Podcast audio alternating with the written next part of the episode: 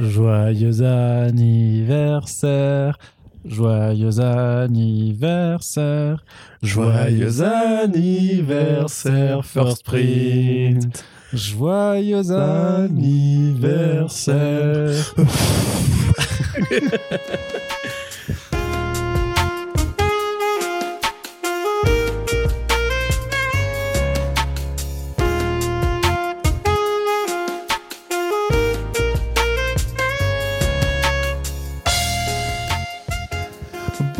toutes et tous, vous écoutez First Print, votre podcast comics préféré. Wow. Qu'est-ce qu'on est la teuf, Ouais. incroyable. Ça fait un an. Eh, Putain, oh là c'est là, trop fort. C'est ouf, c'est ouf ce qui est en train de se passer dans ce podcast. Euh, Il y a de l'alcool, il y a, Il y a de des la gâteaux, drogue, euh, voilà, il y a des femmes. il y a plein de gens tout nus, Il y a des hommes. aussi. Voilà, c'est- la décadence totale. Euh, mais non, mais non, vous nous écoutez puisque c'est effectivement notre petit podcast anniversaire. Vraiment, on fête nos un an avec un peu de Ah, retard. C'est même, nos- pour ça. c'est même nos 13 mois techniquement euh, à l'heure où on enregistre ce podcast. Et donc, euh, puisqu'on n'a pas d'idée euh, et qu'on n'avait pas le temps d'organiser quelque chose d'autre pour le moment, eh bien, on s'est dit quand même qu'on allait reprendre un peu de notre temps pour partager quelques instants audiophoniques avec notre communauté. Vous l'aviez vu sur notre site internet, sur notre page Tipeee et sur nos réseaux sociaux. On a fait un appel aux auditeurs et auditrices. Posez-nous vos questions, toutes les questions, quelles que soient les questions. Et une fois de plus, vous avez été assez nombreux à répondre, à poser des choses et tout ça. Donc, on prend notre temps pour nous enregistrer et on va répondre à tout ce que vous nous demandez, euh, même les choses les plus euh, incroyables et les plus, euh, les plus perverses, bien entendu. Ouais. Et là, je Mais sais- du coup, tu veux garder l'intro euh, dans l'intro. Du coup? Hein? le truc pervers, tu vois. Ah non, non, non, sauf le truc, sauf le truc de, de l'intro interdite qui disparaîtra dans les limbes de mon ordinateur. Effectivement, Vite prendre la carte SD. ça ne se passera pas comme ça. Corentin, tu vas bien? Bah non. Joyeux anniversaire. joyeux- Merci, toi joyeux- aussi, Arnaud. Bah merci, ça me fait Déjà un an.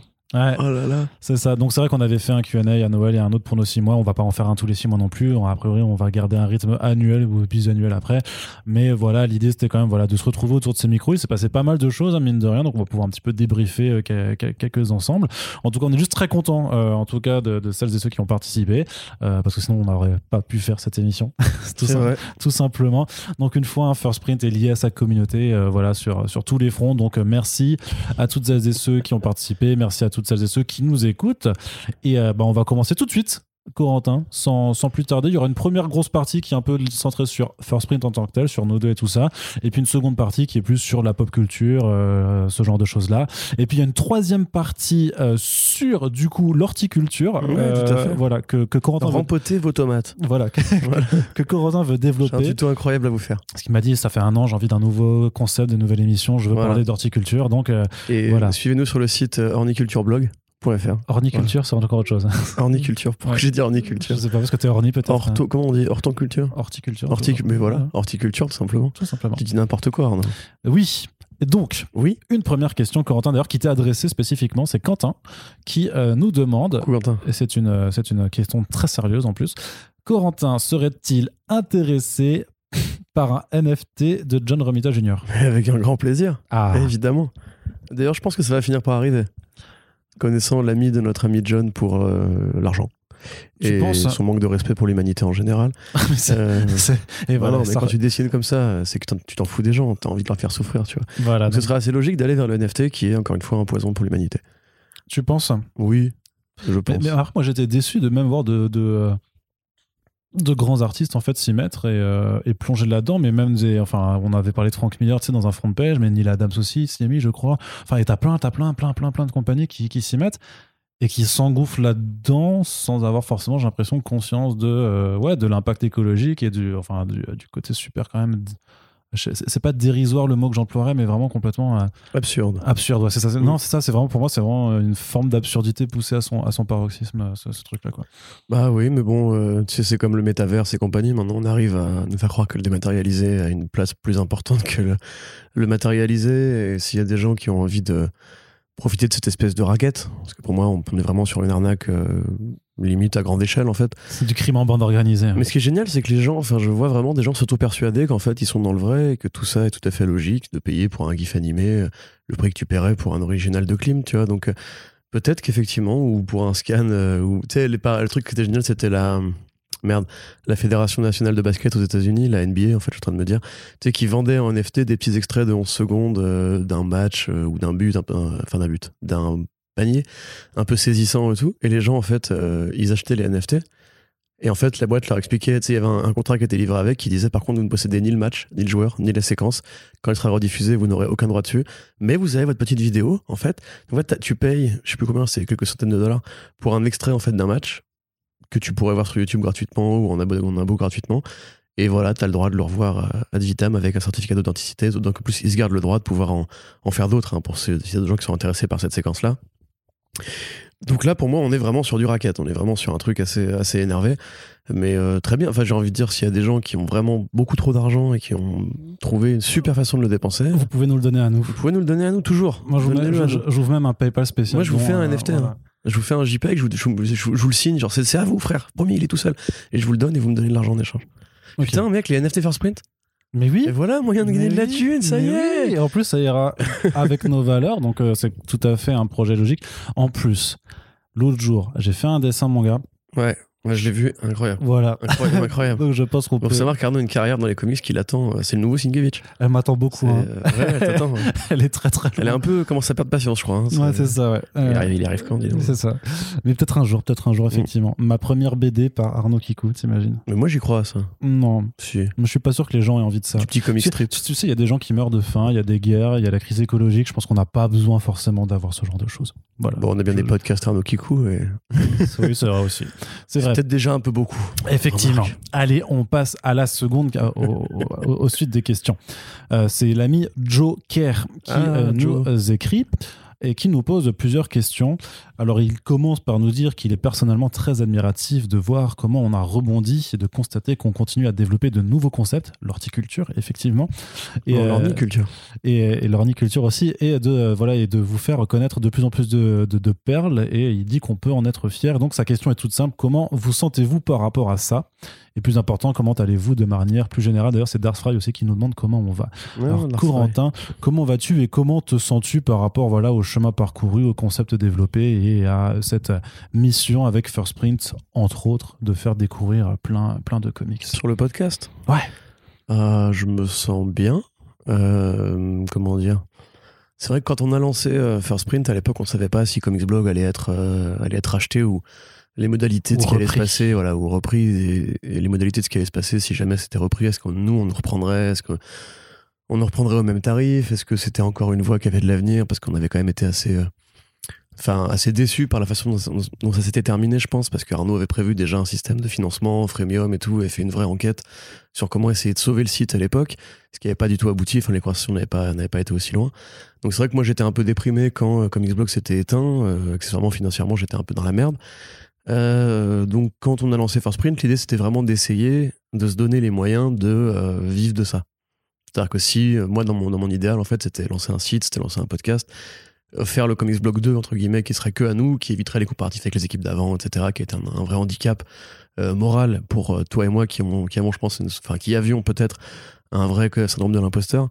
Donc euh, moi voilà, j'y croyais difficilement. Je me disais pas qu'on aurait 3000, 4000 euros, qu'on pourrait se partager en deux après les taxes et les compagnies pour euh, faire ce truc-là à plein temps. Mais euh, j'espère un peu que ce soit le cas na- naturellement.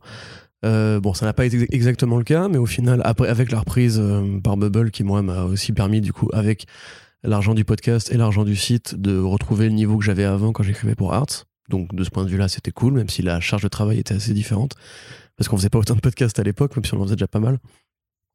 Euh, la liberté qu'on a trouvée, je la trouve cool. Après, j'ai des frustrations par rapport à, à- au format actuel qu'on a, que tu connais et qu'on a déjà évoqué à plusieurs reprises. Mais tu peux les dire. hein, les- les- Voilà, bon, je trouve qu'on manque de podcasts thématiques, je trouve qu'on manque de podcasts de patrimoine ou de traiter un peu de l'underground. Donc on manque en fait un peu, un peu de la partie Corentin, euh, des obsessions bizarres que moi j'ai et que même si je pense elles intéressent peu de gens, comme tu le dis, euh, Joker, on, a, on peut vous faire découvrir des choses aussi, vous intéresser à, à d'autres lectures que juste le Batman, le Walking Dead, le Saga et trucs qui sont déjà assez plus accessibles, même si en France ça reste pas des gros, des gros produits.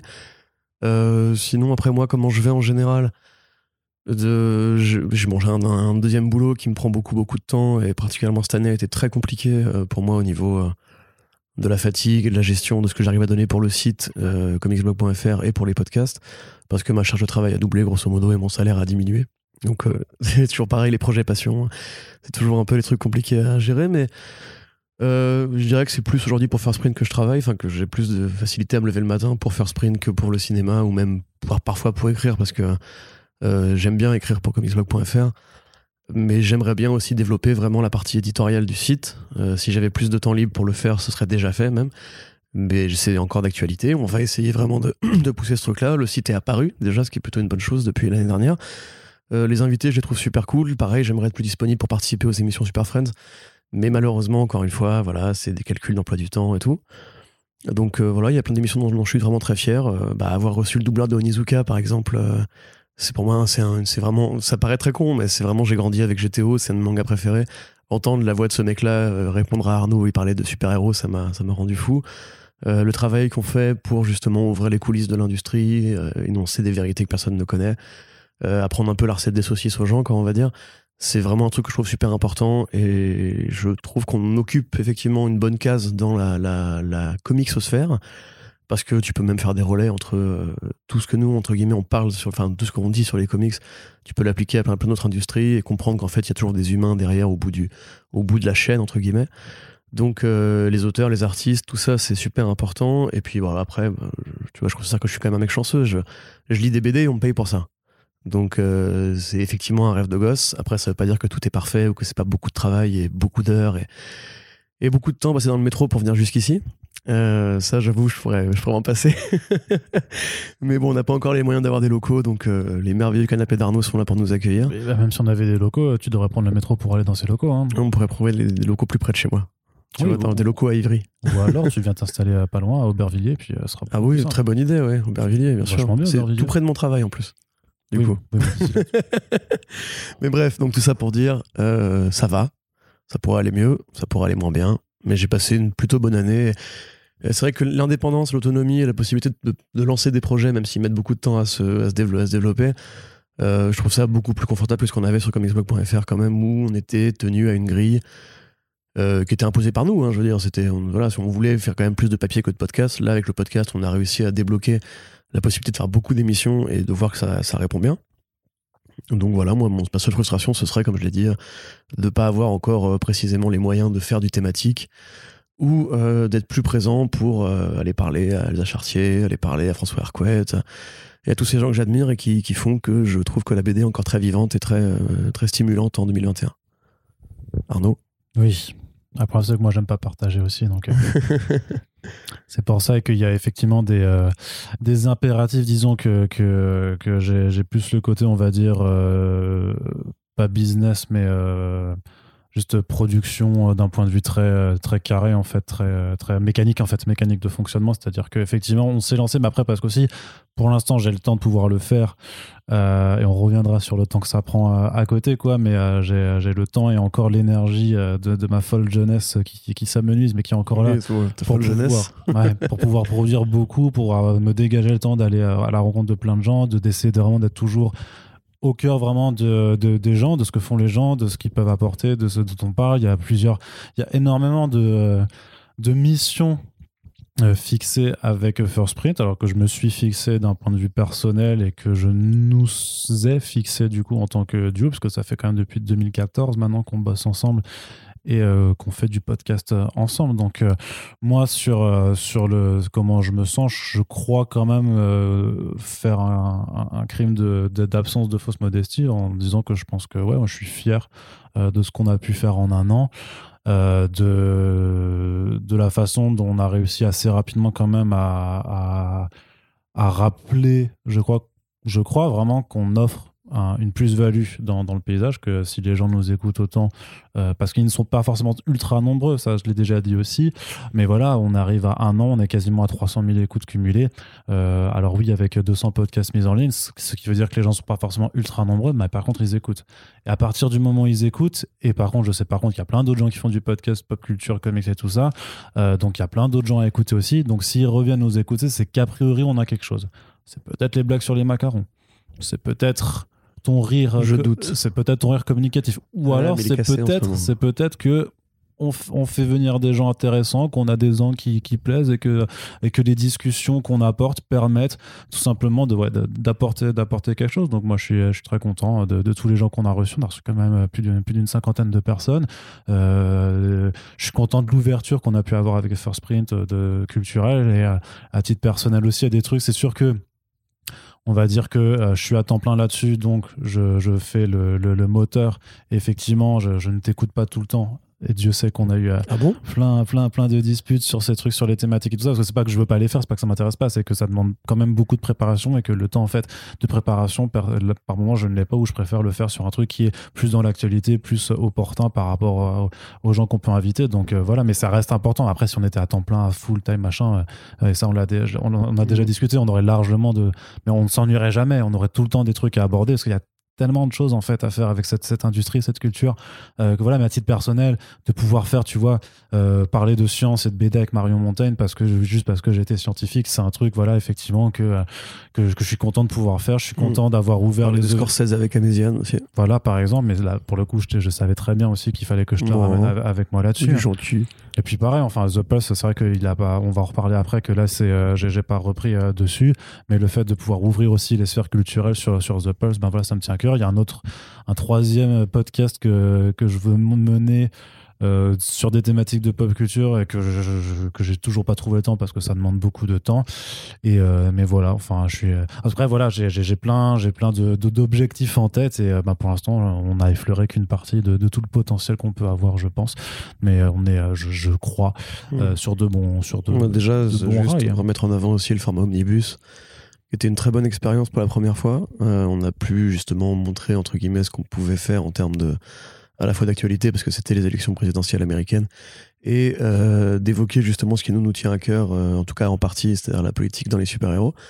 Euh, il y a d'autres sujets qui sont en préparation. On a déjà réfléchi à beaucoup, beaucoup de, de programmes courts comme ça, un programme court, de programmes de plusieurs émissions qu'on pouvait faire comme ça. si vous aimez par exemple les tentacules et les, les, écrivains xénophobes du, début du XXe siècle, voilà, il y a des trucs comme ça qui pourraient se faire. Mais comme l'a dit Arnaud, le truc c'est que moi, que je, je le répète, j'ai un boulot qui est vraiment très chronophage, enfin qui est devenu plus chronophage maintenant qu'avant, ce qui n'a pas vraiment beaucoup de sens, mais c'est le cas. Et Arnaud, bah voilà, comme il vous le dit, aussi à côté sur comicsblog.fr, il est rédacteur principal, il est community manager, il est aussi directeur des publicités maintenant. Enfin donc il y a 40 casquettes pour une toute petite tête qui doit être un peu partout à la fois. Quoi. Donc, lors de ça, parfois, donc cette année, j'ai eu de la chance hein, de pouvoir aussi multiplier les émissions, de, d'élargir mes horizons, hein, de pouvoir faire de la pige pour euh, Geek Magazine, de pouvoir euh, faire de la, de la, supervision de script euh, pour Prime Video sur Invincible, d'avoir pu traduire Big Girls, de pouvoir faire le sous-titrage pour Elsa Chartier. j'ai aussi, de, je fais des, des, petites piges éditoriales du coup pour, pour, les, pour, des, pour des bouquins Panini. Donc, c'est quoi c'est, Je fais des textes éditoriaux. En fait, c'est ce que vous trouvez à, à l'intérieur. Donc euh, bah, après, j'en fais 3 à 4 par mois, donc c'est un tout petit truc. Mais voilà, ça fait pas mal de petites missions comme ça accumulées qui, moi, me permettent aussi de, voir d'autres trucs. Euh, bah, j'ai sorti un bouquin aussi, enfin, j'ai pas, sorti, pas sorti un bouquin, mais euh, je fais partie d'un, essai collectif au mouton électrique. Donc ça aussi, voilà, il y a eu plein. Enfin voilà, c'est juste que maintenant, ce qui est ce qui est cool, c'est que à l'époque, il y a un an, quand ça a fermé, ça a quand même fait un grand bruit dans cette petite sphère. Et j'ai eu de la chance d'avoir pas mal de gens qui a priori euh, respecter mon travail et m'ont proposé voilà des petits trucs euh, histoire de, de pouvoir rebondir. Et après ben, Bubble a, repris le truc. Et donc euh, voilà je suis aussi très impliqué très impliqué avec eux. Donc ça va quand même. Je suis débordé. J'ai pas de vie privée peu, pas beaucoup. Je passe beaucoup moins de temps devant la console. Je, je, y a plein je, de je me vends plus la gueule qu'avec les heures de comics. c'est ça, c'est ça. voilà, c'est pour ça en fait qu'à chaque fois, qu'à chaque fois j'y vais parce que ça me permet ouais, de, de sortir, de sortir un peu. Euh, mais voilà quoi. Bah oui. Moi, je pense qu'après, il y a beaucoup d'autres questions qui vont, dans lesquelles on pourra un peu élaborer tout ça. Ouais, très bien. Et du coup, la question bonus de Joker, c'est quand est-ce qu'on se retrouve entre auditeurs autour d'une binouze? Je vous offre les deux premières tournées. Ce n'est pas tombé dans l'oreille d'un sourd. c'est pas quoi tu t'engages, quoi. Et moi, j'ai. Non, mais, mais en novembre, en novembre, on, va, on peut essayer de faire un truc comme ça. Euh... Bah, après, j'ai pas de prétention d'avoir le temps de pouvoir organiser un vrai truc avec des quiz, des cadeaux, des machins, des trucs. Euh, sachant que euh, c'est des questions qui sont abordées par la suite aussi, mais il y a des projets pour faire sprint, pour faire de l'événementiel, enfin, pour faire des events et tout ça. Euh, mais après, oui, si c'est euh, en tout cas pour la partie des, gens disponibles sur Paris en région parisienne, de faire juste de dire vas-y, j'ai loué un bar. une salle d'un bar. et euh, ceux qui sont dispo, euh, venez, on, on va, on va boire des coups. Euh, ça a déjà été fait avant sous, sous l'égide Comics Blog, Mhm. donc il n'y a pas de raison bien chouette. qu'on pu- qu'on puisse pas le refaire. À chaque fois, on était voilà, entre 20 et 30 personnes. C'était toujours très très sympa. Donc, je ne promets rien, mais je- ça, bien, sûr, bien sûr que j'avais envie de le faire Non, là. pas à promettre, pour- pas promettre, on sait qu'on va le refaire de toute façon. Oui, oui. Mais j'aimerais bien qu'on le fasse genre le mois prochain, quoi, en vrai, tu vois, en novembre. Donc, il faudra qu'on s'en reparle hors micro, euh, Corentin. Et de toute façon, vous serez tenu au courant par le podcast, bien entendu, et euh, sur nos réseaux sociaux. Ensuite, on a Yann Brugman qui nous dit Pour rire, vous voudriez pas avoir un Google Doc public afin de recenser tous vos paris euh, Je te parie un kebab, euh, que ça sortira le mois prochain et de le mettre à jour dès que le, vid- Ouais, le tu vois, t'as pas le monopole des running gags. hein. C'est vrai, c'est vrai. Alors, honnêtement, moi, ce Google Doc, il existe dans ma tête. Justement, Arnaud n'y a pas accès. Ce qui fait que souvent, en fait, je peux lui rappeler qu'on avait parié un truc et il, il conteste en général. Souvent avec une hypocrisie une mauvaise foi qui sont assez gênantes, hein, d'ailleurs. Bah, qui sont un peu l'apanage de, de, de mon caractère alsacien, j'aurais dire. hein, voilà. Ouais, ça, c'est ni français ni allemand, tu vois. Ça, je refuse les deux, les deux étiquettes. C'est-à-dire qu'au sortir de la Seconde Guerre mondiale, on a fait non, on n'a pas collaboré, ça va. D'ailleurs, tu faut vois. savoir que chez, Arnaud, on dit pas un kebab, mais on dit une youfka. Oui. Voilà. Apparemment, non, dans l'Est, non, non, euh, non, non, on dit le kebab quand c'est le, le pain d'honneur, mais quand c'est la galette, euh, Ouais. donc le truc Le enroulé, durum, en fait. le, voilà, t'appelles ça comme tu non, veux. c'est pas moi. c'est- le chez nous, on appelle ça un youfka. Ouais, voilà, un Youfka, voilà. Voilà. Et c'est- on avait été surpris, je sais j'ai déjà raconté ça, quand on était revenu de, du LCF avec euh, à l'époque Noodle et, et l'ex-Zep, je crois, enfin les applis, sur euh, justement euh, sur, Stra- enfin, sur Reims, où Arnaud a demandé un, un Youfka au, au chef, au, au kebabier, qui lui a répondu Oh, toi, peut-être Strasbourg, non? Et apparemment, chez les kebabiers, il y a un vrai truc, c'est comme la sauce fromage de, de Lyon, tu vois, c'est- il y a des trucs comme ça qui n'existent que dans les petites régions euh, bizarres où on cultive encore. Ouais, mais c'est comme, euh, c'est comme dans le sud-ouest, pour dire que c'est trop bien, tu dis c'est gavé bien, tu vois. C'est vrai, c'est plein- gavé. Non, a- même de- mais je, je dis même c'est gavé. Ah ouais? Ouais. Ah, ça, je savais Ouais. pas. Mais voilà, il y a plein de tics. y Big avait up plein- aux sudistes. Et c'est comme dans le Nord, euh, bah, tu couches avec ta sœur, quoi. Tu vois, il y a plein de, Exactement. de, de- de us et en Bretagne, tu te bourres la gueule dès 8h du matin. C'est ça, tu, tu prends le calva dans ton café. Cela dit, c'est ce que tu fais quand tu viens chez moi aussi. Oui. euh, du coup, donc, euh, Mais je suis breton. c'est vrai. Tout est logique. Allez, on enchaîne. Baptiste Gavalda qui nous dit Ah, pour Arnaud, tu te forces à voir certaines séries que tu sais que tu ne vas pas aimer. C'est par professionnalisme, en espérance d'une surprise ou pour te marrer avec Splinter. C'est vrai que j'ai un vrai problème avec le boulot. C'est un roast en fait. ce Je suis, euh, je suis, je suis euh, ce qu'on appelle un workaholic et clairement, et j'ai une conscience, enfin, ouais, une conscience professionnelle qui m'impose de me dire que c'est pas parce que j'aime pas ou que je sais que je vais pas aimer qu'il faut euh, ne pas en parler parce que en fait, justement, mes goûts et aspirations et envies, en fait, euh, sont euh, n'ont pas d'importance par rapport au fait que euh, on est un média euh, de presse en ligne, on est journaliste et donc, bah, il, il faut parler. Alors bien sûr, je vais pas me forcer à tout regarder, mais il faut, il faut quand même le, le traiter. Donc au moins quand c'est une saison 1 d'un truc, euh, oui, j'essaye dans la mesure du possible de me dire que si je sens que d'un point de vue euh, trafic, audience, machin, il y a quand même un intérêt et des discussions à avoir. Oui, je vais le et C'est pour ça que j'ai regardé Jupiter's Legacy. Euh, parce que j'y croyais un petit peu en plus, ça c'est vrai. Mais c'est vrai que pour ça que j'ai regardé Sweet Tooth, euh, ce genre de choses. Après, oui, euh, bien sûr, quand je sais que c'est un truc nul euh, et que Splinter me dit vas-y, euh, je suis chaud pour en faire un podcast, oui, je sais qu'au moins j'aurais perdu 8 heures de ma vie, mais que j'en aurais passé une sympa après. Et qu'après, le, le mec qui emballe son masochisme dans une rigueur journalistique hyper exigeante et tout. Frère, Gotham, t'as Pourquoi regardé plus qu'une saison, je te rappelle. Oui, mais, mais, T'as mais- fini Gotham, mais frère. je te l'ai déjà. Mais oui, Tu mais- dois être la seule personne sur Terre avec la maman de David Mazouz. Personne n'a fini Ah. Gotham, ça n'existe pas. Mais si, mais, mais Gotham, c'est pas. Mais je te l'ai déjà dit, Gotham, j'y trouvais mon compte parce qu'après, je faisais marrer les Ouais. gens avec, euh, avec Bah oui. mon- mes récaps. Mais c'est ce que la, la question qu'on te pose, je pense, parce que justement tu trouves un intérêt un peu ludique. Euh, Bah, ça dépend, oui. Bah, de parfois, de la oui. gueule de la merde. Bah, oui et non, ça, ça dépend. Comme dit, pour, pour Sweet Tooth, j'étais quand même désolé de devoir faire un papier comme ça, tu Ouais. vois. Mais, Ouais, euh, Sweet et- Tooth, ça- ça touche au cœur aussi. Et après, j'ai compensé, mais même pour Jupiter's Legacy, je trouvais ça dommage. Et rappelle-toi, à l'époque, sur DC Planet, on faisait, tu sais, on faisait les, euh, les reviews TV Hebdo, on regardait tous les séries CW pour faire des chroniques de Mhm. chaque épisode. Bah, moi, c'est, je suis désolé, je le faisais pas forcément que par plaisir, mais aussi juste parce que je me disais, il faut, que- il faut faire le taf, en fait, c'est tout. Par contre, du temps qu'on a perdu à l'époque. Mais on a oui, mais on perd tous plein de temps, écoute. euh, moment- Bah, c'est bon, ferme ta gueule, ça. mais du coup, pour moi, enfin, ouais, moi, je l'inscris dans, dans une forme de, ouais, juste de rigueur professionnelle. Alors oui, c'est vrai que October Faction ou V-Wars, j'ai pas poussé, tu vois. Warrior Nun aussi, j'ai regardé un épisode, j'ai fait, en fait, c'est vrai, j'ai vraiment pas le temps. Et puis je sais, je ressens aussi Je le vois sur les vu que ça, ça intéresse personne. Aussi. je voilà, je sens même que mon lectorat n'est pas n'est pas intéressé, donc à partir de ce moment-là, j'ai pas non plus. Comme des breaks, tu vois. quoi. enfin, Ouais, des- mais en Moi, j'ai pareil, breaks, j'ai regardé un non épisode. Non, Non, c'est pas ça J'ai regardé un épisode, j'étais, j'ai le comics qui, m'est- qui m'est tombé des mains, tu vois, en mode, mais non, mais ça n'a rien à voir. Ok, laisse tomber Mm. next, tu vois. Et c'est vrai que honnêtement, euh, j'admire quelque part ta, ta détermination parce que moi, franchement, si au bout de un épisode ça me plaît pas, il y a tellement de bonnes séries, tellement de bons films, même en dehors de notre casa nous, tu C'est vois. pour ça que j'ai toujours pas vu le parrain. hein. Bah oui. Bah après, oui, ça c'est une excuse de merde en fait. Mais tu pourrais mater le parrain. vrai. le Non, mais c'est le running gag. Arnaud mate le parrain. Non, non, mais il y a plein de trucs. Non, mais par exemple, tu vois, j'ai toujours pas regardé Lovecraft Country alors que ça m'intéresse de ouf, mais j'ai trouvé, Ouais, pas, trouvé le temps. Pareil, ouais, c'est vrai. Donc ce, ce genre de choses quoi. Euh, donc voilà. Euh, donc il y a un peu des deux hein, en fait. hein. clairement, il y a une part de moi qui parfois est bloquée dans il faut le faire parce que c'est le taf et il y en a une autre aussi qui essaie de compenser après avec les, les- les autres façons d'en amuser. Mais euh, tu vois, enfin Venom, je, je ne prends aucun plaisir à regarder, je prends aucun plaisir à, à- à faire une critique négative dessus et je comprends aucun plaisir à me faire insulter pendant deux semaines après quoi. Allez, du coup, on continue. Euh, donc toujours Baptiste qui nous dit vos séries d'interviews, entretiens euh, 619 Invincible sont très intéressants. Donc les omnibus plutôt, on dirait. Euh, ça permet de voir la globalité d'un sujet. En avez-vous prévu d'autres prochainement? Oui, Voilà, voilà. c'est tout. Tu veux que je Après- développe ou euh, Non, non, non, non, non. Enfin, D'accord. si, tu veux parler du Lovecraft? Hein Bah, le Lovecraft, c'est un vieux projet qu'on a et qu'on avait on déjà commencé à faire, hein. réfléchir avant même que Force Print se monte. Euh, parce que moi, je parlais souvent à Arnaud de Hellboy, en fait.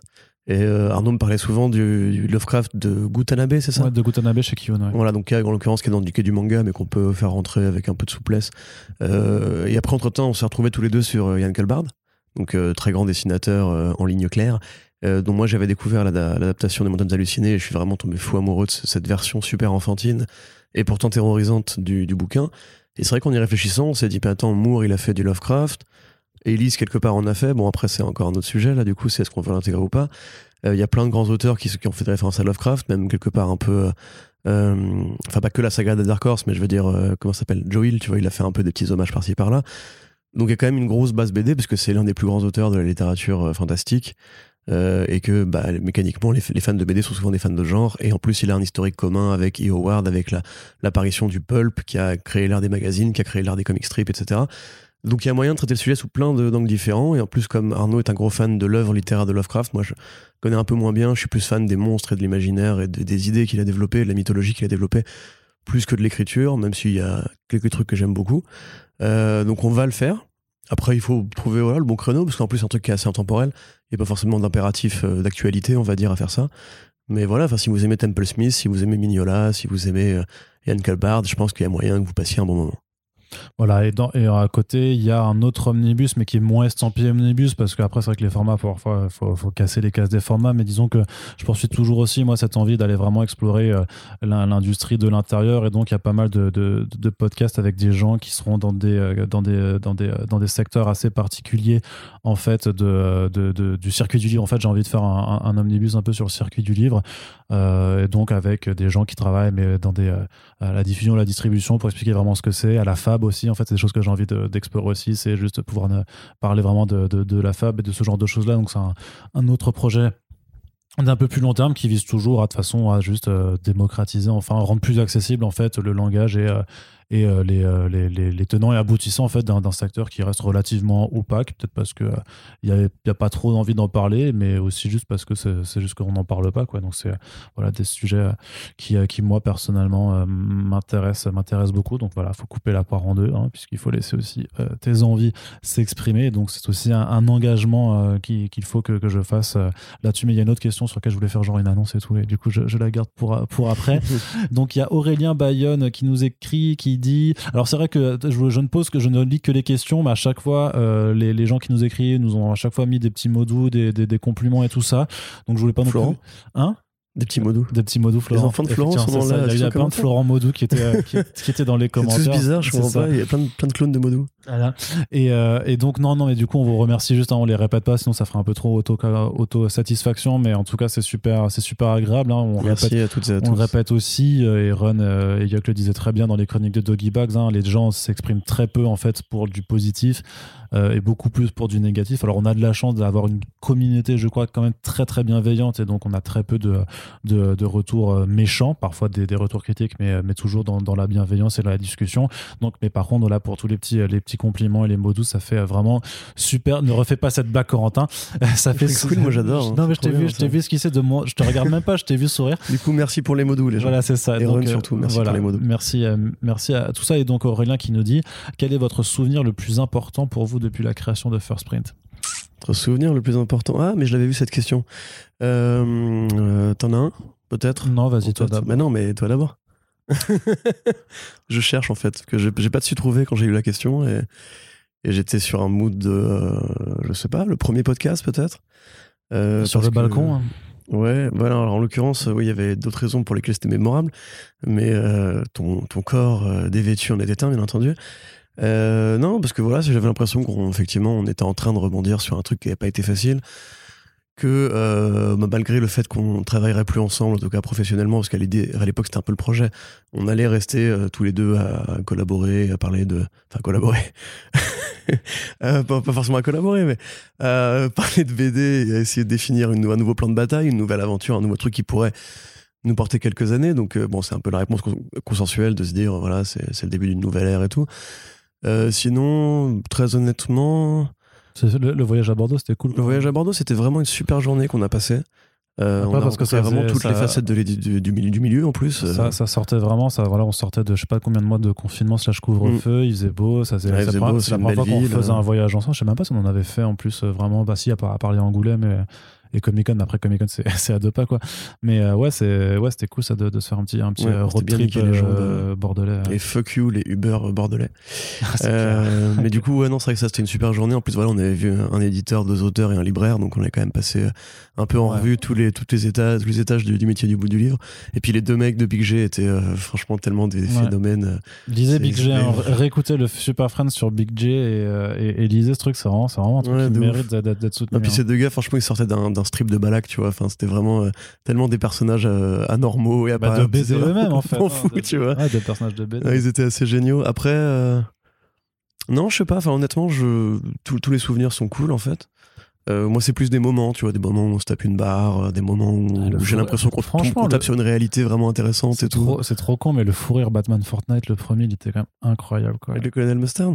Ouais, ouais, C'est vrai qu'il était pas mal. Non, mais j'essayais, j'essayais de garder le truc et toi, et dès que je rajoutais un élément, t'en pouvais plus, tu repartais. Et, alors, et en vrai, c'était super drôle. Et, euh, Moi, j'en ai un autre, mais du coup, qui est pas connexe avec, avec, First Print de fou rire. C'était la fois où on avait invité euh, Guillaume et. euh, et putain, Yann- Odelon pour parler de, des X-Men. Et on avait fait un podcast d'actu en même temps quand ils étaient là. Tu sais, à un moment donné, en fait, j'arrive en retard parce que j'avais raté mon métro et euh, je suis fatigué. Et en fait, vous commencez à raconter le truc de euh, Crisis, Crisis on Infinite Earth. Et en fait, là, tu drops qu'il y a Lucifer dedans. Et moi, genre, j'étais j'étais pas au courant. Et du coup, j'ai imaginé une scène, mais nulle, cheapos de merde. Et j'ai repensé à Sandman et j'ai repensé à Crisis. et, et j'ai tapé, mais je crois, un fou rire qui a dû durer 3 minutes. Et je pouvais, j'en pouvais plus. J'ai failli sortir de la pièce tellement j'étais mort. Et je pense que c'est le plus gros fou rire que j'ai jamais eu en podcast.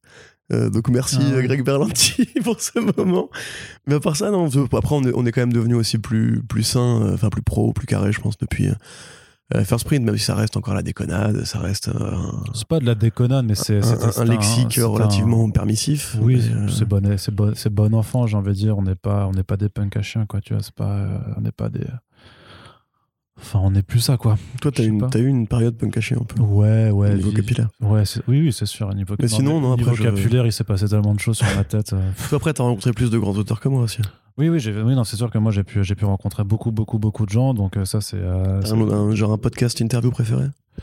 Euh, faudrait que je. Franchement, je les ai- moi, je les aime tous, mes podcasts. De toute façon, tu sais, ça, ça c'est vraiment. la, la- la- la langue de père. La, la langue de. Tous mes enfants, j'ai pas de préféré. Ouais, c'est ça. Un Joséphine. Non, mais mes mes podcasts préférés, franchement, je pense que mon podcast préféré pour le coup, c'est le The Pulse avec Jennifer Padjemi, clairement. Enfin, j'en suis, vraiment hyper, euh, hyper content euh, d'a- d'a- d'avoir pu, d'avoir pu la recevoir, d'avoir fait une discussion ouais, de, je sais pas, de deux heures et demie euh, sur, sur ces sujets-là, quoi, euh, et, euh, où je sens vraiment, en fait, j'ai l'impression que, ouais, que c'est des sujets qui sont vraiment, enfin voilà, qui, qui, qui me tiennent à cœur, mais sur lesquels je suis pas forcément euh, concerné. Donc, c'est vraiment aussi le but de First Print aussi, c'est voilà, on a plein d'invités, d'invités eux aussi, et voilà, et de personnes avec, euh, alors qui seront majoritairement euh, on va dire, de gauche, puisqu'on a un podcast comme ça, j'imagine. mais voilà, avec des gens qui ont des choses vraiment super intéressantes à développer, que, que, moi je connais pas, même avec Splinter, le fait de, parler de rap avec lui, tu vois, je trouvais que c'était super, super, super cool. Même franchement, le troisième The Plus que, beaucoup moins de gens écouté, mais qui est hyper bien avec ce mec qui a vécu 30, 30 ans en Chine qui a, qui a vécu le massacre de la pièce Tiananmen et qui, et qui décide de le raconter en BD et qui nous montre comment ça fonctionnait le journalisme là-bas. Une voix douce en plus, ce gars. C'est, euh, allez écouter, Eric Meyer, il a aussi les, les chroniques d'Eric euh, sur, sur, sur, toutes les plateformes de podcast, donc c'est, euh, c'est, vraiment, c'est vraiment ouf, hein, quoi. Ah, attends, mais je crois, je crois que j'en aurais un aussi. C'est celui qu'on avait fait avec Beaujoin de 404. Ouais. Déjà parce qu'il était hyper cool et que c'est vraiment un mec super sympa. Euh, mais c'est, il a vraiment été super ouvert par rapport à des trucs que l'industrie sait ou qui, se disent en coulisses mais qui se disent rarement en micro c'est comme, c'est comme la fois où Juan Ferran nous a vraiment donné le prix des pages pour les artistes. Et ça, c'est un truc que justement, en général, il faut jamais dire parce qu'il faut jamais parler argent et tout.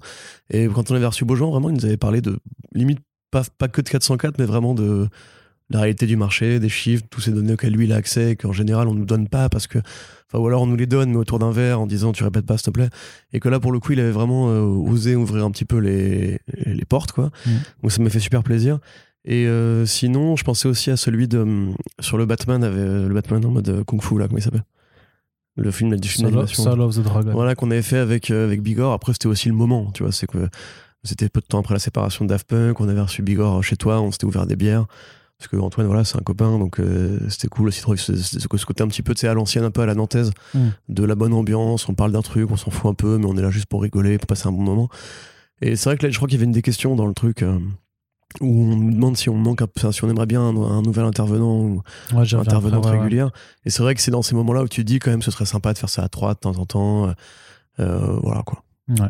Non, et du coup, encore dans mes, dans mes autres trucs préférés, ben clairement, enfin, juste le fait d'avoir commencé avec Mathieu Bablet, je trouve que c'est quand même super. Euh, super, super. Putain, mais c'est vrai, ouais quand même, c'était quand même super cool. Je suis content d'avoir pu refaire des podcasts en V aussi. Ça tellement loin maintenant. ah ouais, non, non, mais voilà, les invités internationaux avec Giuseppe Camoncoli ou Liber Méron, je suis toujours, toujours très content. Je suis très content des chroniques de Doggy Bag parce que c'était un vrai truc que je voulais faire. une mini-série estivale, machin. Donc je suis très content d'avoir pu. Euh, là, pour le coup, je regrette vraiment de ne pas avoir été là, malheureusement. Ouais, mais là, j'étais clairement euh, squeezé pour le faire tout seul et m'accaparer toute la gloire bah, je sais euh, bien. Du, projet. Ça a marché. Non, mais je le dis sans en premier degré. Oui, je hein, sais, bien sûr. D'accord. C'était un bel enfoiré, mais les gens, il faut que je le sache maintenant. Que je suis vraiment un bel enfoiré. C'est exactement. En vrai, il me déteste, hein. je suis bah juste pour lui donner la réplique. Complètement. Non, et par contre, si, si, il y, en a, il y en a deux, je suis super content, et notamment parce qu'ils ont plus été très bien accueillis, et parce que ça fait partie de, cette mission quiz de l'industrie, c'est l'état des jeux de la BD avec Xavier Gilbert, qui a en plus qui a vraiment très très bien fonctionné, euh, et que voilà, que je vous reconseille, que je conseille encore à tous si vous voulez, euh, parce qu'il y a pas, tout n'a pas changé, mais voilà, moi j'ai envie de, pouvoir en refaire avec lui, et puis même l'heure du bilan euh, de Glena Comics avec Olivier Jalabert, je trouvais que aussi, la discussion aussi était assez ouverte, assez, relativement, assez honnête, en tout cas, je trouvais que le discours était, cool. Et puis pour le coup, c'est vraiment des, des, choses qui ont très bien fonctionné en termes d'écoute. Donc euh, ça veut dire que oui, ça intéresse quand même des gens. Et bah, en fait, c'est ça, ça, c'est ça qui est super gratifiant en fait, c'est de se dire ouais, en fait, on a beau être deux connards avec des micros, euh, il y a des choses euh, et des gens qu'on fait. Il y a plein d'autres connards qui adoraient avoir un micro. Exactement, mais voilà, ça, ça, ça, ça, intéresse les gens, donc c'est le principal. Et puis en vrai, franchement, en vrai, à chaque fois que vous postez des photos, que vous écrivez, que vous avez lu une BD juste sur nos conseils que ça vous a réellement plu, c'est pour ça qu'on fait ça, quoi. C'est tout. C'est juste pour faire lire. C'est pour que les gens lisent plus de BD. Donc en vrai, dès que, dès que vous nous dites que vous avez une BD euh, parce que vous, vous, aviez, vous nous aviez fait, vous nous avez fait confiance, bah il y a rien de plus gratifiant que ça. Hein, c'est vrai. C'est pour ça qu'on fait ça. C'est pas du tout pour l'argent. Bah non. c'est bien parce que ça permet. Sinon, du coup, ce sera, on se fera un peu baiser. Hein. Ça permet, ça permet d'aller à l'autre question, enfin la question suivante de Dark Sapin qui dit est-ce que vous ah. arrivez à vivre décemment? En tout cas, j'avais pas regardé depuis longtemps. J'ai vu que le nombre de tipeurs, à défaut d'augmenter, restait stable, ce qui est déjà cool, j'imagine. Euh, bah, ça dépend ce qu'on appelle décemment. Ça, moi, du coup, je cumule quand même. Euh, un travail de rédacteur, un travail de projectionniste, un travail de podcasteur qui me demandent tous de. Alors, en projectionniste, non, pas forcément, mais en rédacteur et en podcasteur, quand même beaucoup de temps de recherche parce que ça a l'air euh, un peu fait à l'arrache et tout, mais il y a quand même un petit peu de recherche. Euh, enfin, je dis pas que je me bouffe une encyclopédie pour chaque podcast, hein, mais euh, décemment, je sais pas exactement ce qu'on appelle décemment. Bah, c'est-à-dire que tu galères pas à boucler tes fins de mois, quoi. Bah, je pense que quand tu vis à Paris, que, tu... galères forcément toujours un peu au niveau de la fin du mois. Ouais, c'est vrai que je suis pas un mec qui sort beaucoup. J'achète pas de fringues, euh, j'achète même de moins en moins de BD finalement parce que les prix ne permettent pas de le. Puis j'ai pas un très grand appart donc je préfère acheter des BD que je sais que je vais être heureux de posséder plutôt que d'acheter pour acheter. Mais euh, non, bah, au global, je dirais euh, oui, je vis décemment. Je suis pas dans la misère, je suis pas dans la pauvreté. Il y a plein de gens qui sont bien plus à plaindre que moi. Par contre, euh, voilà, c'est pas non plus, euh, c'est pas non plus la forme olympique, on va dire au niveau Non, non, bah, ça dépend de ton train de vie, ça dépend effectivement de ce qu'on appelle de la naissance. J'en imagine bien qu'on a peut-être sûrement des niveaux de vie qui sont plus élevés que certaines des personnes qui, Ouais, qui sûr, nous écoutent, tu vois, et, mais, et que d'autres, par contre, euh, vi- vivent mieux. Tout dépend de ce qu'on ce qu'on veut faire. Après, moi, euh, la- le décemment, si c'est juste d'un point de vue euh, rémunération, je gagne mieux ma vie que quand j'étais en CDI euh, sur Comics Blog. Parce, mais aussi parce que j'ai multiplié par 4 les, les missions aussi. Donc, il y a quand même un, pour l'instant, je, ne m'inquiète pas ou je devrais m'inquiéter, mais je ne le fais pas euh, de, par rapport à la quantité, à la, charge de taf euh, que j'ai, euh, euh, parce que je sais pas, c'est pas genre j'ai pas le même volume horaire de travail non plus, quoi. Euh, mais euh, mais du coup, euh, oui, je n'ai j'ai toujours peur parce que je reste freelance, donc j'ai une incertitude latente quand même, enfin, tu, vois, que tout peut disparaître du jour au lendemain. Alors, euh, techniquement, avec Bubble et First Print, normalement, ça, c'est quand même assez stable. Le reste, ça, ça dépend. Enfin, c'est pas, c'est pas dit que ça, ça reste toujours. Donc, il y a quand même toujours ça qui, qui est un peu, qui est Mm. un peu angoissant. Et euh, Je te conseillerais de signer un petit CDI. euh, bah, j'aimerais bien, hein, j'aimerais bien, Pas trop mais tard, euh, c'est, pas, c'est pas forcément. Parce qu'il faut savoir qu'en plus en France, la- les taxes qui sont imposées aux, aux auto-entrepreneurs sont assez, euh, Ouais, c'est débile. Ouais. assez injustes, on va Ouais. dire. Donc euh, c'est vrai que tu peux pas juste. Enfin, si tu vis que de ça, en fait, à un moment, t'atteins un plafond et où on te, là, on te met une grande béquille en mode genre, ah, t'as atteint ce niveau-là. Tiens, voilà, encore plus de taxes en plus dans ta gueule, donc euh, de ta gueule. C'est donc un peu compliqué, on va dire. Ouais, ça c'est ça c'est vraiment pas ouf. Mais alors du coup, c'est vrai que effectivement, mais ça on l'avait déjà dit pour les pour les six mois. Moi, je suis très content du nombre de gens qui sont là. Euh, c'est vrai, c'est c'est euh, entre 150 et 160 personnes, dont certaines qui sont vraiment là depuis 13 mois. Et, du coup, ben c'est c'est Mm. ouf quoi d'être euh, d'être truc. Après, c'est que c'est qu'une partie du chemin, hein, c'est que le début, parce qu'il faut, faut, faut continuer. Et donc oui, oui, bien, je, je, je, je suis toujours un peu frustré qu'elle qu'elle n'augmente pas parce que j'ai toujours l'impression de me dire qu'on a atteint un plafond de verre, alors que pourtant, de, de sur, on va dire sur Twitter, on n'est pas passé de 1000 à 1900 abonnés en un an. Donc euh, et sans même trop faire d'opérations de style concours machin pour euh, qui augmente ça un petit peu plus plus Oui, rapidement. ça. Puis je pense qu'on a, on a tous les deux pas envie de tomber dans le rançonnage de s'il vous plaît, soutenez-nous, c'est important, etc. Mais même si, voilà, je c'est- pense, mais c'est important, pas, mais- c'est pas, ouais, parce que c'est pas du, du hameçonnage ou, du, ou de la mendicité en fait. Non, mais tu je veux pas qu'on tombe dans euh, le travers de euh, tout repose sur vous, etc. C'est, c'est une vérité, mais. Après comme- moi non mais après moi je vais être enfin je te l'ai déjà dit et moi c'est sûr qu'à moins de là le Tipeee est en gros à entre 1100 et 1200 euros par mois je t'avoue que en dessous de 1000 euros je sais pas si je me donne autant pour, pour, pour faire toute cette production parce Ouais, que ouais. ça devient en termes littéralement là par contre d'investissement machin ça devient plus Bah, intéressant ce qui est sûr, c'est que le jour où le Tipeee sera à 3000, 4000 euros, moi, je pourrais démissionner de mon ciné et être beaucoup plus présent, par exemple, tu vois. ah oui clairement oui non c'est sûr Et ça, bon, bah, c'est pas encore pour tout c'est de suite. c'est pas pour tout de suite malheureusement. euh, c'est- mais après ça voilà c'est- il y a Mais des vous inquiétez pas pour moi, tout va bien.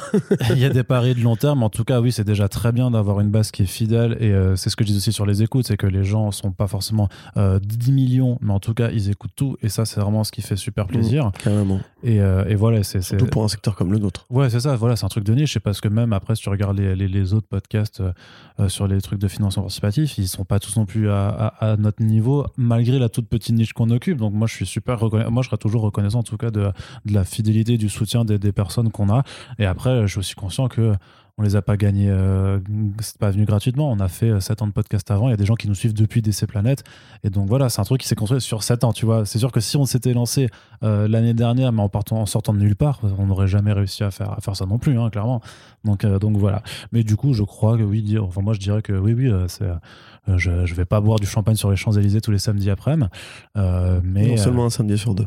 Voilà, mais Voilà. seulement un samedi sur deux. Donc c'est pas ça, mais voilà, enfin, je, je, je, je, pareil. J'ai toujours eu un mode de vie relativement modeste.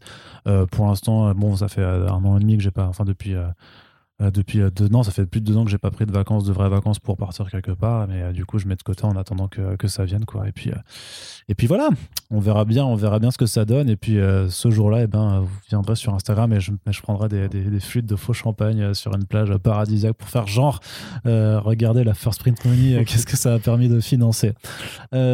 Ensuite, Popillette euh, qui, qui a changé de surnom. Avant, c'était Machete Bear. Ah, Machete, coucou. C'est ça. Qui nous dit donc bon anniversaire. Et, Merci. euh, et euh, justement, voilà, il demande la question, euh, comme Corentin l'a- l'ayant évoqué récemment, peut-on attendre des émissions de type présentation comme à l'époque où vous aviez fait celui sur Remender? Avec l'actu et les sorties, vous avez peut-être pas le temps, surtout avec Arnaud qui est quand même un contrôle fric pas possible. Ouais, Tout à fait, hein, bien sûr, c'est lui qui l'a dit en plus. ouais, ouais, merci. Mais sur une fréquence Merci, mensuelle, est-ce possible? Bah, j'aimerais bien avoir une réponse, du coup. Ah, du coup, oui, mais oui, on va le faire. C'est bon, je vais me dégager du temps pour qu'on puisse faire un thématique comme ça par mois. C'est une promesse. Les sujets sont déjà écrits, C'est pas une promesse de politicien, c'est une vraie, une vraie promesse. On, on va les faire, euh, quitte à ce que je ne sois vraiment que passeur de parole là-dessus si j'ai pas le temps de tout préparer. Mais et là, on va trouver les invités aussi pour pour discuter de tout ça. Mais oui, oui, on va on va les faire. On va vous faire des des auteurs à découvrir. Euh, voilà. Très Ça bien. fera 200 écoutes. Putain, et on aura, ça fera 200 écoutes, mais, mais- bah, non, mais par contre, c'est vrai que si on les fait, que vous les demandez, à ce moment-là, partagez-les vraiment, fait, sou- soutenez le, soutenez le Ouais, truc, hein, ouais. c'est sûr, parce que euh, ça prend du temps. Donc moi, je pense faut, que c'est super euh, important parce que c'est ces podcasts-là qui sont les, les, les meilleurs, entre guillemets, pour commencer quand tu connais rien. Tu vois, si je te fais un podcast sur, euh, je ne sais pas, moi, euh, la violence policière dans Batman, par exemple, et que tu vois, il y a plein de BD que ple- plein de gens n'ont pas lu, qu'on n'ont pas en tête parce qu'on connaît toujours les mêmes BD sur Batman, ça peut être l'occasion, voilà, d'avoir une sorte de porte d'entrée, de guide, comme la fameuse First Print Academy, tu vois, ça peut commencer par là, en mode, euh, si vous connaissez pas cet auteur, on va pas juste vous dire, voilà, une interview d'une heure et demie avec lui, on peut vous parler de son travail dans détail, de manière posée, marrante, et espérer comme ça vous convertir ou peut-être justement intéresser d'autres gens. Yes, donc du coup, par contre, on ne commencera pas en octobre, hein, vu qu'il reste que 7 jours pour le, pour, pour le faire, mais euh, à partir de novembre et tout, on va, on va, instaurer, on va instaurer ça. Euh, ensuite, Florian Bélanger. Qui, euh, qui avait fait une longue intro euh, pleine de, de compliments, c'était vraiment très très très très gentil. On te fait des bisous. Qui pose une question, une première question euh, quand faut-il arrêter C'est vrai que là c'est plus dans la deuxième partie, mais c'est parce que la deuxième question est plus dans la partie euh, nous quoi. Qui demandait quand faut-il arrêter une ongoing? Quelle est la bonne durée pour essayer ce que il dit qu'il a bouffé les 77 numéros du Flash de Williamson? Eh bien, bravo. Et avant de me rendre compte que ce n'était pas top, et 53 numéros de Wonder Woman Rebirth pour comprendre que les 24 Ah premiers ouais. de Ruka étaient suffisants. Donc effectivement, T'as c'est beaucoup de temps libre en, en quoi Bon, je- de la patience surtout. De la patience Ah, et de l'endurance. euh. Et de l'endurance, mais en même temps, c'est pareil, quand tu t'es tapé euh, les 75 numéros plus euh, tous les à côté du, euh, du run de Nick Spencer, tu te dis, mais en fait, l'ongoing, fallait l'arrêter au numéro 3, quoi. Tu vois, c'est compliqué. C'est le mais lecteur qui choisit quand il arrête l'ongoing. C'est vrai que c'est de C'est quand il arrête de la lire. Mais non, mais du coup, Moi, quand. Spider-Man, ça a duré deux tomes. Non, mais c'est vrai que quand faut-il arrêter une ongoing, c'est vrai que la réponse pragmatique sera de dire, mais quand toi, t'en as marre, en fait. c'est tout. Après, c'est vrai que parfois, c'est dommage parce qu'il y a toujours des hauts et des bas et qu'un arc euh, un peu médiocre euh, est en fait peut-être euh, les prémices d'un truc absolument fantastique. Euh, mais bon, après, euh, normalement, dans ce milieu-là, les gens se parlent, les gens échangent Mhm. et- t'as vite fait de savoir si d'un coup, une ongoing qui était vraiment nulle, d'un coup, le mec a pris ce qu'il fallait de, de C et puis a eu des idées incroyables et ça, et ça devient super bien. Mais est-ce que j'ai des. que la cocaïne rend les histoires meilleures. Ouais, Ouais. ouais, complètement. Euh, bah après, c'est vrai que j'ai pas forcément Si vous démarrez dans la BD, voilà, vous donne le conseil. Non, mais tu vois, pour moi, le run de Tom King, il y a eu des hauts et des bas, il y avait des arcs qui étaient plus ou moins intéressants, il, mais est trop, euh, il est trop long, c'est un très bon exemple. Il est trop long, ça. bah, je sais pas, moi, je le kiffe quand même, quoi. Franchement, il y a des trucs j'aurais bien aimé qu'il fasse ses 100 numéros. Hein. Bah, moi, franchement, je me suis je, passé le numéro euh, mariage et tout. Il y a encore des bons trucs de temps en temps, mais je trouve ça Ah, trop si. Cauchemar, c'est tellement. Je trouve que Nightmare, c'est vraiment l'arc le plus sous-estimé de ce truc, alors qu'en vrai, il est, Il est il est imbitable. trop bien. Il est incompréhensible, ce truc. Non, mais à relire en TP, tu le comprends mieux, mais c'est vrai que à l'époque de la publication mensuelle, je peux comprendre que d'un mois sur l'autre, il y avait un souci de se dire, mais attends, je comprends pas dans quelle Ouais. direction, et que c'était pas adapté au format euh, ongoing. Et puis moi aussi, j'ai vu Lost Highway. Enfin, c'est bon, tranquille. Moi pas. Ah, c'est pour ça. Donc voilà. Non, mais voilà, grosso modo, c'est un bon exemple pour moi parce qu'il y a vraiment des numéros qui tirent, euh, qui, qui tirent où il y a rien. Enfin, c'est vraiment juste, il te lit un poème pendant euh, 18 pages. Et, et oui, il des remplissages qui servent à rien. Après, c'est pas une question de durée, en fait, parce que la question, il n'y a, il pas de bonne durée. Euh, T'as des mecs qui te font des histoires de 70 numéros, comme Sandman. Euh, c'est la bonne durée. Ils pourraient limite en faire deux autres derrière, tu vois. La vérité, c'est juste une question de talent, c'est une question de rythme, c'est une question de d'envie de, de, de, de paraître, enfin de, De- et de, pa- qu'est-ce que que t'as à dire en fait. Oui, et puis même tu peux te motiver justement à essayer de dire des trucs que tu n'avais pas prévu de dire après ta fin, c'est toujours aussi intéressant. Mais la vérité, c'est que grosso modo, juste si l'auteur il est ou l'artiste ou l'autrice est, est doué, il- ça peut durer des centaines de numéros. Hellblazer, euh, c'est de la Oui, bonne durée. oui, mais 300 c'est- numéros, c'est la bonne durée. Ouais, bien sûr, mais c'est mais ah oui, mais alors il y a plein d'auteurs différents euh, qui sont passés qui sont passés Bah dessus. oui, mais c'est ça aussi le jeu. Parce que dans ce cas Batman, c'est ongoing, elle, elle change de main, tu vois. franchement Action Comics au numéro 967 euh, pff, voilà. Mais après par contre 1022 Et Marvel Comics, Ah mais 883. ah, il était bien Il celui-là. était bien celui-là. hein. Alors le 884, pas ouf. hein. Il était vraiment incroyable. Et du coup, question subsidiaire, Arnaud, ça fait quoi d'être intervenant, journaliste pop culture devant une classe de lycée? Comment t'as préparé le truc? As-tu enregistré l'échange? Mais je me rappelais même plus que je l'avais dit en podcast, en fait. Mais j'en ai parlé ou pas? Sur Twitter? Ou sur Twitter, peut-être, je me rappelais même plus. C'est vrai que j'ai eu la chance d'être euh, euh, convoqué euh, par un, fidèle auditeur, hein, du coup, de, First Print. voilà, qui, est prof, prof en lycée, qui m'a demandé de venir parler de mon métier. Et euh, ouais, c'est très très cool, puisque euh, on se réaperçoit, enfin, on se rend compte que en fait, ouais, des jeunes, c'est curieux, en fait. Et, euh, et du coup, ça, ça pose vraiment des questions, alors parfois naïves, parfois super pertinentes, mais juste, ouais, qui qui le plus fort entre Batman et Black Panther? Alors du coup, celle-là, je l'ai eu. Il y en a un qui a commencé, puis heureusement, le, le- mon, pote, le professeur, l'a, très vite en disant, on n'est pas là pour parler de ça, quand même. Donc non, non, c'était plus des questions sur, mais du coup, comment tu travailles, avec quoi, de quoi tu as besoin, c'est quoi la carte de presse, à quoi ça te sert. Et alors, forcément, tu as un peu le truc, ah, t'as vu les films en avance et tout, donc euh, machin, c'était, euh, c'est- c'était plutôt cool. Donc comment j'ai préparé le truc? Ben, il y avait une liste de questions que que, que, que cet ami euh, m'a envoyé, donc que j'ai que j'ai préparé tout simplement. Euh, après, voilà, parler de son métier, c'est relativement simple, euh, euh, j'ai envie de dire, tout en expliquant aussi la situation très particulière dans laquelle je me trouve par rapport à mon parcours, par rapport à ce milieu de niche que c'est, par rapport au fait que je suis pas dans une rédaction établie de presse, euh, voilà, d'un grand média euh, qui appartient à Bolloré. euh, et euh, donc voilà, c'est vraiment, un- je pense, c'est une approche particulière, mais et je crois que que les jeunes, euh, que les jeunes ont, apprécié. Donc non, par contre, euh, j'ai pas enregistré l'échange parce que euh, c'est je suis pas sûr. Enfin, si vous écoutez euh, The Pulse saison 1, euh, grosso modo, vous êtes déjà au courant de ce que j'ai pu, euh, de Ouais, ce que j'ai pu raconter. n'a pas vocation à être podcast. hein. Oui, c'est ça, Je me balade. Pourtant, je me balade beaucoup avec des micros, au cas où il y a, au, au- au cas où paf, il y a un invité qui me Il y a tombe un mec dessus qui en dirait Est-ce que vous avez l'heure? Attendez, parlons comics d'abord. Qu'est-ce que vous avez lu récemment? Allez, du coup, Jimmy Wayne qui nous demande, alors qui nous dit, vous avez sorti un bon paquet de podcasts en un an, lequel avez-vous préféré, faire? Ben, On a répondu un peu avant, je crois quand même à, à nos podcasts préférés, donc ça c'est cool, c'est, euh, c'est fait. Et c'est le moment de faire fermer quelques bouches, euh, dit-il. Combien de temps consacrez-vous au podcast? Combien d'heures de prépa, de montage, euh, histoire de montrer que c'est un vrai taf de fou? Euh, ben, De prépa, ça dépend vraiment du, du sujet. Tu passes combien de temps au montage, Corentin euh? Bah, je pourrais le faire à ta place, hein, honnêtement. je suis monteur, je te rappelle. Mais non, non, après moi là, donc c'est Arnaud qui gère toute la partie post-prod et enregistrement, puisque c'est le matériel lui appartient. Euh, tu montes sur, euh, sur Cubase ou non? Non, moi je suis sur Adobe euh, Visu- Audio. Ouais, ok. Donc euh, voilà, moi après en prépa, ça va, ça va dépendre. J'ai pas d'exemple de podcast sous, sous la main. Pour les front page, bon, c'est relativement restreint en termes de préparation parce que Bah, en fait, tu le, prépares, tu le prépares en permanence parce que de toute façon, ça. oui, c'est en ça- écrivant ça- les ça- articles, voilà, quand ça- tu fais la recherche, etc. ouais. ça, découle en fait du, du, du fait que voilà on, on, on reparle en fait à l'audio de choses qu'on produit par ici ce serait beaucoup plus compliqué si on rédigeait plus sur Comics Blog et qu'on avait euh, je sais pas que moi j'étais reparti à- C'était le cas pendant, pendant un temps. oui mais, mais je, on rédigeait, je rédigeais toujours sur, sur l'actualité sur, Oui, sur Comica, sur ouais. Comica, donc c'était euh, c'était relativement sem- semblable mais, euh, mais si par exemple admettons je sais pas que je sois passé euh, on va dire éditeur ou euh, bibliothécaire ou whatever euh, bah là ce serait quand même plus, plus compliqué de réussir à tout suivre et d'avoir euh, les bonnes infos en tête et, et tout ça quoi Après, Donc, sur, les, ça, c'est une préparation qui, qui se compte, Ouais. qui se compte pas forcément parce qu'on est toujours en train de le préparer. sur les back issues, bah, Faut lire les BD. hein, c'est voilà, proportionnel au nombre de BD qu'il y a et à leur longueur. Donc ça, c'est plusieurs heures, plusieurs longues heures parfois. Euh, parce qu'en plus, en général, on arrive toujours euh, à à être à la bourre, même quand on, s'y prend à l'avance et on Mhm. arrive le jour même. T'as tout lu, c'est bon Non, moi, j'ai pas tout lu. Mais attends, on va bouffer un kebab et tu vas le lire et moi, je vais lire. et c'est un peu voilà, notre, notre quotidien. Pour tous les podcasts critiques, on n'arrive jamais à être dans les temps. Euh, sinon, voilà, après, pour tout ce qui est plus cinéma, etc., moi, j'essaie généralement de faire des recherches sur la production ou de lire les BD euh, sur lesquels ces personnages qui sont adaptés sont basés.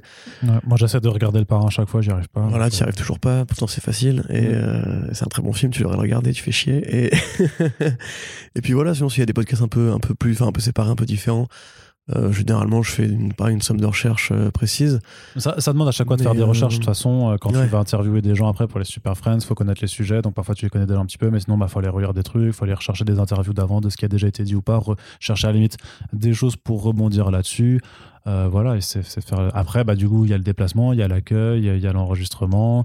Il y a tout un, tout un tas de, de, choses comme ça. Le café à faire, effectivement, pour Corentin. Puis après, il faut attendre que Corentin ait fait sa pause pipi avant d'enregistrer. Ah, ça, ça, tu vas où là? Voilà, tu, vois, tu veux, qu'on parle de, de trucs ça, prend, Moi aussi, j'ai des, des doses, frère. ça prend un quart d'heure. mais non, non, voilà, c'est vrai qu'il y a. Il y a, faut remettre sa crème anti-de bronzage. Euh, Exactement. en maillot de bain. Oui, oui. Qu'est-ce que t'as à l'envers? Pendant l'été, effectivement. effectivement. euh, mais, mais voilà, non, c'est vrai que ça demande toujours euh, des, des, heures, des, des, heures avant. Ensuite, il y a le temps d'enregistrement. Donc bah, là, c'est le temps que vous avez quasiment parce que First Print euh, a très peu de. Heureusement, techniquement, il y a très peu de montage dans le sens qu'en gros, grosso modo, j'exporte donc les, les, pistes. Euh, je, coupe au début et à la fin les, les, conneries qu'on peut raconter ou les intros loupées. Euh, et je note si jamais on a eu un souci pendant l'enregistrement, je coupe les passages où du coup il y a, y, a, y a, un blanc ou, ou, un truc à fourcher pour mieux raccorder. Et après, ben, on met le générique au début, à la fin. On met quelques effets audio pour lisser le son et tout ça. Et après, ça part directement à l'export parce que voilà, c'est un podcast de discussion assez. Voilà, heureusement, j'ai pas de générique d'entre deux. Il n'y a pas de, de, de, séquence. C'est quand même du, du truc assez simple. Et puis, le matos dans lequel on a investi, fait que pour l'instant ça se passe ça se passe très bien a priori sur la qualité du, euh, du, du, du contenu. C'est du tourné monté quoi voilà c'est pas mal. Par contre euh, ensuite il y a euh, une fois que le fichier est prêt euh, faut créer toutes les vignettes euh, du coup moi que je fais par Photoshop. Donc euh, pour les différents réseaux sociaux pour la page au chat pour le site maintenant. Ensuite il y a la description des articles à faire. Il y a tout un tas de trucs à faire sur ces articles avec le SEO les référencements les tags trouver les, les liens pour les back issues, faut rajouter des liens aussi pour, euh, par exemple, pour Comic Zone et tout ça. Enfin voilà, ça prend, ça prend du temps, ça prend souvent euh, facile une heure de plus. Euh, et bah, quand on sort, bah voilà, 3-4 podcasts par semaine, donc dites-vous bien que le, le temps investi euh, est, énorme en fait. Ça, ça, ça, fait beaucoup. Et euh, moi, je vous cache pas que très souvent, euh, les, les, podcasts, j'ai fini de, de, de, tout faire. Il est 1h du matin et je programme en général à 5h. Et à chaque fois, je vois le décompte qui fait 4 heures à toucher. Ah merde, oui, c'est vrai que c'est que dans 4 heures. Enfin, c'est.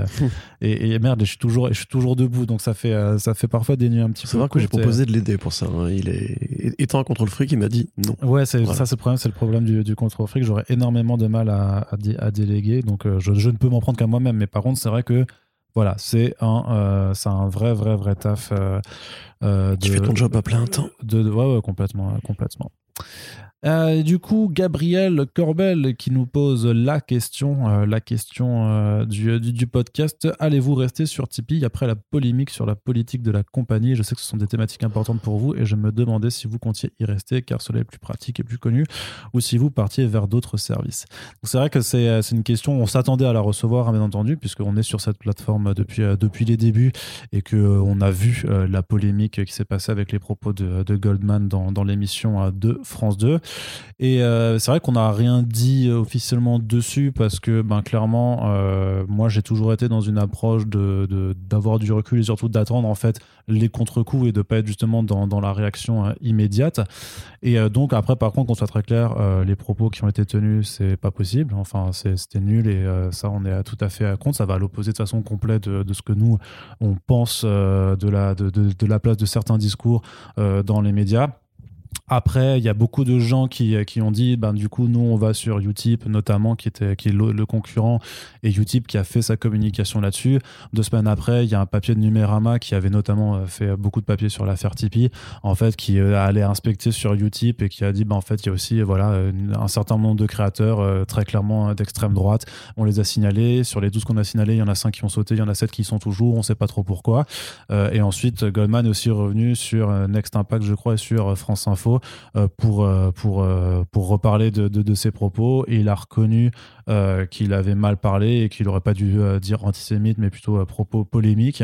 donc en soi, c'est comment dire, ça justifie toujours rien la, chose qui a été dite, mais disons que voilà, il y a quand même une forme de recul qui fait que pour moi en fait, ce serait hypocrite d'une part de se barrer parce qu'en fait, quand on a commencé à bosser, pas à bosser avec eux, mais à, vouloir aller euh, dessus, euh, il y avait déjà le scandale du hold-up en fait du documentaire et, le fait que François euh, est financé dessus. Donc, je, moi, j'avais pas. Enfin, c'est un, truc qui est qu'il y a zéro plateforme en fait sur laquelle il y aura 100% de gens entre guillemets qui ont aucun reproche à se faire. Donc en fait, si c'est pour aller sur Utip alors qu'il y a aussi des, des faves dessus, en fait, je vois pas. Et puis, bah, on est tous sur, sur des plateformes sur, à utiliser des trucs comme YouTube, je sais pas quoi, ou Facebook ou Twitter. ou Twitch, ou voilà, et il y a tout. nazis aux table ouverte. Hein. Voilà, c'est ça, il y a des nazis partout. Donc à un moment, moi je préfère continuer de militer pour ce pour les valeurs auxquelles nous croyons. Et puis après, il y a aussi un côté très pragmatique, c'est que on est un petit podcast, on est une toute petite communauté. Euh, on vous l'a dit, il y a ces 150, 150 personnes et je sais très bien que si on devait euh, changer de plateforme, euh, il y aurait une perte non négligeable, à mon avis, de, gens en fait dans le mouvement. Et à l'heure actuelle, par rapport au temps justement que j'investis là-dedans, par rapport à tous les efforts que ça demande, c'est quelque chose que je peux me permettre. Je n'ai pas, j'ai pas la chance d'être un énorme influenceur qui peut se permettre de, perdre 30% de, ses abonnés là-dessus. Donc voilà, pour moi, l'important, bah, par contre, c'est de de réinviter des gens pour parler de, représentation. On continuera de le faire, on continuera toujours de, mettre en avant voilà, les, les, les, propos justement qui n'ont pas euh, en plus là on va dire le, grand boulevard sur les ondes médiatiques plus, plus généralistes. Donc euh, voilà on, oui oui on, on, y reste. Après c'est vrai que euh, ça fait chier, ça fait super chier, surtout que j'avais euh, des envies de bosser plus euh, justement sur. ça rejoint la question d'après, parce que Joker, du coup, qui disait Que pensez-vous d'une séance podcast plus ciné comme le fond d'autres, comme C'est plus que de la SF et Capture Mag? C'est en plus un truc, ça qui est prévu depuis très longtemps, genre même avant quand Comics Blog, enfin, qu'on était encore en CD sur que j'en ai jamais parlé, mais mais il y avait des choses comme ça que j'avais envie de faire. Tu m'avais dit pour Watchmen, non? Ouais, c'est ça pour Watchmen, mais, mais du coup, il y en a une qui est faite en plus là en octobre, je crois. Mais du coup, moi, j'ai un autre truc, mais je t'en parlerai hors micro. Euh, donc du coup, moi, en plus, bah, on avait, euh, on a, il y avait des envies à faire avec ça, et aujourd'hui, pour l'instant, euh, bah, c'est vrai que c'est compliqué de se dire de, de, vouloir vraiment bosser avec avec la marque par rapport à ce qui s'est passé, quoi. Et mais par contre, c'est c'est chiant, et c'est chiant surtout de, en fait, que des gens comme nous, en fait, se retrouvent quelque part pénalisés par des propos en fait qu'on n'a pas qu'on n'a pas en fait parce qu'ils ne sont ils ne, ne, sont pas de notre ressort mais par contre, ça fait chier aussi de devoir effectivement partager l'espace d'une plateforme avec des gens euh, qui sont à l'encontre de, de, tout ce qu'on ce qu'on porte. Mais voilà, ce que je veux dire, c'est que qu'ils soient sur Tipeee, sur Tipeee ou Utip ou Patreon, euh, il y aura toujours quelqu'un en fait euh, de dégueulasse quoi. Et ça, maintenant, c'est qu'est-ce qu'on fait quoi mm. C'est est-ce qu'on du coup on dégage de tout mais du coup, moi, je peux plus continuer à faire ça parce que on a toujours eu l'ambition de faire First Sprint de façon professionnelle. Ou alors, on continue juste de se battre encore plus pour que le discours qu'on veut porter et les valeurs qu'on veut porter réussissent à avoir plus d'écho que celles des, petits faves de merde à, C'est entre les mains du public. Je veux dire, effectivement, si toutes les plateformes sont coupables du même problème, c'est-à-dire de prendre l'argent euh, de n'importe qui, y compris des gens qui défendent des valeurs indéfendables, euh, ce qu'il faut, c'est qu'effectivement, il y ait les scandales qui explosent comme pour Hold Up, qui, que les gens signalent euh, les, les, fachos plutôt que de signaler la plateforme pour que les plateformes se responsabilisent elles-mêmes et comprennent qu'en fait, c'est il faut qu'elles fassent la police à un moment donné. Mais effectivement, enfin, regardez YouTube, il y a plein de, de vidéastes extraordinaires. Et il y a le Raptor dissident, et il y a toute la clique euh, le des influenceurs euh, néofascistes. Le chef euh. Otaku qui fait des trucs avec l'autre mec de génération identitaire. Voilà, c'est ça. Il y a Thaïs Descuffon, Mes Genoux, etc. Enfin, et c'est tout le problème, en fait, c'est que quand, on en vient justement à, culpabiliser l'ensemble du système, on oublie aussi que malheureusement, c'est le public qui décide et c'est le public qui a les moyens de signaler les vidéos, de signaler les contenus y a les moyens aussi de ne pas financer. Et voilà, honnêtement, s'il y avait une plateforme qui justement était euh, plus vertueuse ou totalement vertueuse, euh, on en a parlé avec Arnaud, hein. c'est une, vraie discussion qu'on a eue en major est-ce qu'on se casse, est-ce qu'on reste? Euh, On a fini par adhérer à l'idée qu'il fallait au moins attendre de voir comment est-ce que eux ils allaient rebondir sur une polémique qui leur a échappé, hein, parce qu'en plus c'est très, très rigolo quand, quand tu vois les CGU justement de, de Tipeee, en fait non, c'est qu'il y a une provision qui dit justement qu'ils n'ont pas le droit, que les comptes n'ont pas le droit d'appeler à la haine ou d'appeler au racisme, etc. Mmh. Donc en fait, euh, voilà, il fallait juste que le mec se recadre tout seul. Euh, moi, j'avoue, du coup, je, c'est pas forcément des gens que je porte énormément dans mon cœur, même s'ils nous ont accueillis euh, au début et qui nous ont vraiment bien aidés. c'est une rhétorique effectivement avec laquelle je suis pas d'accord du tout. je suis content que ça ait fait justement ce petit scandale qui pourrait éventuellement amener à poser des questions aussi à Utip et aussi à YouTube et aussi à tous ces gens qui justement, même Twitter quelque part, tu vois, enfin, bah, ne font pas le travail de modération qui est nécessaire mais malheureusement il n'y a aucune plateforme que, vers laquelle on peut s'échapper euh, par magie quoi donc euh. et après ça va sur des questions de euh, voilà quel, quel rôle donner aux plateformes privées par rapport à aux, questions de discours et tout ça. Et après, ça part dans des sphères qui sont tellement au-delà en fait de, notre, de notre simple propre sphère. Quoi. Après, c'est vrai que tu as dit un truc, c'est qu'on n'est pas assez gros pour se permettre de, un claquement de doigts de bah non, non, enfin, là, non, mais là, là, et, là c'est peut-être là on pourra très bien dire ah mais du coup tu préfères l'argent à la morale ou je sais pas quoi mais c'est pas le enfin moi je suis pas j'ai pas à assumer les propos d'autres connards en fait tu vois je crois qu'avec First Print et qu'avec tous les gens qu'on invite et tout ce et tout ce qui est discuté et tout ça je crois qu'on fait le taf en fait par rapport aux valeurs aux valeurs qu'on porte tu vois Donc je, je, je, suis désolé, je suis pas responsable de, des quatre merdes Mmh. qui, qui, sont dessus. Et... Non mais je veux dire, que si demain on est effectivement beaucoup plus nombreux ou beaucoup plus important, on aura un poids à faire valoir. Comme tous les influenceurs qui ont gueulé après la, ce commentaire-là et qui ont dit euh, non, c'est pas possible, Tipeee, il faut, mettre à jour, il faut moderniser.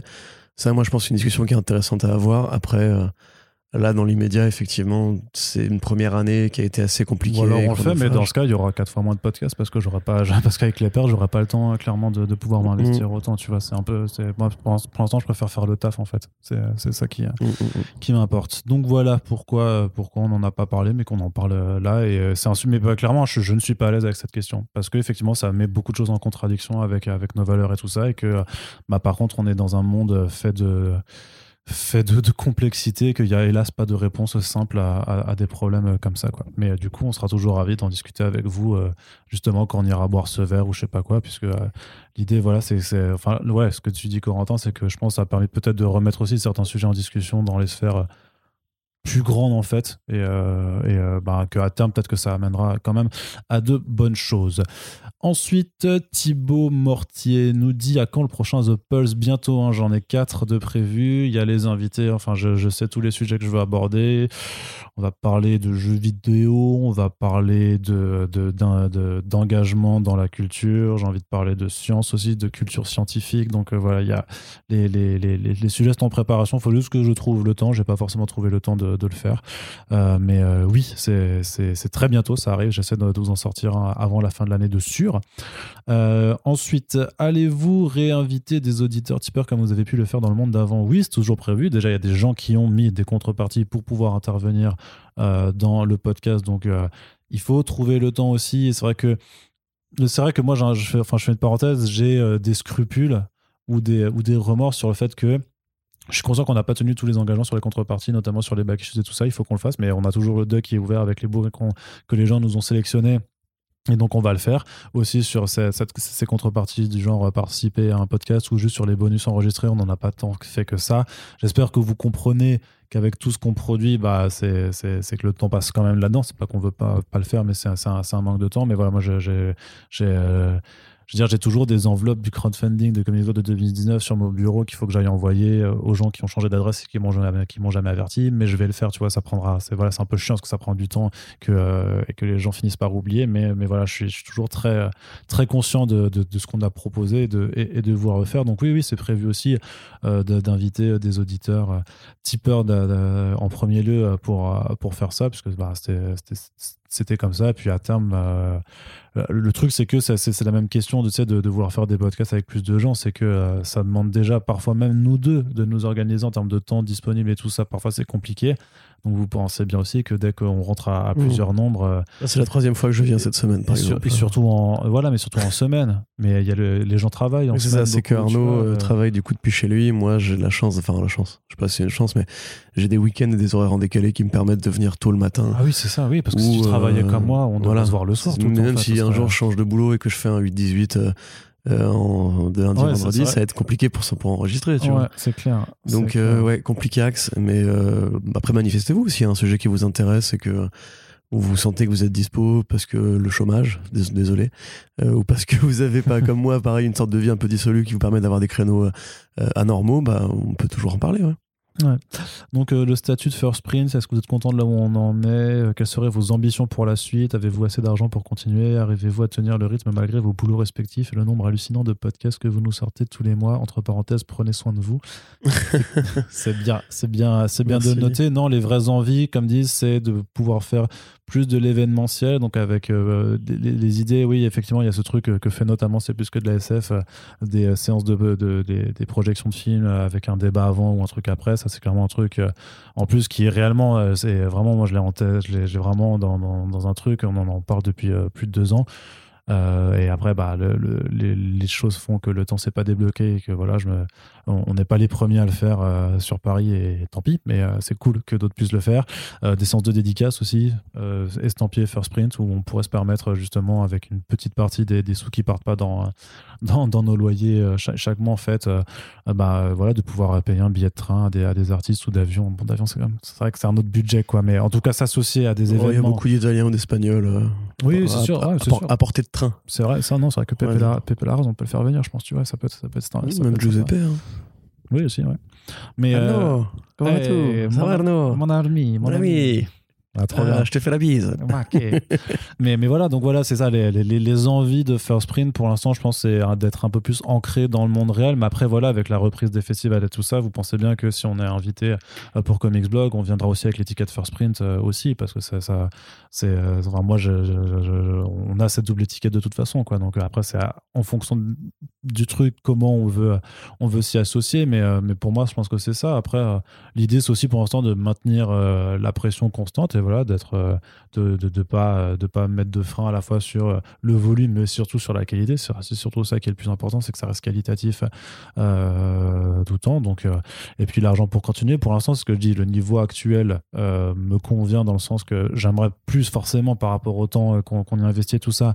Mais disons que ça permet quand même de, de, voilà de pas s'inquiéter sur la fin des mois.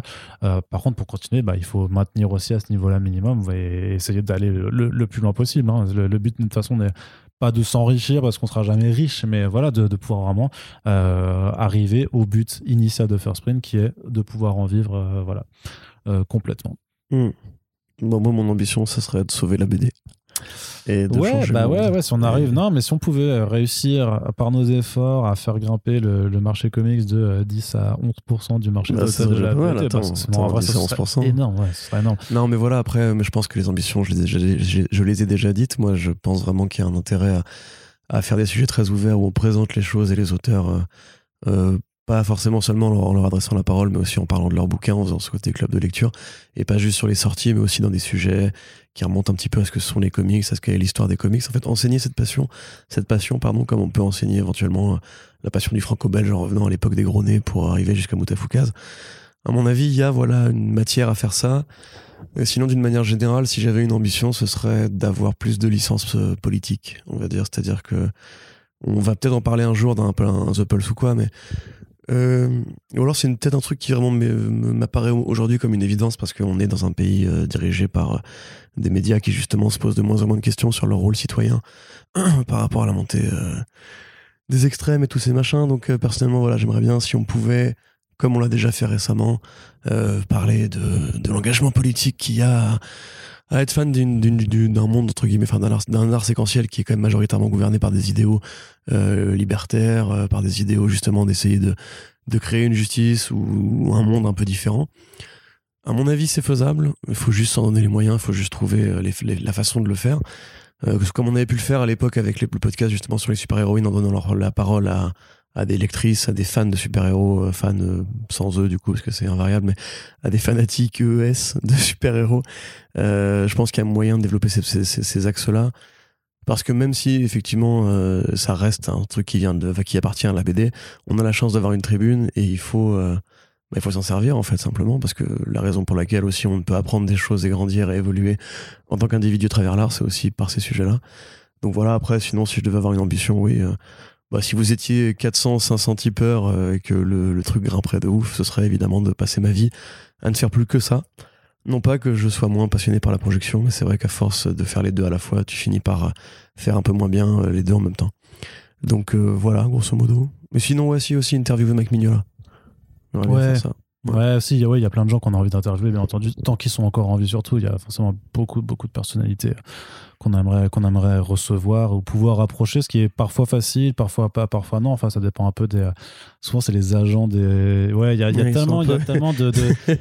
Faut se frayer les agents, c'est un peu des gardes faut- du corps aussi aux faut, faut se États-Unis. frayer hein. un chemin, faut se faire reconnaître euh, en tant que pro, faut qu'on nous fasse confiance, faut qu'on on vouch pour, euh, pour, pour nous, tu vois, qu'on qu'on dise non, eux, c'est bon, c'est des gars sûrs, euh, vous pouvez faire quelque chose. Et, euh, et après, ouais, ben, plus on grimpe plus ce sera, sera compliqué parce qu'on restera jamais que deux petits gars euh, en France, euh, voilà, dans, une industrie avec, où des gens sont beaucoup, beaucoup plus, euh, plus, plus haut placés. Quoi. Et donc, une autre question avez-vous des propositions de mécénat de la part des éditeurs qui apprécient votre travail et son impact sur la reconnaissance du comics en France? Euh, J'imagine bien que vous ne seriez pas pour afin de conserver votre indépendance, mais j'aimerais savoir quel Ah, mais eux retour non vous plus, font ils sont pas pour. hein. les acteurs du milieu sur le podcast bah franchement euh, justement vu que je, je- je suis aussi euh, chef de pub on va dire sur Comics Blog moi je vois déjà très bien la difficulté que c'est d'avoir euh, parfois des, juste des, des budgets pub et même Ouais, avant hein, ça, par ouais. rapport aux 4 ans sur Comics Blog et, avec le commercial qu'on avait avant. Donc honnêtement, s'il si, s'il y a déjà pas, pas, pas de budget marketing web, j'imagine bien que pour un gros site. Surtout si c'est du vrai mécénat en mode désintéressé sur la ligne édito. Ah oui, non, ça, Là, je pense que. non. Non, mais j'y ai pensé. Hein. Au début, dans, les plans de First Print, j'avais mis un volet sur sponsoring, machin, parce que c'était aussi la deuxième option. C'était à la fois le, crowdfunding, enfin le, participatif par la communauté, et aussi l'offre de sponsoring. Après, en réalité, j'ai jamais, euh, pour l'instant, j'ai jamais vraiment fait. Euh, je crois que j'en ai parlé une fois à un éditeur, et après, et après, euh, la, la, personne m'avait répondu, d'accord, mais euh, du, du qu'est-ce que tu proposes et, euh, sur, sur tes chiffres? Et après, en fait, ça, très vite, j'ai, laissé tomber pour l'instant l'idée de proposer ça, quoi. Je crois mmh, que. Enfin, très honnêtement, en plus, moi, j'y tiens pas. Je pense que c'est une porte ouverte vers. c'est peut-être un truc sur des conversations un peu difficiles en mode, ça, ça, nous couperait d'une partie de notre indépendance qui est en plus toute bête. Ça, moi, j'ai toujours un truc que j'ai toujours répété, c'est j'adore le travail d'Urban Comics. Des fois, ils font des bouquins pourris. C'est important que je dise quand ils font des bouquins pourris, simplement parce que euh, sinon, on n'est pas respectable et on, ce qu'on dit n'a aucun intérêt. Si on commence à entrer là-dedans.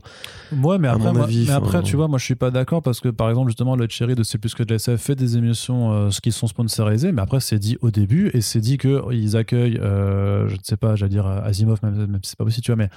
Tu vois. carrément, ouais, carrément Ils l'ont ressuscité. C'est ça, voilà. non, non, mais ils vont, ils disent, on fait cette émission spéciale sur cet auteur ou sur cette œuvre avec l'éditeur français qui fait le truc, c'est sponsor, ces trucs, et ça n'empêche pas d'avoir une discussion derrière qui est super intéressant. Ouais, mais c'est pas là juste pour dire.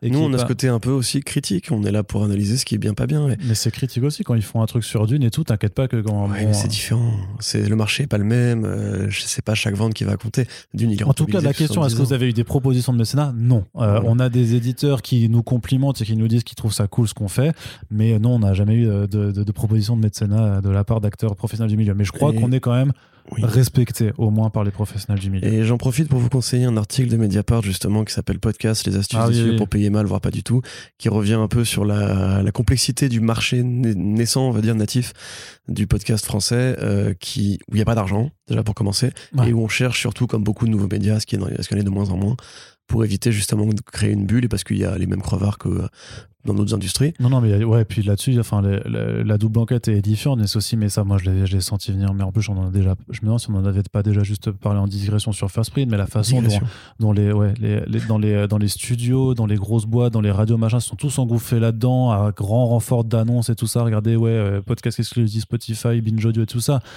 évidemment qu'il y avait couilles sous, euh, qu'il y avait des couilles quelque part, tu vois. Enfin, j'étais tellement pas surpris. Quoi, des couilles?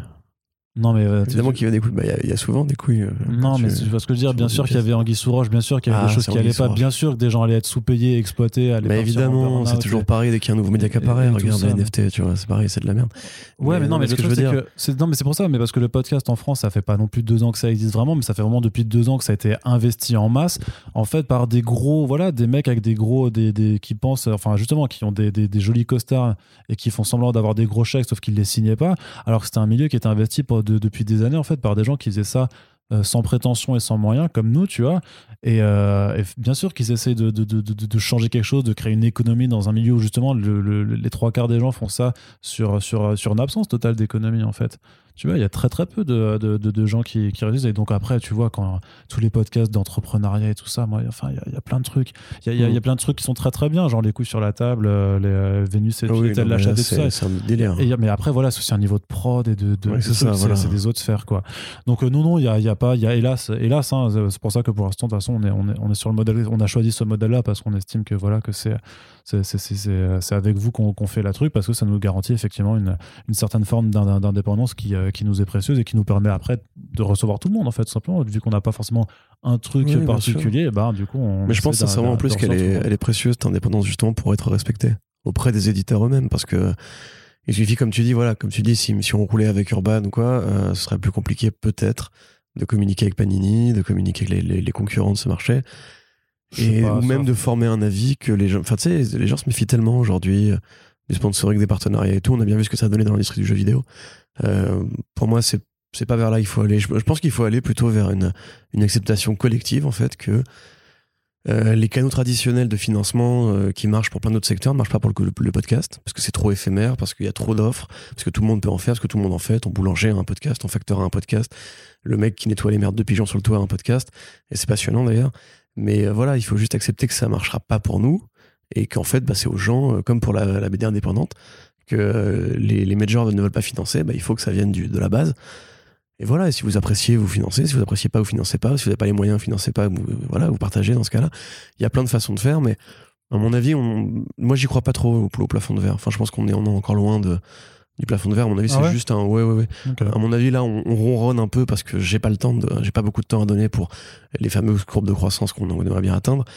Mais on va les atteindre d'une manière ou d'une autre. C'est juste une question d'organisation.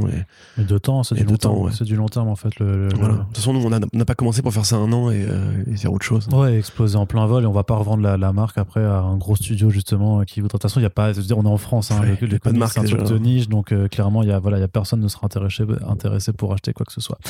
Donc voilà, mais après voilà les, euh, les retours. Je crois vraiment que les, les retours des, des acteurs du milieu euh, sont, je crois qu'ils sont contents. Je crois, je crois. Enfin, on me l'a déjà dit. hein, Il y a des, des personnes qui nous ont déjà dit euh, euh, qui- qui- qui- qu'ils appréciaient beaucoup de, de, de voir ce podcast exister. Mm. Notamment Donc, les euh, blagues sur les macarons. notamment les blagues sur les macarons effectivement donc euh, et puis voilà même s'il n'y a pas de mécène je sais pas quoi bah, on a quand même une relation de travail de- et de confiance qui permet que justement on peut faire des interviews avec Giuseppe Camoncoli euh, euh, quand euh, le, le Undiscovered Country sort avec l'équipe de Infidel et tout ça voilà ça permet de, de pouvoir Et puis ça, c'est un cercle vertueux. C'est quand t'as réussi à avoir telle personne, t'arrives à avoir celle d'après parce que t'as eu telle la première. ouais c'est ça voilà c'est ça Et donc voilà, à terme, on va finir par remonter la chaîne alimentaire jusqu'à Alan Moore et on aura gagné.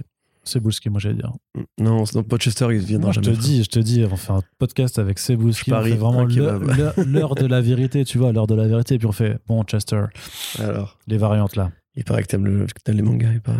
c'est ça. T'aimes bien le Japon T'aimes bien le Japon On pourra jamais, tu sais qu'on pourra jamais l'avoir en interview parce que les gens savent qu'on vanne tellement sur lui qu'ils nous prendront pas à sérieux si on dit bon, bah, on a fait l'interview et on va, du coup, on va être obligé d'être. Déjà, on va l'appeler Chester et quoi. ça va le vexer. Chester-san. C'est clairement quelque Il va arriver en kimono et tout. Pareil, Scott Je Snyder. suis sûr que chez lui, c'est un vrai weeb, il se met en kimono Scott traditionnel. et Scott. Snyder, je peux pas faire un podcast avec lui si t'es là parce que tu, tu, tu, tu trash tellement son truc que, que moi, Non, tu sais, je poserais que des questions passives-agressives. En mode genre, alors Noctera, c'est vachement inspiré. Où est-ce que vous trouvez toutes ces idées incroyables, monsieur Snyder c'est merveilleux. T'es un monstre. Vous avez jamais joué à Death Stranding, vraiment il y a un truc C'est qui. ça, Voilà, c'est la différence en fait entre Corentin et moi, c'est la courtoisie professionnelle. N'importe quoi. Il se trouve que je mets, je mets les gens à l'aise. Je m'aurais vu, franchement, quand j'ai interviewé les deux, les deux gars de Gotham, quand même, le. le, le- Ah oui, non, par contre, ça. Le Même, même Iwan Reon, rappelle-toi. Le, self-control. Ouais, Iwan Reon, euh, ouais, effectivement. Pour sa série de merde, là. Ouais, bah bon. On l'avait pas vu en entier, donc on avait pas, on avait juste vu les, les deux premiers épisodes, tu vois, mais euh, ouais, je t'avoue que c'était Robin Lord Taylor et euh, un truc qui était très sympa au demeurant, quoi. euh, mais qui admettaient eux-mêmes qu'ils arrivaient même pas à se souvenir de tout ce qui se passait dans une saison, tellement c'était bordélique le truc. Donc euh, au moins, ils étaient aussi euh, relativement, euh, relativement honnêtes. Et donc, euh, voilà, justement, c'est la dernière question. Pensez-vous euh, agrandir l'équipe de podcasteurs avec du bénévolat peut-être euh, pour apporter plus de diversité ben, Pour moi, les invités viennent vraiment souvent sur les on-screen, sur les omnibus, euh, sur les super friends et tout ça. Mais euh, sur du régulier, c'est il y a, il y a une- il y a un Bah, c'est rythme. ce qu'on a dit tout à l'heure, le problème des horaires, quoi. Ouais, le problème des horaires, du rythme à tenir. Voilà. c'est- C'est pour ça C'est aussi. Déjà, il faut que les gens soient. Ben, en- mettons pour le front page, qui est un truc en plus qui est historique dans ce qu'on faisait déjà avant avec Alex Lecoq, tu sais, on, et on tout. mais- passe tellement de temps que ça va Mais oui, mais il, faut, il, faut- faudrait aussi, que les gens eux-mêmes, en fait, aient tout lu, soient au courant de toute l'actualité, un avis sur chaque sujet. Et pour les gens dont, dont- dont c'est pas le métier, entre guillemets, c'est un peu triste à dire, hein, mais euh, il y a des trucs qui sont, Bah, y a a des trucs qui sont oui, rébarbatifs temps, à, oui. à- à tout suivre, tu vois. Enfin, tu peux pas être sur tous les fronts à la fois. Euh, déjà, moi, j'aime bien nos auditeurs qui se tapent toutes les actualités, même celles qui les intéressent pas, par euh, amitié envers nous, parce que justement, ils ont envie de s'intéresser. Mais on a, on a conscience que tout ce qu'on vous dit dans un front page, par exemple, il y a des trucs qui sortent par une oreille. Et, et voilà, quoi. Donc, euh, pour les backy shoes, là, c'est pareil. Enfin, si on demande à quelqu'un de venir chaque semaine, de lire six bouquins, ou même plus que ça, en une semaine, de venir sur un créneau où il devrait bosser, donc de poser une matinée, ou de. Voilà. Et après lui dire, mais tu vas pas, tu vas pas être payé à la fin. Même déontologiquement, moi, ça me poserait problème, en fait. J'ai envie de dire, ben, dans ce cas-là, on- il faudrait le payer, quoi. Et donc, bah, toujours pareil. Après, c'est une question de courbe de croissance, et etc. Mais quand on a des invités, en général, on passe toujours des très bons moments. Euh, moi, c'est vrai que je vois hein, qu'on tourne un peu en rond sur plein de sujets, parce qu'Arnaud et moi, on est d'accord sur plein de sujets, et quand on n'est pas d'accord, c'est pour toujours les mêmes motifs. C'est-à-dire, voilà, moi, je suis peut-être trop, trop con et trop borné. Arnaud, lui, il est trop, euh, il est trop plein de trucs. Voilà, c'est trop, trop Arnaud. Euh, mais honnêtement, c'est notre formule, quoi. On a toujours travaillé à deux, même sur les planètes quand on était en équipe plus large, on travaillait majoritairement lui et moi. Sur Comics Blog, quand il était au sein de, de Arts à Nantes, on travaillait encore majoritairement lui et moi sur Comics Blog à l'écrit. Euh, donc voilà, ça a jamais vraiment trop changé. C'est ce qui fait, je pense, le, euh, la formule gagnante, euh, si tant est qu'on puisse dire ça. Mais voilà, après, oui, si, des gens veulent venir, très bien. Mais à mon avis, il y a plus d'intérêt à augmenter les podcasts où on serait à plusieurs que à insérer au forceps des gens sur les formules régulières parce que là, en l'occurrence, non, ça n'a pas grand, grand intérêt. C'est comme les Super Friends, en vrai, moi, ça me ferait plaisir de venir. Mais les questions que pose Arnaud, sachant que des fois, il, il me consulte avant, mais en général, voilà, les questions que pose Arnaud, je les poserai aussi, en fait. Donc, euh, en définitive, ça ne va pas être trois pour un Super Friends à, à mitrailler un mec de questions. euh. Donc, oui, non, moi, je, ça, ça- ça me ferait plaisir. hein. Tu vois, s'il y avait un mec qui vraiment euh, était plein d'esprit, qui se disait, je m'en fous, moi, je viens pour, pour le bonheur d'être avec vous, on boit un café, on fait les Oui, puis le, le Très problème- bien, mais. Et puis il y aura un problème à dire viens, on prend un bénévole alors que nous deux on se rémunère techniquement Bah, là c'est ce que j'ai dit, ouais.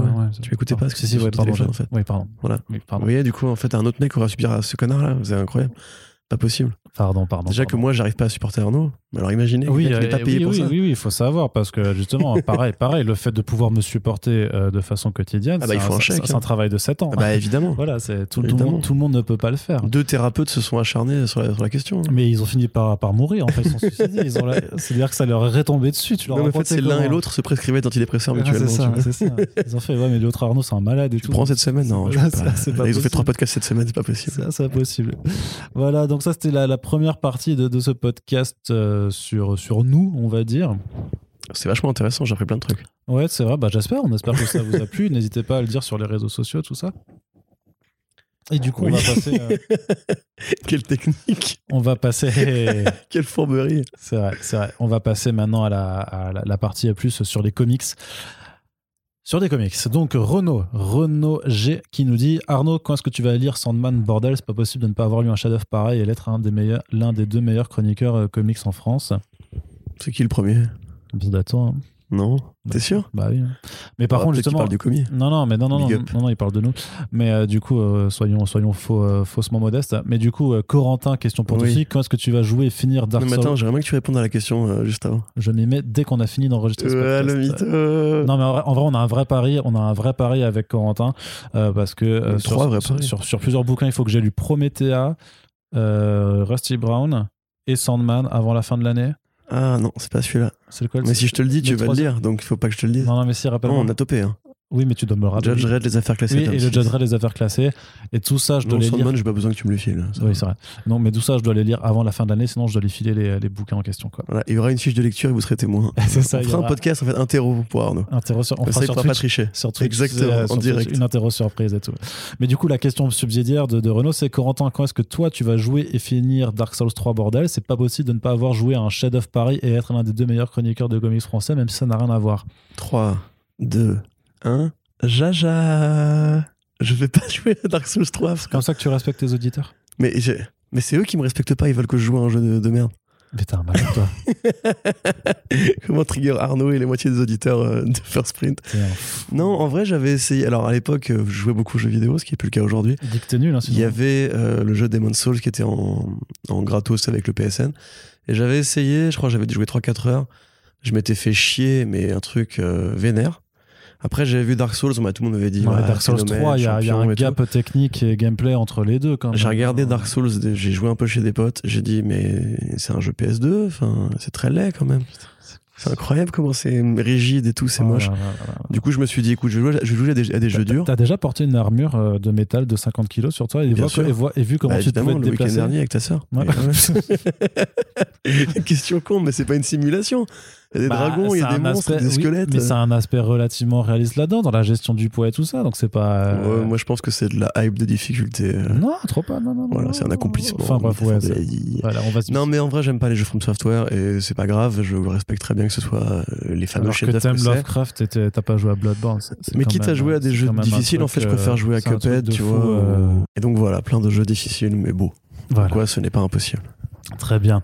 Bon, et question ultime que tout savant euh, comics doit maîtriser qui c'est le plus fort entre Wolverine et Cyclope? Bah Wolverine. Oui, complètement. Il n'y a, pas- a a de question. C'est vraiment une question? Oui, c'est une question, mais écoute, c'est une non-question. D'accord, bah Wolverine. Baptiste Gavada, qu'on avait avant, qui pose aussi une question euh, plus partie euh, comics. Comment pensez-vous que les médias grand public pourraient s'intéresser aux comics? J'ai l'impression que quand ils en parlent, c'est juste pour faire remonter des news, comme dernièrement avec John Kent. Ce qui est vrai. Souvent, en général, quand ça dépasse la sphère euh, des, des- des médias spécialisés, c'est parce que c'est un truc, voilà, à forte résonance, et souvent relayé parce qu'en fait, il y a une polémique qui émarge de, euh, des- gens, euh, des, bah, de droite, très conservateur. Bah, si on parle des comics, Souvent, comics, c'est Fox euh, News qui fait émerger le truc, en fait, parce qu'après, c'est repris en, quand c'est repris Mhm. en France, tu vois. Oui, parce que Fox News, C'est- maintenant, c'est c'est l'AFP pour que CNews, en fait. Et pour tous les faf, les faf euh, qui se disent journalistes en France. Mais euh, bah, comme, après, ça, c'est un débat qui se pose aussi pour la BD euh, tradie, en fait, même, même pour le manga. Enfin, t'as qu'à voir là, quand il y a eu le fameux, les fameux éditos du pass manga, même si je trouve que la communauté manga est incroyablement euh, fragilo, c'est que les mecs, dès qu'on leur dit euh, plein de jeunes achètent des mangas, sans jugement critique, tout le monde réagit en mode genre Ah ouais, et alors c'est mal le manga? Et t'as envie de dire, mais les gars, enfin, juste on, on- on observe un phénomène, c'est pas gravissime. Mais comment est-ce que du coup, eux, ils en parlaient Par le biais de l'argent, tu vois. C'est-à-dire que le- les, les- on parle d'Astérix quand ça sort, parce que c'est un phénomène Parce que culturel. ça vend euh, 5 millions. Voilà. Et sinon, on te parle de BD pour te dire, euh, ouais, c'est une grosse vente de BD, c'est trop cool. On te parle des tradis, c'est-à-dire euh, Angoulême. euh, et si, ouais, la BD politique. Voilà, c'est vrai que les médias, grand public, on va dire, donc les France Culture, les Arte, les Trax et compagnie, parfois, vont s'intéresser à une BD comme Kent State ou, ou comme Chris Ware éventuellement parce que c'est grand, parce que c'est- un peu masturbatoire en mode, regardez, c'est la BD intelligente, c'est du roman graphique. Tu vois, c'est pas de la BD euh, pas obligé de Batman, euh, de mimer une masturbation. ouais, Bah, c'est masturbatoire, il faut que je mime, tu vois. Ouais, du coup, ça te gêne? Bah, je suis turn down maintenant. hein, ah, Je suis désolé, pardon. Excuse-moi, vas-y, euh, horny up. Fais de l'orniculture. L'orniculture, toujours. Non, mais voilà, après, euh, comment on pourrait les intéresser à parler de, de bande dessinée bah, Il faut simplement que suffisamment d'intellectuels et d'académiciens considèrent que ce soit un truc intéressant. Quelque part comme le jeu vidéo. Le jeu vidéo, au départ, était vu comme un vrai loisir de niche euh, geek euh, débile. Après, en voyant que ça vendait vraiment beaucoup, ils ont fini par s'y intéresser un peu. Au départ pour s'en moquer, puis pour dire ça vend bien, donc c'est que c'est pas si débile. Et ils ont été peu à peu chassés par une génération. Regarde, quand on prend Frédéric Sigrist, qui est quand même un bon gros geek, euh, il arrive à amener des sujets de comics sur France Inter. Bon, France Culture en fait peu, mais quand ils en font, par exemple, ils ont fait, ils ont fait beaucoup d'émissions sur, Mobius, par exemple, tu vois, qui pareil était une, considéré à une époque comme juste un, un bon gros junkie de l'underground. Moi, je pense que ça, ça va arriver, mais peut-être pas forcément dans la forme où on l'attend. Ça, ça arrivera en fait dans 20 ans quand Quand les gens qui ont, qui ont cette Voilà, culture seront au poste de commande. en fait. Exactement, et puis comme la- de la même façon qu'aujourd'hui on parle avec euh, émotion du cinéma de Spielberg, quand il est sorti Spielberg, à l'époque on disait ouais mais c'est du blockbuster. Enfin, il a eu des Oscars très vite, Ouais, hein. ouais. mais on disait quand même c'est du blockbuster, c'est grand public, c'est un peu concon, c'est happy, happy, happy end, etc. Et aujourd'hui on considère que c'est un peu le Hitchcock de sa génération. Même quelque part les films des années 90, tu vois, euh, à une époque on disait McTiernan c'était juste un mec, un, un faiseur de films d'action un peu débile. Ouais. Aujourd'hui il est, il est révéré et considéré comme un mec qui est important dans l'histoire du cinéma. Alors que c'est juste un mec qui fait des films d'action débiles, quoi. Alors peut-être qu'il faut se dire que dans 30 ans ou dans 20 ans, quand on repensera à The Dark Knight, quand on repensera à Watchmen, quand on repensera à la série Watchmen, quand on repensera à Joker, quand on repensera à quelques Marvel Studios intéressants, peut-être qu'on se dira qu'effectivement c'était une partie du cinéma grand public qui était important. Selon les carrières que feront ces mecs-là ensuite, vois, je pense qu'on je pense qu'on parlera de James Gunn avec, euh, avec émotion dans 20 ans, à mon avis, tu vois. je- le mec, il a quand même une belle Est-ce que t'es en train de dire que le James Gunn est le Steven Spielberg de- du futur? Bah, à mon avis, il aurait bien aimé, mais ça va être compliqué quand même. Je pense que. Ouais, non, c'est plus une sorte de, de croisement entre les frères Farelli et Spielberg, on va dire. Mais euh, non, tu vois, enfin, à mon avis, la reconnaissance, elle arrive avec le temps parce que euh, les gens qui nous dirigent sont des personnes qui sont âgées et qui imposent en fait un, maillage culturel qui est toujours adressé à des personnes âgées. En fait, c'est-à-dire que je sais plus quel, ministre de la culture ou secrétaire d'État de la culture, je crois que c'était Fleur Pellerin, qui avait pas su citer un bouquin de Balzac et qui du coup avait quasiment été limogée pour ça, alors qu'elle était ministre de la culture pour le numérique et elle a été très douée dans ce qu'elle faisait. Euh, mais tu vois, il faut quand même connaître Balzac, il faut connaître Victor Hugo. T'as qu'à voir, il y a des, des gros cons à l'extrême droite qui croient vraiment que c'est encore ça le, euh, que c'est encore ça le Barça, tu vois, c'est de savoir euh, euh, quel bouquin de la comédie humaine ou des Rougon-Macquart apparaît pour la première fois tel personnage à la con. T'as envie de dire, mais les gars, ils sont morts il y a plus de, de, de- de 100 ans là. Enfin, la... intéressez-vous à la culture au présent peut-être pour Ouais, commencer. alors que la seule vraie question, c'est quel est le personnage euh, référencé au chaperon rouge qui apparaît dans la case 43, dans la case pardon, euh, droite de la page 43 de The Sandman numéro 46. Et c'est le chaperon tu, tu rouge. aimes bien cet exemple-là. Et c'est le chaperon Bah rouge, oui, du coup, tout à fait. vois, tout à fait. De Perrault Illustre. et pas de Anderson. Ouais, exactement, tu vois. Non, mais après, voilà, je pense qu'à mon, avis, c'est une quête de papier. Il faut pas, faut pas espérer que les médias grand public s'intéressent aux comics. Parce que c'est- les médias grand public sont pas. Là, on le voit très bien en ce moment. On est en période d'élection présidentielle, on voit très bien ce que valent les médias grand public une fois qu'on les lâche face au danger euh, ou face à la prolifération Ouais, c'est un peu saloperies. différent, quoi. Mais, euh. Bah, déjà, moi, je trouve que les médias grand public se sont jamais vraiment intéressés au cinéma. Tu vois, enfin, la façon dont ils en parlent, la façon dont ils le traitent. Euh, Il y a quand même des biais d'analyse. Tu vois, on va mettre d'abord en avant la culture française Oui, mais il faut... le drame, le policier. On va jamais mettre en avant les sujets d'actualité ou de Bien débat. sûr. Non, mais... Les comédies, c'est pour les débiles et les drames, c'est pour les gens intelligents. Tu vois, enfin, la, grille d'analyse des médias grand public, moi, je la trouve, euh, T'as qu'à voir quand le film sur De Gaulle est sorti. Enfin, moi, j'en ai plus parlé cet été-là que tous les autres films du reste du, du truc, tu vois. Enfin, Oui, mais après, parce qu'il y, a des- y, a, y a des sujets plus porteurs ou pas, et donc bien entendu, quand tu es grand public et que tu parles à un public français, forcément, le, général de Gaulle, dont tout le monde essaie de se revendiquer euh, depuis la maternelle, ça, ça, ça doit être beaucoup couvert. Mais euh, oui, en même temps, c'est pas dans des médias grand public qu'on va parler de façon casuale euh, d'un du- d'un d'un marché qui représente 6% du marché de la BD, qui n'est pas le secteur culturel non plus euh, le plus important en France. Après, il faut que ça change, il faut qu'on fasse des émissions sur la BD euh, et qu'on les intègre euh, dans des choses, même qu'on fasse des pastilles, parce qu'effectivement, on peut pas faire des trucs de 1 heure sur des journées de 24 euh, euh, sur la BD parce qu'il y a d'autres trucs à couvrir. Mais déjà, oui, que retrouver des antennes plus ouvertes sur les médias grand public pour mettre en avant ces, ces sujets-là, ce sera, ce sera une première étape. C'est que ce, c'est que ce soit pas un gros mot et c'est et à, à la limite, c'est bah voilà parce que moi, à titre personnel, sur la- l'affaire John Ken, justement, euh, on m'interviewait pour euh, pour France Inter, pour Le Parisien, pour M6. Faites-le aussi, mais sur n'importe quel sujet. bien sûr. Quand une nouvelle série est annoncée, et pas juste sur des polémiques à la con, euh, sur. euh, Oui, et puis pas toujours euh, sur euh, Batman, Superman et Watchmen, quoi. Il y a d'autres trucs Ouais, à couvrir ça, super voilà. intéressants. Voilà, si dans nos auditeurs, il y a un, un- un ou une journaliste euh, chez France Culture ou chez Radio France qui veut, On est là. qui veut parler de BD, mais nous on le fait gratos en vrai, enfin, juste pour, euh, pour l'amour de- de- d'avoir une tribune plus grande pour intéresser les gens. Ça. En vérité, le manga, tu vois, finit par y arriver, même si on parle encore beaucoup plus de Tezuka que de Toriyama. Euh, mais ça commence à arriver. Pas pourquoi? Parce que les chiffres. Parce qu'ils s'aperçoivent qu'en fait, comme tu dis, c'est un sujet qui sera porteur pour la jeune génération qui arrive, qui lit beaucoup de mangas. Alors au départ, on s'en offusque, on dit ouais, mais il se passe justement Honoré de Balzac. Et après, on finit par dire en fait, on va pas y, on va pas y arriver. On va pas y arriver En fait, à, on peut les, tout lire. à les obliger à lire ça. Si c'est pas au programme du bac, ils le liront pas. Donc intéressons-nous à ce qu'ils lisent, parce que comme ça, on réussira à les garder captifs. Donc il faut espérer que les comics fassent ce même mouvement. Moi, je considère quand même qu'il y a eu un vrai progrès depuis les, les films de super-héros. Les films de super-héros, qu'on le veuille ou non, ils prennent une telle place médiatique et, et- et économique que les médias ont été obligés de se mettre à la page. En plus, beaucoup de journalistes sont des parents. Euh, parce que c'est, voilà, faut pas se mentir, la, la moyenne d'âge du journaliste euh, télé, c'est pas un mec de 20 ans. hein. Donc ils finissent par avoir des gosses qui les emmènent eux aussi au cinéma et à qui ils offrent des pyjamas Spider-Man. Donc je pense que non, l'équation est pas irrésolvable. Par contre, à mon avis, c'est pas un truc à espérer. Je pense qu'on a plus intérêt à, multiplier les médias passionnés et à, imposer la présence des médias passionnés qui existent déjà plutôt que de demander à, des gens qui s'intéressent pas de s'obliger à le faire parce qu'ils le feront toujours sous un prisme qui sera celui du, système en place, du courant dominant. Et mais t'as qu'à voir, regarde, en, en un an, comment le sujet de la laïcité a bifurqué. Euh, de islamophobie, on est passé à, à- enfin, de lutte contre l'is- l'islamophobie, on est passé à laïcité, c'est normal et naturel. Et enfin, la façon dont on l'impose. Et tout le monde s'est aligné. Mm. Tu vois, tous les médias sont alignés là-dessus, les médias du service public, les médias du, du service privé. Et en définitive, ça prouve quand même qu'il y a une sorte de caste. Je suis désolé, hein, parce que moi, je suis pas du tout dans, dans le complot ou, dans le côté les journalistes sont des vendus ou des mecs euh, malsains, des mecs, des mécréants et tout. Mais à mon avis, quand ils s'intéressent à un sujet qui ne leur appartient pas, ils, le suivent, ils suivent une sorte de charte. Et la charte en, en présence, c'est dire que les auteurs de geeks, c'est pour les débiles. Et puis voilà, quoi. Enfin, c'est aussi bête que ça. Qu'est-ce que t'en penses, Arnaud? Mic drop. Je n'ai pas grand chose à rajouter Bah, très euh, bien. là-dessus. On va pouvoir passer à la question suivante, euh, Corentin.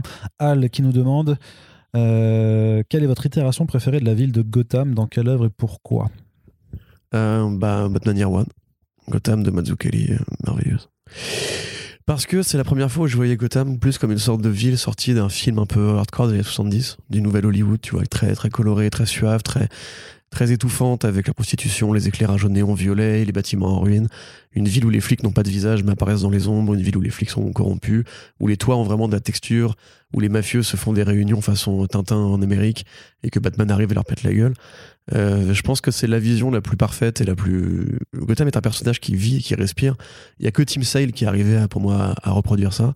Après, j'aime beaucoup la Gotham by Gaslight, qui est une toute autre atmosphère, une Gotham beaucoup plus londonienne, beaucoup plus Nouvelle-Angleterre, qui est très belle, très agréable. Après, c'est, de la poésie hein, de regarder Gotham euh, sous le trait de, Mi- de Mignola, justement.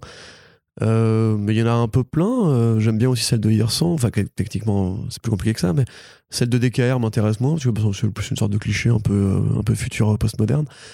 Euh, je réfléchis là un peu. Celle de Capullo, je la déteste, par exemple. Espèce de Gotham violette, violette verte, euh, qui a aucune identité, je trouve. En fait, c'est pas celle de Capullo, c'est celle de, euh, du studio euh, FC au plein station. Ouais, mais après, tu vois quand même que C'est celle qui fait les coups. la colo de plus en plus bifurqué vers le début, justement, dans la cour des hiboux, c'était vachement plus une ville gothique, à la All-Star Western et tout, que après, à la fin, où c'était vraiment genre, c'était la Gotham de Adam West, quoi, mais sous, sous LSD. hein, c'était- Mm. C'était pas très beau, je trouve. Sinon, je réfléchis. euh, Non, mais pour moi, Year One, c'est vraiment déjà un tel travail de, de composition des rues, des ambiances. euh, C'est vraiment, j'ai l'impression d'être dans Serpico, j'ai l'impression d'être dans Cruising, j'ai l'impression d'être euh, dans Taxi Driver, tu vois. Enfin, je trouve vraiment cette Gotham-là merveilleuse parce qu'elle renvoie à tout ce que j'aime dans le cinéma, c'est-à-dire une imagerie de néon, une imagerie noire, une imagerie. euh, Les aquarelles de Marine étaient pas mal aussi dans le. Les aquarelles de Marigny étaient sympas. Était sympa. C'était c'était joli quoi. J'aime beaucoup la. Mais peut-être pas forcément plus sur. Pas forcément pour la composition ou la. hum, Ou la, ou, la, ou la mise en scène forcément dans, dans les planches, mais par rapport à le fait qu'on s'intéresse vraiment à Gotham, en fait, bah, du coup, dans Gotham Central, en fait. Oui, De, de s'intéresser vraiment oui, oui, c'est pas faux. Aux habitants de la ville en fait enfin à une partie des habitants de la ville mais du coup qui euh, où tu changes quand même ton regard sur Gotham City parce que justement t'es plus d'un point de vue Mhm. aérien Ouais. du, du justicier masqué qui surplombe la chose et qui connaît tout mais t'es justement à, à hauteur d'homme en fait à hauteur de, de, de personnages euh, lambda qui, qui, qui apprend à, à évoluer avec elle et qui ouais qui a pas un- le même rapport en fait de, Ouais. de- de supériorité à la ville et, euh, et, euh, bon après du coup avec Michael Lark euh, forcément c'est aussi euh, spl- splendide d'un point de vue mais euh, ouais Gotham Central c'est quand même euh, Après, pour des Gotham Un- plus, un plus peu. noirs encore, je pensais à No Man's Land, qui est vraiment Ouais, qui est dévasté, ouais, qui est la truc, topographie, euh, qui est vraiment une carte avec les quartiers, d'ailleurs, qui a été repris dans Harley Quinn saison 2. Une, une carte avec des quartiers dévastés, où il y a vraiment ce côté Bruce Wayne qui enquête. Alors, tout n'est pas très beau, parce que c'est beaucoup des dessinateurs qui se relaient, qui enquêtent dans des rues en ruine et tout, euh, sous la neige, ce qui est assez, assez beau. Pareil, la Gotham de Nightfall, qui paraît, fait très chaos urbain, euh, effervescence euh, un peu brumeuse, justement, d'une ville qui est en train de, de vriller, où tu as vraiment un truc beaucoup plus réaliste, et, où Mm. limite les étages ont une importance. euh, la Gotham du monorail aussi, tu vois. Enfin, ouais Franchement, Gotham, c'est une ville qui est merveilleuse. Après, si je devais, du coup, pour euh, sortir des comics, ma Gotham préférée au cinéma, ça reste évidemment celle de Tim Burton. Et précisément du premier film, qui était vraiment Metropolis, avec des matte paintings magnifiques, des, ouais, ouais, des ouais. buildings, mais qui foncent des centaines d'étages, et, où t'as vraiment l'impression qu'en fait, tu ne vois pas le ciel quand tu lèves les yeux. Euh, où, où pareil, C'est super la- c'est la vie qui t'écrase donc euh, Ouais, qui est merveilleux. Pour le coup, c'est pas mon Batman préféré parce qu'il a quand même beaucoup vieilli, mais cette Gotham-là, elle est euh, extraordinaire. Allez, on continue avec Arthur euh, qui dit pour vous quelle est la plus grande saga indé à lire? Ah oui, alors là j'ai lu la question, mais comment tu veux répondre à ça? C'est compliqué. Euh, déjà, qu'est-ce que t'appelles saga indé? Euh, Est-ce qu'une saga c'est juste un run d'une série précise en indé? Est-ce que c'est notre préférée ou est-ce que c'est celle qui serait la plus utile entre guillemets euh, au niveau culture BD Moi j'aurais envie de répondre euh, si c'est ma préférée, enfin pas préférée forcément, mais c'est la plus utile, je dirais quand même transmettre, même si encore une fois, voilà, ça, ça revient, revient mettre en avant le travail d'un prédateur sexuel. Ça reste pour moi l'une des BD les plus intelligentes, qui vieillit le mieux, parce qu'à mesure en fait que le- le- la réalité se dégrade et devient comme transmettre en fait, ça devient de plus en plus pertinent. Le sourire, c'est Macron, hein, genre c'est littéralement, c'est vraiment aussi aussi con que ça. Euh, c'est très bien dessiné, c'est très riche, c'est- c'est imaginatif, c'est inventif, c'est ça tue. Euh, Preacher aussi quand même. Ouais, ce que. Preacher qui est, pff, qui est une, une leçon de sur comment on écrit une BD en fait. Enfin, il y a pas. euh, Scalped aussi, c'est génial. Scalped, euh, tout le travail de Aaron en général. Euh, je trouve que c'est un mec qui est très bon dans le long en fait, lui justement. Euh, Sauvin de Bastard, voilà, ça, ça, ça déboîte. euh. Bon après évidemment, euh, comment ne pas citer Brian Kevogan, Ex Machina, Way the Last Man, euh, Saga. Mais Saga n'est pas fini, donc tu peux pas encore dire, se trouve, euh, il va devenir fou au bout d'une voix 80, il va dire, Ouais. ah, maintenant je change tout. Donc tant que c'est pas fini, on verra bien, mais euh, voilà, enfin il y a tout, tout ça. Euh, la saga du Swamp Thing, quelque part c'est de l'indé, euh, de Alan Moore, qui est pareil, peut-être l'un de mes plus gros chocs.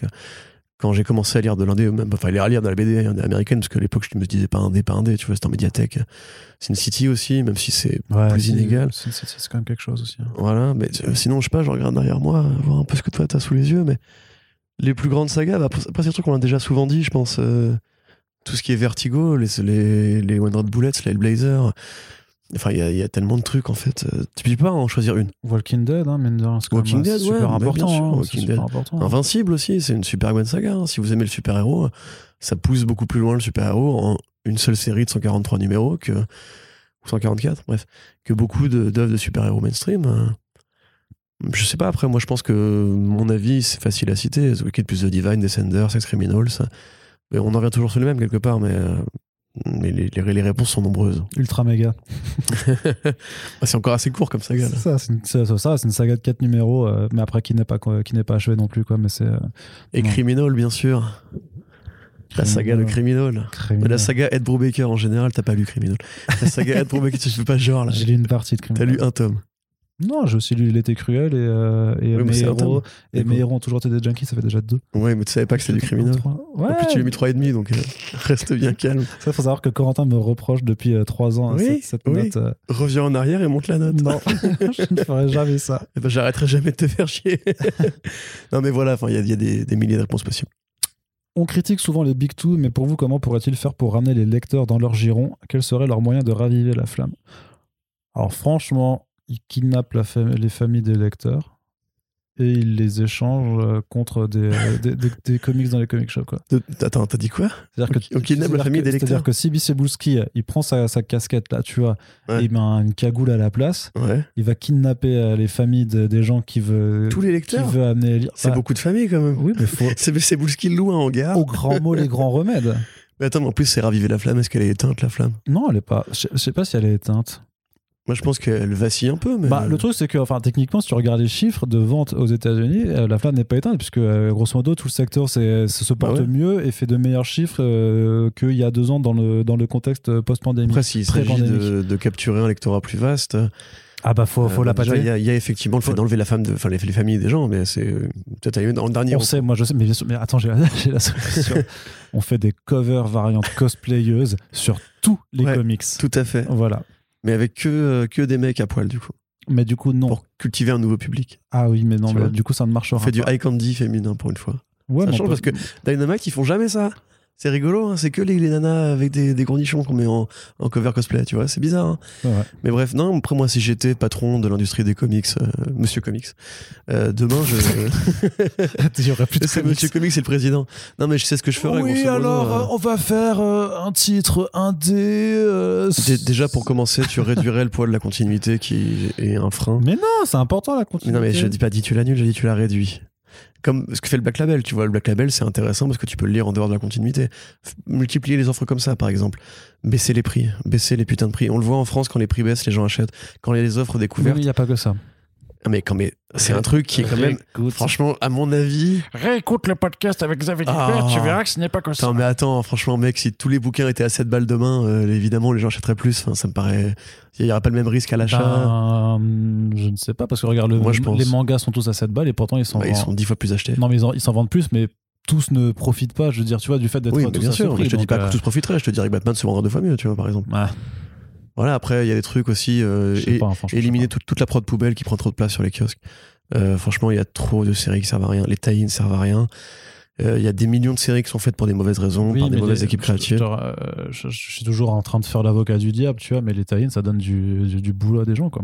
Ah oui, mais en même temps, si après l'industrie, elle se, elle se rétracte parce que les gens ne savent pas quoi acheter. le truc, c'est qu'elle ne se rétracte techniquement Peut- pas. Peut-être qu'attends, les gens ils pourraient faire du travail sur des bonnes séries ou, ou bien sur les séries ambitieuses. Ou... Ouais, oui, c'est c'est vrai que la surproduction est un problème de façon dans toutes les industries culturelles et qu'il faudrait qu'il y ait moins de surproduction, de, moins de production de façon générale. Mais après, arriver à un mais le truc c'est que ça- que de c'est- le truc, c'est que ce qui est, ce qui est malheureux, c'est qu'effectivement, c'est que ça prive techniquement des, des, des, des gens de teuf, mais après, euh, ouais, si ça doit être. euh, Ouais, mais si après tu crées un marché qui est plus, qui est plus perméable, tu vois, parce que si jamais tu réduis euh, la part des Big Two de 25%, disons, bah c'est c'est- c'est 50% de BD qui ne sortent pas qui pourraient aller vers l'indé. Mais c'est complètement ubuesque, ça, Corentin. Mais non, moi ça me paraît juste naturel. Là, on est sur un cercle vicieux.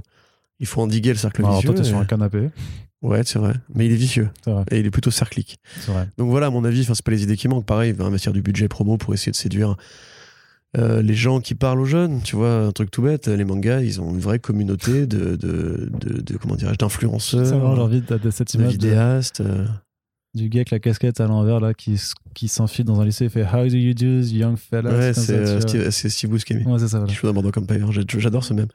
mais tu vois, mais t'as quand même, voilà, le manga aussi, c'est facile de, de, com- de commencer un manga parce que t'as t'as beaucoup de mecs qui te conseillent des lectures et de l'animation aussi. Pareil, tu vas remettre de la thune dans l'animation. Un truc à marcher pour notre génération.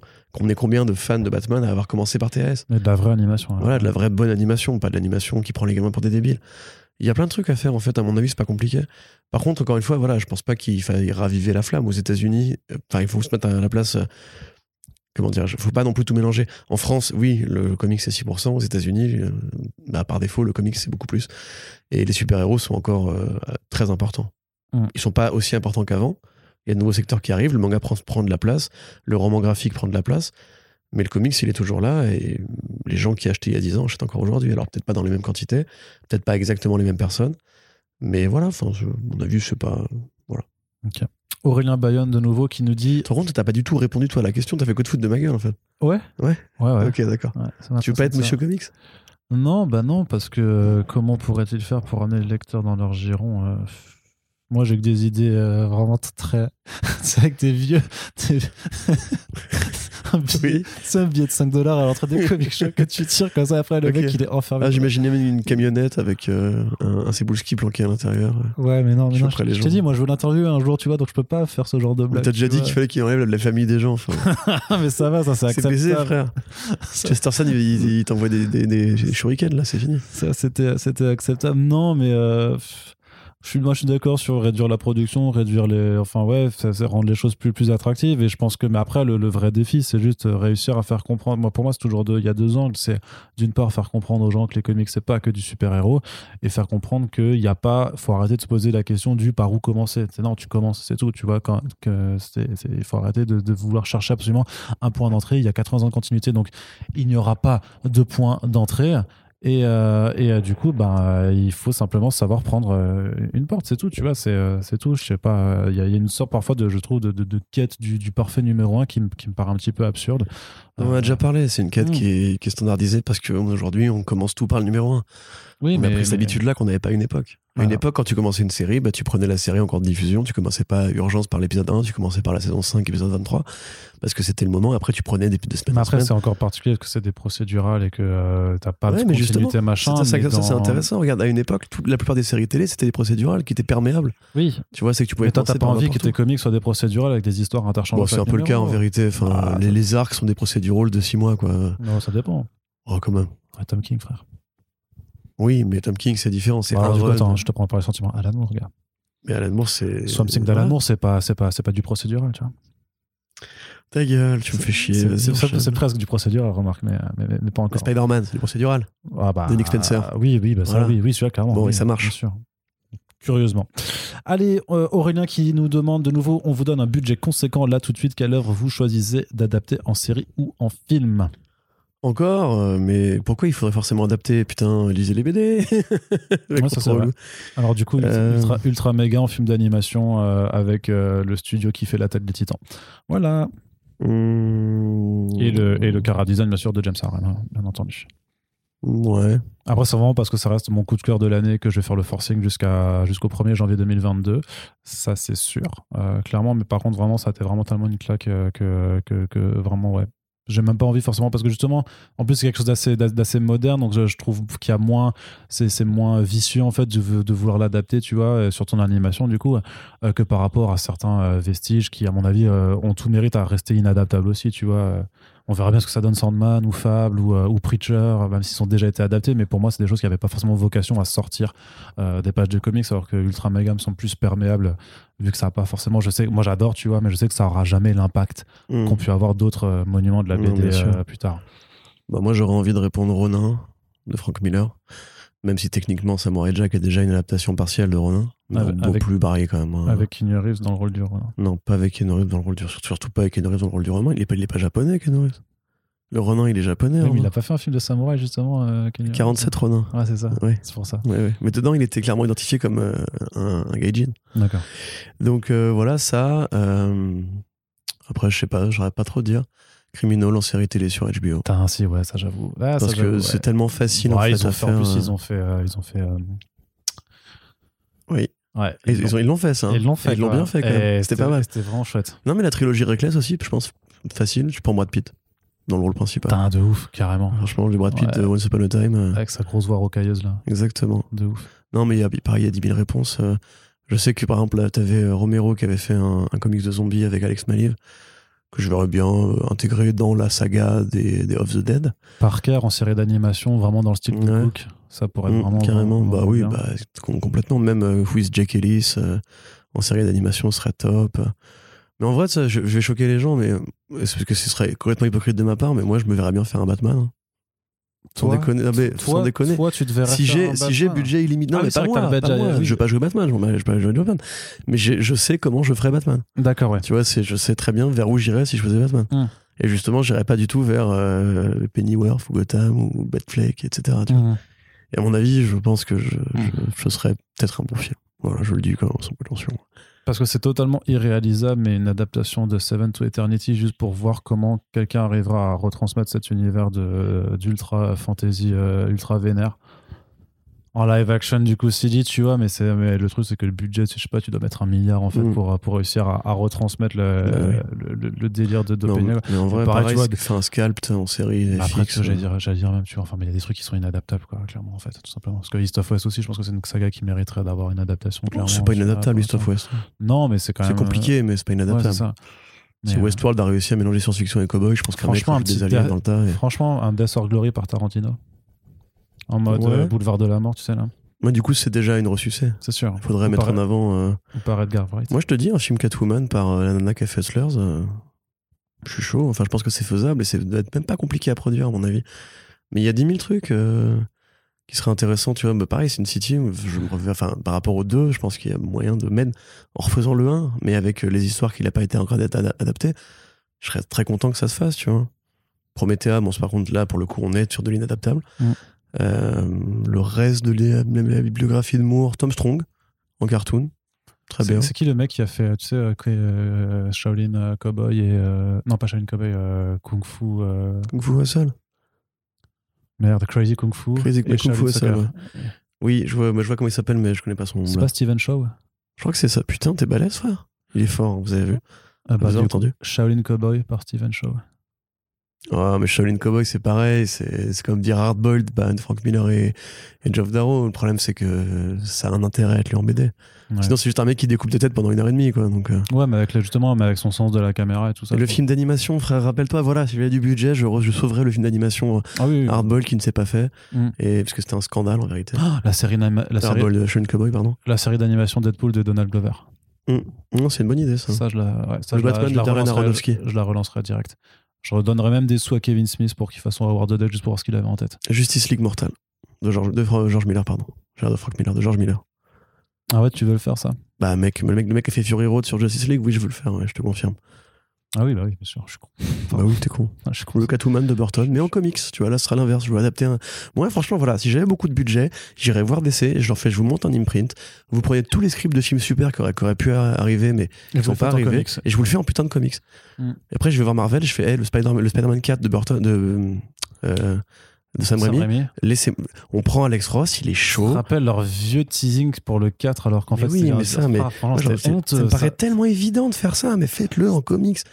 Ah, c'était honteux. ah, Allez, on continue. C'est un certain François H qui nous écrit et qui nous dit je, je suis membre, je suis membre du comité de sauvegarde de l'humour et pour l'amour de la blague, arrêtez de prendre le jeu de mots en otage pendant les podcasts. Ce n'est plus possible. Et je me sens pas concerné. Ouais, complètement, mais moi complètement, mais du coup, non, je, je, je le garde en otage, clairement. C'est c'est un vrai truc, ça. Oui, Coucou François. Et donc, Imagine que moi, c'est même quand le micro s'arrête, tu vois, que j'y ai droit. Donc, euh, Exactement. Donc, euh, sinon, plus sérieusement, il dit qu'il vote oui pour une soirée entre auditeurs autour d'une bière. Donc, ça, on note ton vote de confiance. Et donc, une question après l'annonce du retour de Saga, qu'espérer de plus pour l'année prochaine côté indé? Après, je vais, je vais sonner comme un disque rayé, mais je, euh, je vais faire le forceur. Tu sens que je vais faire le forceur? Avec le 1D, Mm. côté 1D. Non, non, faire, non, non, euh, non, le le, le- deuxième volume d'Ultra Mega. Ah oui, Je ah oui moi, je pourrais faire le forceur, ça. Non. La BD, c'est pas encore totalement imposé. Euh, euh, L'arrivée des titres Substack en physique, clairement. Ouais, bah déjà le, Free World. Free Moon, complètement. Mm. Euh, le, le nouveau euh, GH, euh, qu'est-ce que je raconte? Si, GH Williams, voilà. Il Je, déjà le- Oui. ben, mais je veux le complet maintenant, je veux voir si c'est bien en fait, tu vois, parce que pour l'instant, je suis pas sûr. Euh, le. Euh, merde, James Tynion 4, Ouais. aussi, la Blue Book. Ben, même la suite de Nassau on the Lake, hein, en vérité. Les prochains Ramvi aussi, là. Qui Prochain reprennent, je Ramvi, ouais. Même si je- le graphisme me plaît un peu, plaît un peu moins, pardon. Oh là, c'est quoi T'as fait un tout petit bruit tout mignon. Il a fait un petit. T'as pas entendu? C'est incroyable. C'est un ronronnement. Euh, bah, j'ai envie de dire aussi le prochain volume de Criminal, voilà. Ouais. Euh, Mais non, parce qu'ils ont fini. C'est fini, Criminal. Non, non, mais c'est pas fini, fini. Hmm, Il y aura des suites, c'est un peu fini. hein. t'inquiète. Les prochains NFT de Frank Miller aussi. Ça, je suis, je suis très bouillant quand même. Je veux voir s'il va mettre d'autres personnages de Sin City dans, dans- dans des cubes dématérialisés. Ah ouais. Ça, c'est vraiment important. Euh, Ah oui, c'est lui qui a son marf dégueu, là, on en avait parlé. Putain, il est trop nul, ce NFT. en fait, ils sont tous nuls, les NFT, tu vois, mais lui, il était vraiment, vraiment nul, quoi. prochain projet de James Tocco et euh, Yes. Mais James Tocco, il a. Est-ce qu'il a fait. Je, je suis pas sûr s'il a fini Orphan and the Five Beasts. Je sais pas si tu l'as lu, c'est incroyable ce truc. pas encore, pas encore, mais ça va venir. Et aide-moi, euh, Luther Strode, l'artiste, aide-moi, vite, vite. Euh, non, c'est pas. euh, celui qu'on aime bien, celui qui est Oui. un trait taré, Oui. qui est beaucoup trop fort, Donc c'est qui, pas James qui dessine tout en rondeur, Silver Surfer Black, Andrew McLean. Ah non, Tradmore. Tradmore, voilà. Parce que Les prochains Tradmore en, en graphisme, les prochains Daniel Bryan Johnson en graphisme. Ouais. Euh, enfin, de toute façon, il y, a des- il y a des vrais gros dessinateurs de ouf en ce moment. Après, Carrément. sinon, en scénario, enfin en scénariste, euh, oui, moi je reste sur les mêmes. Ah, J'aimerais bien voir de- ce que Brian Kevogan va faire maintenant qu'il est libéré de ça, enfin qu'il est libéré de ses trucs précédents, parce que là, il a plus que Saga a priori. James, euh, euh, le pro, non, je veux dire, pardon, le, le retour de Bendis en Jinx World aussi.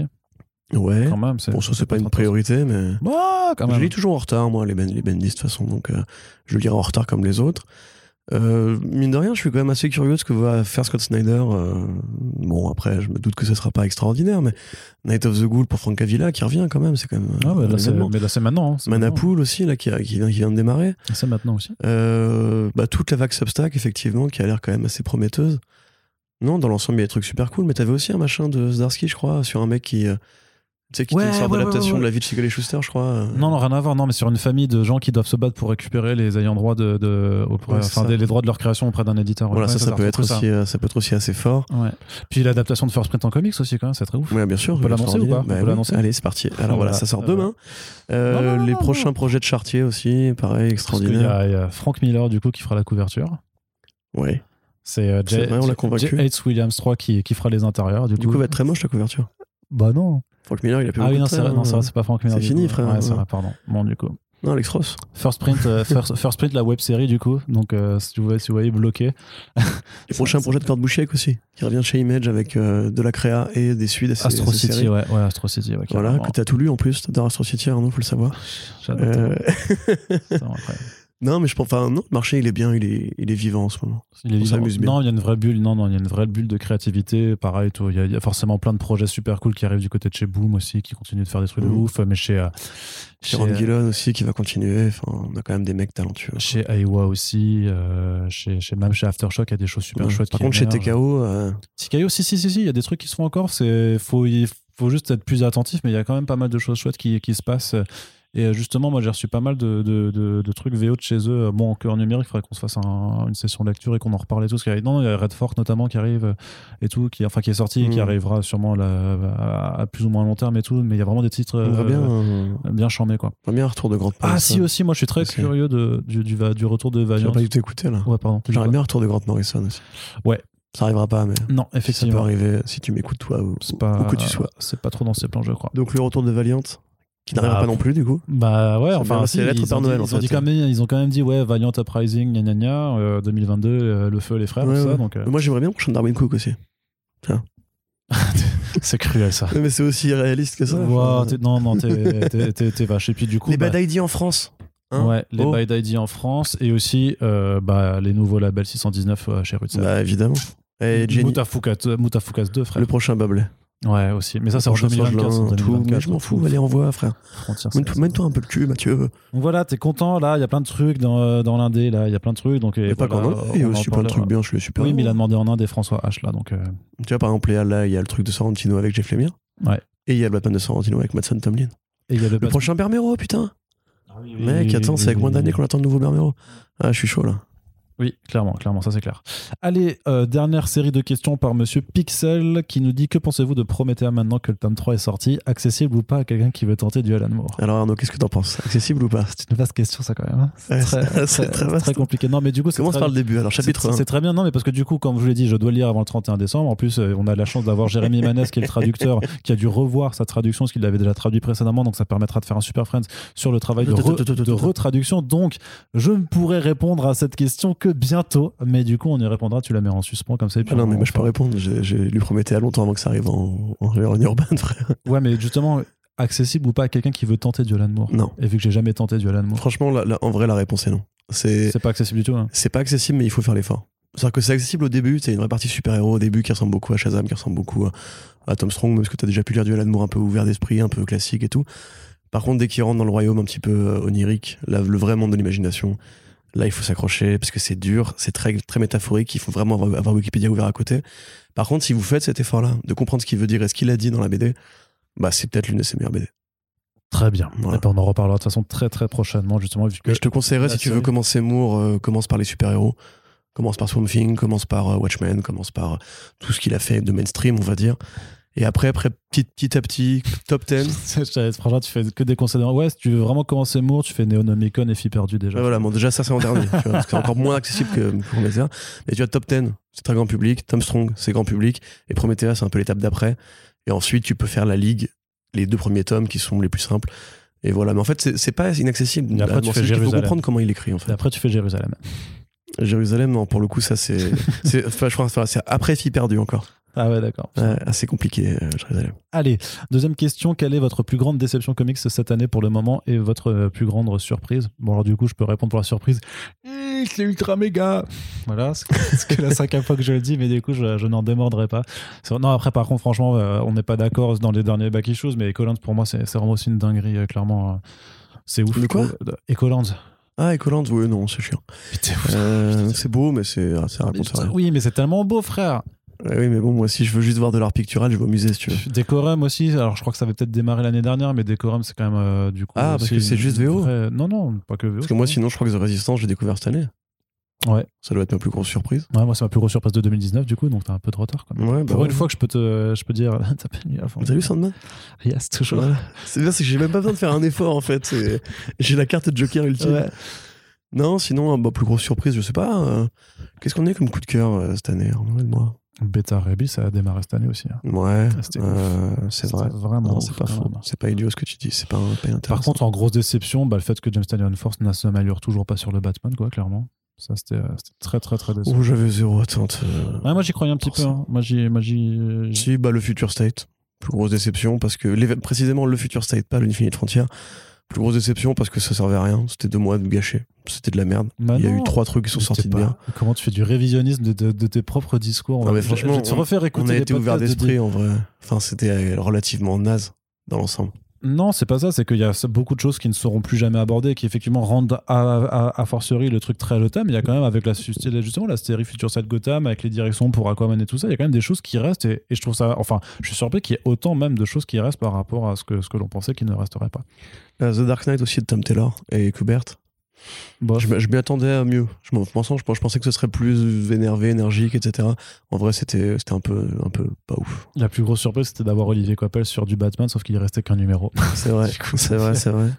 La plus grosse surprise, c'était que Netflix euh, a envoyé Jupiter's Legacy au casse-pipe et que ça a fait une série de merde et, et que, et que c'était bien fait Ouais, pour il- ta gueule. il, il- il parlait des déceptions comics pour le Ah, coup, pardon, des comics. Non, mais quelque part le démarrage de nouveau de, enfin de, de Brubaker et Philippe sur Reckless avec vraiment ce nouveau modèle de trucs. c'était- Ouais.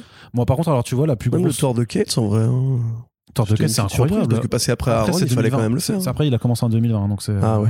Oui, Et, moi, euh, j'ai pas tout lu dès 2020. Mais c'est vrai qu'il a, qu'il a quand même pour l'instant euh, que, que des bons arcs de, de fait. Puis Nick Lane, c'est un, un sauvage, quoi. Franchement, c'est Il est un sauvage. non, ce mec. Il- il bouffe sans, sans fourchette et tout, c'est un sauvage. Non, mais il bouffe des crayons et des pinceaux à- au petit déj, quoi. Tu vois, c'est un, un vrai malade, quoi. Il fait, il fait des trucs pas possibles, quoi. Vraiment en déception, je pense que, ouais, Future State. Ouais, et, non, et en vrai, en vrai, tu sais, en, en termes de surprise, pas forcément en termes de lecture, mais par rapport à ce qui s'est passé, franchement, le, tout le délire Substack, moi, par contre, ça, je, je, je l'ai pas vu venir du tout, quoi. Bah, moi, j'ai pas. Tout- toute ouais, cette mais- fièvre, toute cette fièvre Oui. euh, du, du truc là, j'ai fait. Même on wow. saura pas ce que ça vaut avant quelques mois. Non, mais non, mais en termes de surprise, j'ai fait OK, what the fuck, qu'est-ce qui se passe? Enfin, j'ai vraiment eu l'impression d'avoir un, un changement. Alors, on verra sur le long terme si ça ratouche, si ça va vraiment changer beaucoup de choses, mais il y a eu Mm. un, un changement de proposition qui, pour moi, était un- assez, assez Non, impressionnant. moi, la vraie surprise, c'était l'annulation de the Last Man au bout d'une saison. Franchement, j'avais rien vu venir. D'accord L'annulation de Why the Last Man au bout d'une saison, c'était. Quelle surprise, franchement. Quel blaireau. Qui l'aurait pu euh, le, le- le croire Tu sais, il y a ce même comme ça avec cette statuette du cri comme ça qui fait quoi, quij, oh là là, je Oui, c'est ça. content, je- c'est vraiment surprenant. incroyable. Ce même est incroyable, quoi. Euh, votre plus grosse attente VF pour 2022, du coup, donc du coup, je vais ça, c'est la VF de Ultra méga. Putain, si vous, franchement, s'il ne se vend pas 500 exemplaires de cet album, je vous je vais faire un scandale, quoi. Euh, VF. euh, Le tome 2 de Decorum, quand même, parce qu'il il était annoncé pour la fin d'année. Oui. Et en fait, oui, c'est il, vrai, non, pas faux. il n'apparaît plus, je crois. Enfin, c'est bizarre, il faudrait que je vérifie mes plannings, mais je, je Euh, vois plus rien. Bah, Everything de, de Ouais, carrément, et Cantwell, ouais, moi je suis vraiment chaud. Pour le coup, Mais- parce que j'adore les deux individuellement et en, et en collectif Mais même, aussi. du coup, les créas aussi, les créas originales de 404 Comics, c'est quand même une petite curiosité. ouais, tout quoi. à fait. Bah, moi, celui des catacombes me, chauffe vraiment. Big Under, ouais. J'arrive pas à retenir le nom. C'est la Mm. fois je dis les catacombes. Parce que c'est catacombes. parce que c'est Big Under volume 1 Catacombe. Ok, d'accord. Ah, c'est pour ça. Euh, sinon, après en VF, je sais pas. euh, T'as pas des artistes éditions qui arrivent euh, en VF Attends, mais je, je suis con. Le machin, là, le Batman de White Knight qui avec Katana Collins, là. L'année Harley Quinn White Knight, ça sort là, ça sort en ce moment. Ah, À la fin bon, du bah mois. Non, du coup, À c'est bien par contre, lisez ça. Euh, Les- J'avoue, en VF, VF, euh, bah, il y a sûrement plein de trucs bien sortis cette année qui sortiront l'année Bah, prochaine. oui, c'est ça, c'est plus sur les titres indés comme le Department of Truth, ce genre de choses-là, quoi, tu vois. Qui, Of Truth. Of Truth. Of Truth. Le département des trousses. Le département des trousses. C'est un bureau scolaire. Ils ont des cartes à T'arrives, tiens, T'as ta trousse, ouais, tiens, voilà. C'est insupportable. Tu sais, il a filé à Nick Klein qui bouffe les crayons qu'est-ce que tu vas faire sur le jeu de mots pris en otage, François H, là, hein Qu'est-ce que tu vas dire Voilà. Tu vas pleurer. le département des trousses, putain. Euh, moi, j'aimerais bien, eh, encore lettre au Père Noël, une édition du Animal Man de Grant Morrison et de Peter. Milligan Ouais, en VF. ouais, tout à fait. ouais, Hein, François H. faire, je vais me faire insulter. on peut faire un autre. Euh, non, non, mais voilà. Bah, bon, en VF, tout ce qui est bien sorti en VO, qui, qui aura de belles éditions, voilà. Non, si, voilà, le Tarzan, tiens, de Gil Kane, euh, Ouais, en, c'est couleur, cool, en couleur, tu vois, voilà, un projet un peu ambitieux. Mm. Parce que c'est un truc qui sera unique à la France, donc euh, warum nicht Ouais, et puis pareil, euh, on l'a déjà dit avant, mais les, les, les nouvelles prod euh, 619 chez Rudsef, c'est aussi un truc qui, euh, que personnellement, j'attends beaucoup, notamment le putain de Mutafukas 2 de Run quand même, parce que ça va faire je sais pas combien d'années. euh, Ah oui, c'est vrai qu'on est con, on n'a pas dit. Oui, bah oui. ouais, Le. Run 2, ouais. Bah ouais, quand, quand même, quand même. Et puis du coup, le numéro 5 de 86 aussi, qu'on a, qu'on- qui se fait encore. Oui, il se fait un peu avoir- attendre, hein. Ouais, Alors La petite conclusion là. On met des plages de violet partout et on n'arrive pas à l'heure. Hein. Mm, C'est ça. Allez, du coup, quatrième question, c'est quoi la saga de jeux que vous avez le pensé plus jeune? Franchement, les, moi, c'est les Zelda d'une part, les Castlevania aussi, notamment toute la période de Castlevania euh, sur GBA, DS, 3DS, machin, ils étaient vraiment tous faits. Mais j'avais fait aussi le Lords of Shadow et euh, celui sur 64 que j'aime beaucoup bah, parce que j'avais. euh, Le Que 6 en 50. 3D Ouais, ouais. Mais il a chié, non? Ouais, je sais, tout le monde le déteste, mais en fait, je je sais pas, j'ai un, affect de, de gosse de- dessus, quoi. Clairement, les Banjo Toy, Toy- enfin Banjo Kazooie et Banjo Toy, clairement, je les ai tellement poncés aussi. Perfect Dark sur 64. Moi, j'ai un énorme affect sur la 64, du coup, parce que j'ai fait, j'ai vraiment eu que ça. J'ai pas eu de PlayStation, PlayStation ou je sais pas quoi, ou de GameCube. Après, j'ai été en, en console portable, quoi. Donc, euh, pareil, les Zelda, euh, The Minish Cap sur euh, GBA, SP, c'était incroyable, quoi. C'était, c'était- Ouais, Celui où le bonnet, euh, c'était un Ouais. en fait. Ouais, c'est ça, qui te, qui te fait rétrécir. Les Golden Sun, c'était incroyable sur GBA. Johnson, aussi. ça, voilà. Ça, c'était un jeu de Oh ouf. là Avec là les graphismes pour de la GBA, c'était incroyable. Avec tous les jeans et tout. Et enfin, c'est les- les- le, le- le- le principe d'avoir tu sais, un boss caché beaucoup plus puissant que le vrai boss de fin machin, enfin, c'était un délire. quoi. C'était le robot, là Ouais, ouais, ouais. Ouais, c'était incroyable. Incroyable. Ouais, je dirais ça moi, pour les trucs que j'ai pensé étant plus jeune. Moi, je vais être très original, hein, Pokémon. Hein, de base, euh, voilà, depuis que je suis gosse, j'ai eu quasiment toutes les versions jusqu'aux versions DS qui, où là, j'ai commencé à, comprendre qu'en fait, on- je suis en train de me faire arnaquer. Euh, T'as mis le temps, hein, t'as mis le temps quand même. Du coup. bah c'était toujours bien à chaque fois, hein, Ouais. mais à force tu vois là le schéma, les 8 badges et de, de Pokémon légendaires et tout, tu te dis bon bah ça va, j'ai compris. Euh, Tekken aussi, Street Fighter, euh, ouais Street Fighter, les Streets of Rage, pas trop de plateformes, enfin si Rayman et euh, Sonic et, euh, et Crash Bandicoot, en fait petit il y a quand même pas mal de plateformes, mais pas, pas de Mario, tu vois, j'ai- j'aime pas Mario, j'ai jamais compris Mario, c'est un univers qui me parle pas.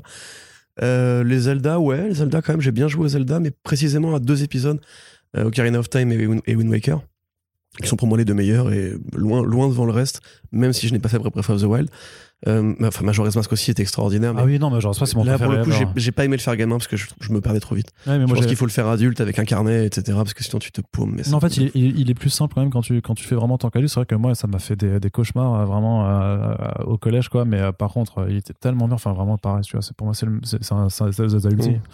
Après, moi, j'ai- j'ai pardon, mais. plus un parcours de fan de jeux de baston. J'étais pas très RPG quand j'étais gosse. Euh, je réfléchis un petit peu là, est-ce que j'aurais vraiment des trucs, euh, des Air Strike, extraordinaires, les jeux Star Wars sur GameCube. Moi, c'était la GameCube, tu vois, c'était Mm. la GameCube que vraiment j'ai retourné dans tous les sens. Euh, alors qu'en fait, tu vois, c'était facile parce qu'elle était carrée, donc tu Mm. pouvais facilement la retourner dans tous les sens. Euh, T'avais le jeu Medal- enfin, les, les jeux Medal of Honor dessus qui étaient géniaux, les jeux Star Wars dessus qui étaient géniaux. Même le Mario, que pour le coup j'aime pas Mario, le, le Sunshine, je le trouvais vraiment super cool. Parce qu'il était différent justement de ce côté, un niveau, un, un tableau, un hub et tout, c'était un peu, un peu, un Ouais. peu mieux. Et puis voilà. Après, moi, c'est vrai que j'ai passé plus vite à la PS3 et là, j'ai plus collé à Platinum Games, euh, euh, aux jeux Insomniac aussi, comme les Infamous. Et euh, Ouais, de ouf. Vanquish. Infamous, c'est extraordinaire. Ouais. Vanquish aussi. Vanquish, voilà, ça, c'est un de mes jeux préférés. Euh, et après, j'ai raccroché sais les qu'il y, a Far il y Cry. il y a un remaster là sur. sur Ouais, je PS4. sais, je sais, je sais, mais moi, je veux une suite. Euh, les Far Cry aussi, parce que je me suis mis avec le, avec le 3 et j'avais l'impression de partir en vacances. Ah non, moi j'avais fait. Ah moi euh, fait le premier. Le premier, c'est un vrai souvenir par contre. Ouais, mais c'était sur très différent, non? Oui, oui, carrément, rien à voir, mais. euh, C'est Crysis, en fait, le premier, quoi. Enfin, Ouais, ouais, moins sans, sans les super pouvoirs, mais par contre, il y a quand même une liberté, la, la liberté dans la façon dont t'approchais l'émission et tout ça, euh, les scénarios et tout, c'était Mm. c'était quand même vachement. Après, tu vois, j'ai vachement fait 3, 4, 5, et pas encore le 6. Euh, mon préféré, c'est le Blood Dragon. Ouais, qui ouais, est, est fun. le meilleur jeu de la Terre. Et puis, euh, voilà, après, depuis, beaucoup de jeux indés, Hotline Miami, Friends of Freedom, Ishikawa, etc. Mais moi, tu vois, comme j'ai dit, je me, je me sens pas, je me sens pas comme un joueur, en fait. Mm. C'est, je joue occasionnellement quand j'ai le temps, et c'est pareil depuis que je suis gosse. Jamais été ce gros geek qui était à fond sur les magazines de jeux vidéo Mm. et tout. Et dernière question qui parachèvera ce podcast aussi, du côté des mangas, du coup, Pixel nous demande aussi, qu'est-ce qui vous a plu en 2021, euh, vos attentes pour 2022 c'est moche de finir avec une question comme ça.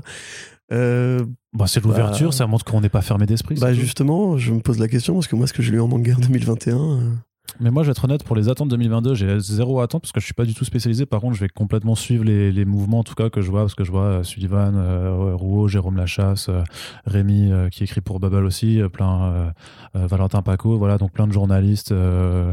Euh, Pauline Croquet aussi sur Le Monde et tout, voilà, qui, euh, qui, qui, qui parlent de manga régulièrement et dont, j'estime beaucoup la plume et la vie. Donc, euh, je regarde souvent en fait ceux dont ils parlent et, pour voir un petit peu les trucs. Moi, je suis content de pouvoir suivre notamment un peu la prod Mangetsu, notamment les Junji Ito. Clairement, ça c'était vraiment un, gros plaisir de pouvoir, de pouvoir, de pouvoir retrouver ça et pas seulement par, avec, par Mangetsu, mais aussi même le fait que Delcourt réédite du coup certaines, œuvres en intérieur. Ça m'a permis de, de choper des trucs que, que je connaissais, que je connaissais pas.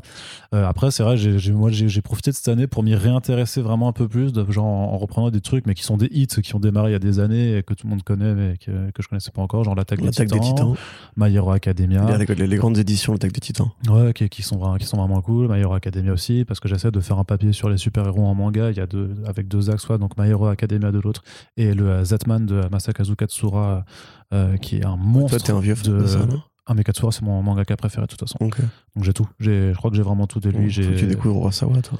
Video Girl Eye, Is, euh, DNA Twice. J'ai même des albums, euh, des one-shots qu'il avait fait. Et du coup, euh, Zetman qui a que 20, enfin qui a 20 tomes et qui reste pour l'instant à achevé qu'à moitié, mais qui a un vrai délire de super-héros, mais ultra dark, ultra violent, très glauque. Je pense qu'il y a des trucs qui passeraient beaucoup moins aujourd'hui euh, euh, sur certaines scènes, quoi, mais qui est incroyable. Vraiment, c'est un truc de malade, ce- ce- cette BD. Donc, euh, celle-là, je la relis euh, quand même.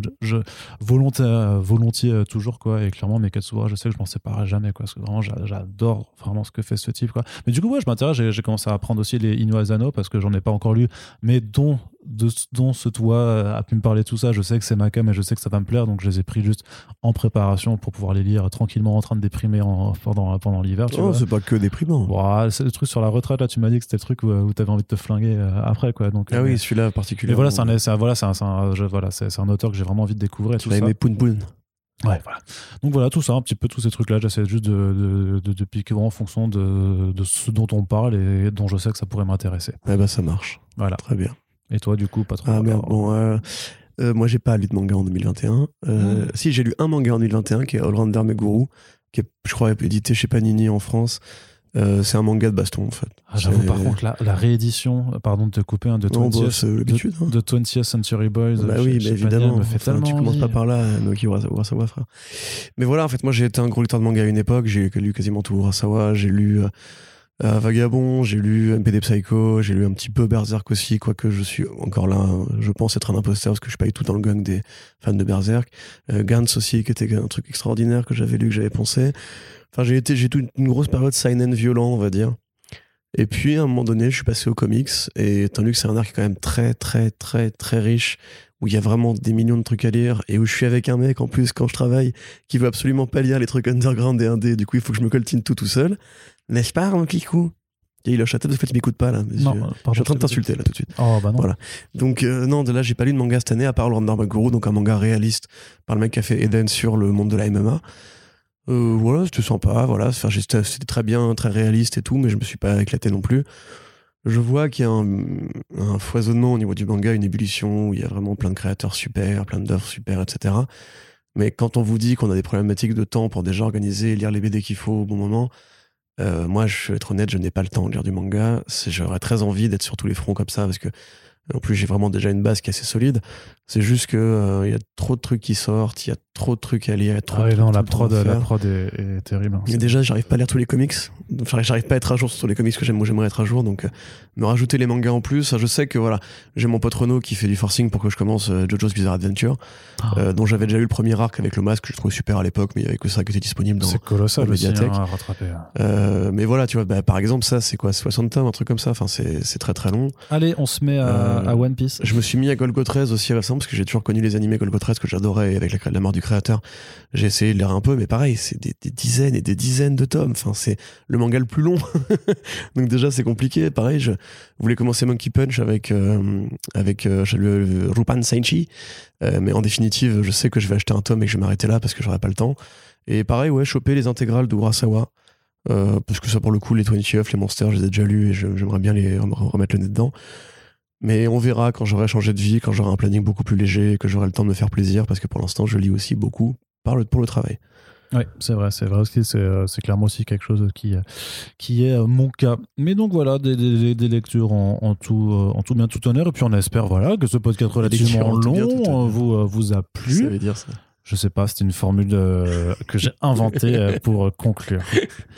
Bon, bah, finissons en tout cas tout honneur alors. Tout à fait. Et euh, bah, on espère que ça vous a plu, qu'on a répondu à toutes vos questions sur tous les sujets. Vous pouvez réagir, bien entendu, en réponse hein, dans l'article qui sera fait sur notre site, dans l'espace commentaire et sur les différents réseaux sociaux que nous occupons. Et merci à toutes et à tous. Et merci à toutes et à tous d'avoir. Voilà, d'avoir participé et d'avoir fait en sorte que ce podcast puisse exister. Parce que si vous n'aviez pas de questions, bah, on n'aurait pas pu y répondre. hein. C'est, voilà, vrai, on serait un peu ennuyé du coup. Ouais, c'est clair. Bon, bah. On aurait pu se poser des questions à, à l'un et à l'autre. Ah oui, hein, action ou vérité. Allez, on y va. Alors, on vous rappelle que nous avons une page sur laquelle vous pouvez nous soutenir euh, via Tipeee et qu'également vous pouvez tout simplement partager nos podcasts pour les faire vivre. Et on vous dit à très bientôt pour le prochain podcast. Salut Salut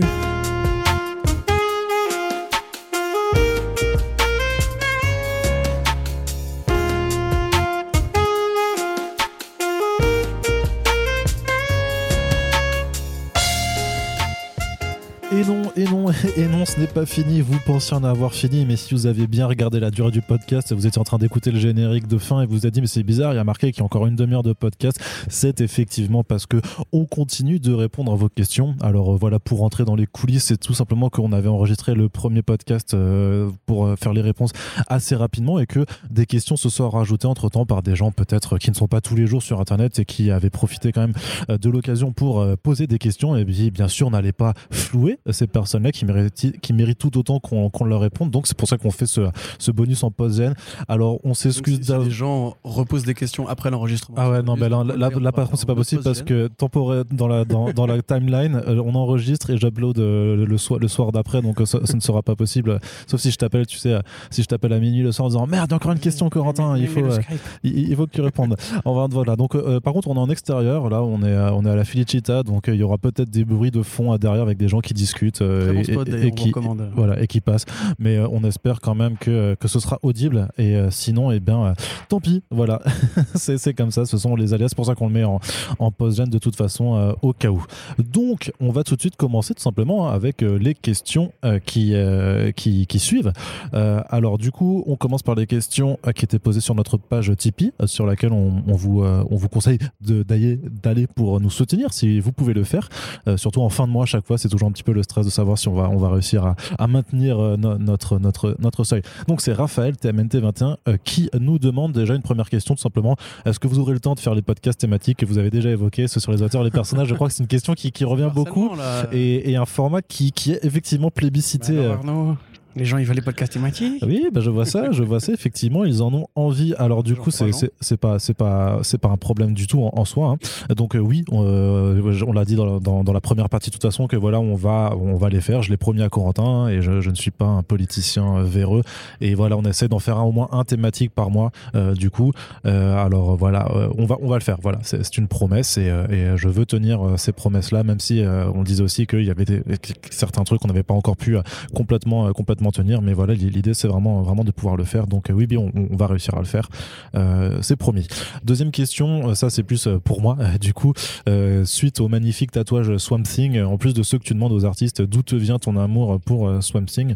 Euh, Parce que effectivement, j'ai aussi une petite collection de de, de commissions bah, de Swamp Thing. En fait, c'est vrai que j'ai pas non plus les moyens de me payer Belle des. commission. Ouais, ouais. Non, elles sont. Bah, après, je choisis toujours les arts. Pardon, une belle collection. C'est vrai que ça fait depuis quelques temps, vu que je commence à pouvoir quand même me permettre d'avoir des, des commissions, mais pas non plus euh, des tonnes et, et des tonnes, mais quand je le fais, euh, voilà, je le fais toujours sur le même personnage, parce que mon idée c'est d'avoir en fait ben, euh, la vision d'artiste que j'aime euh, sur un personnage que j'adore. Et, donc voilà, effectivement, donc depuis peu j'ai aussi la chance d'avoir un, un tatouage, enfin un Swamp Thing tatoué sur l'avant-bras droit. Et d'où ça me vient cet amour alors techniquement, déjà je trouve juste que le Something 21 de Alan Moore, c'est un- une masterclass d'écriture et que le, changement de paradigme en fait qu'a pu faire cet auteur sur le personnage, grosso modo, je vous le dis, mais même en le lisant, euh, même si vous savez le, le truc, c'est pas du tout un gâchis de lecture. Ça a été inversé deux fois depuis, donc. euh, Ouais, euh, c'est que à la base, ben voilà, à l'époque, quand, quand Alan Moore reprend le personnage, on pensait que euh, Swamp Thing c'était Alec Holland qui était devenu un, un- un monstre plante euh, après son accident et donc il recherchait à regagner quelque part son humanité, sauf que Alan Moore arrive et renverse complètement la chose en disant en fait, mais non, c'est une plante qui a absorbé les souvenirs de Alec Holland et donc ça change tout à fait bah, l'essence même de son existence puisqu'il ne pourra jamais redevenir humain. C'est une créature, c'est c'est un monstre et, et juste en fait ce- cette idée-là, euh, personnellement, elle me fascine et je dirais même qu'elle m'obsède. Après, il y a aussi une obsession graphique juste sur l'apparence du personnage que je trouve assez assez dingue. Et voilà, c'est un amour en fait que j'ai que j'ai nourri sur vraiment sur aussi des, des rapports du. Après, on peut aller très loin dans ma psychologie personnelle sur le rapport de, de l'identité de chacun, du rapport. qu'en fait, au départ, Arnaud est une plante. Voilà, c'est ça aussi. Voilà, c'est Au ça. C'est un- une miette de bœuf. mon rapport. euh, voilà, que je suis un monstre aussi quelque part, et donc du coup, je questionne effectivement l'humanité que je n'ai jamais eue. Si vous voulez fumer. Arnaud, vous pouvez essayer. Exactement, vous faites des gros, des gros terres de, de Arnaud Kikou, puffs c'est ça. Donc voilà, c'est un peu comme ça que moi j'explique vraiment cet amour, mais vraiment même cette obsession. C'est pour ça que je suis allé jusqu'à me le faire euh, imprimer euh, sur, sur le bras quelque part. C'est euh, voilà, c'était pour un peu calmer cette obsession que j'ai avec ce personnage que voilà que je trouve fascinant. Donc euh, lisez du something euh, quel qu'il soit, euh, parce que c'est vraiment trop le feu. Et D'ailleurs, si vous cherchez l'origine de Arnaud Brume, en fait, c'est le fait de puffer Arnaud. Voilà. Arnaud, tu confirmes? C'est complètement Voilà, ça. j'ai- J'ai j'ai- j'ai- j'ai j'ai- puffé Arnaud, il y a eu un Arnaud en brume qui est apparu et c'était incroyable. voilà, je me rappelle plus. je, je- je sais même pas. Je sais ça- plus, voilà, oui, trouver plus. une origine parce qu'on se souvient plus de, cette, vanne. Euh, et du coup, bah, Raphaël nous demande aussi un suivi sur les paris kebab. Effectivement, il faut qu'on aille ouvrir ce Google Doc avec le suivi de nos, de nos paris stupides. Ensuite, il y a Sindri aussi, euh, un auditeur euh, Ah, que, l'on salue bien bas, euh, qui, qui nous suit effectivement de- depuis pas mal d'années. Donc, il nous fait quelques, quelques jolis éloges. Donc, il est content de, de nous suivre. Et donc, on te remercie surtout de, de ta fidélité Merci. et qui nous demande est-ce qu'il n'y a pas au bout d'un an une forme de lassitude chez vous euh, par les formats euh, très dépendants des sorties et de l'actualité? Euh, J'y vais. Ouais, vas vas-y, vas-y, vas-y, tu peux Bah, répondre. Une lassitude, euh, j'ai envie de dire que si on était là de, se- de, se- de faire ces formats-là, on aurait arrêté de les faire. Et que c'est pas tellement les formats, en fait, le problème, bah aussi tant qu'il y a un problème d'ailleurs, puisque les formats, en fait, effectivement, sont répétitifs, mais le contenu ne l'est pas. Parce que quand on traite l'actualité, par exemple, un podcast peut être très chiant si l'actualité est très chiante. Il peut être très mauvais si les bouquins qu'on chronique sont très mauvais, encore qu'on arrive des fois à se marrer, et qu'on met généralement peu en avant les, les- les bouquins mauvais.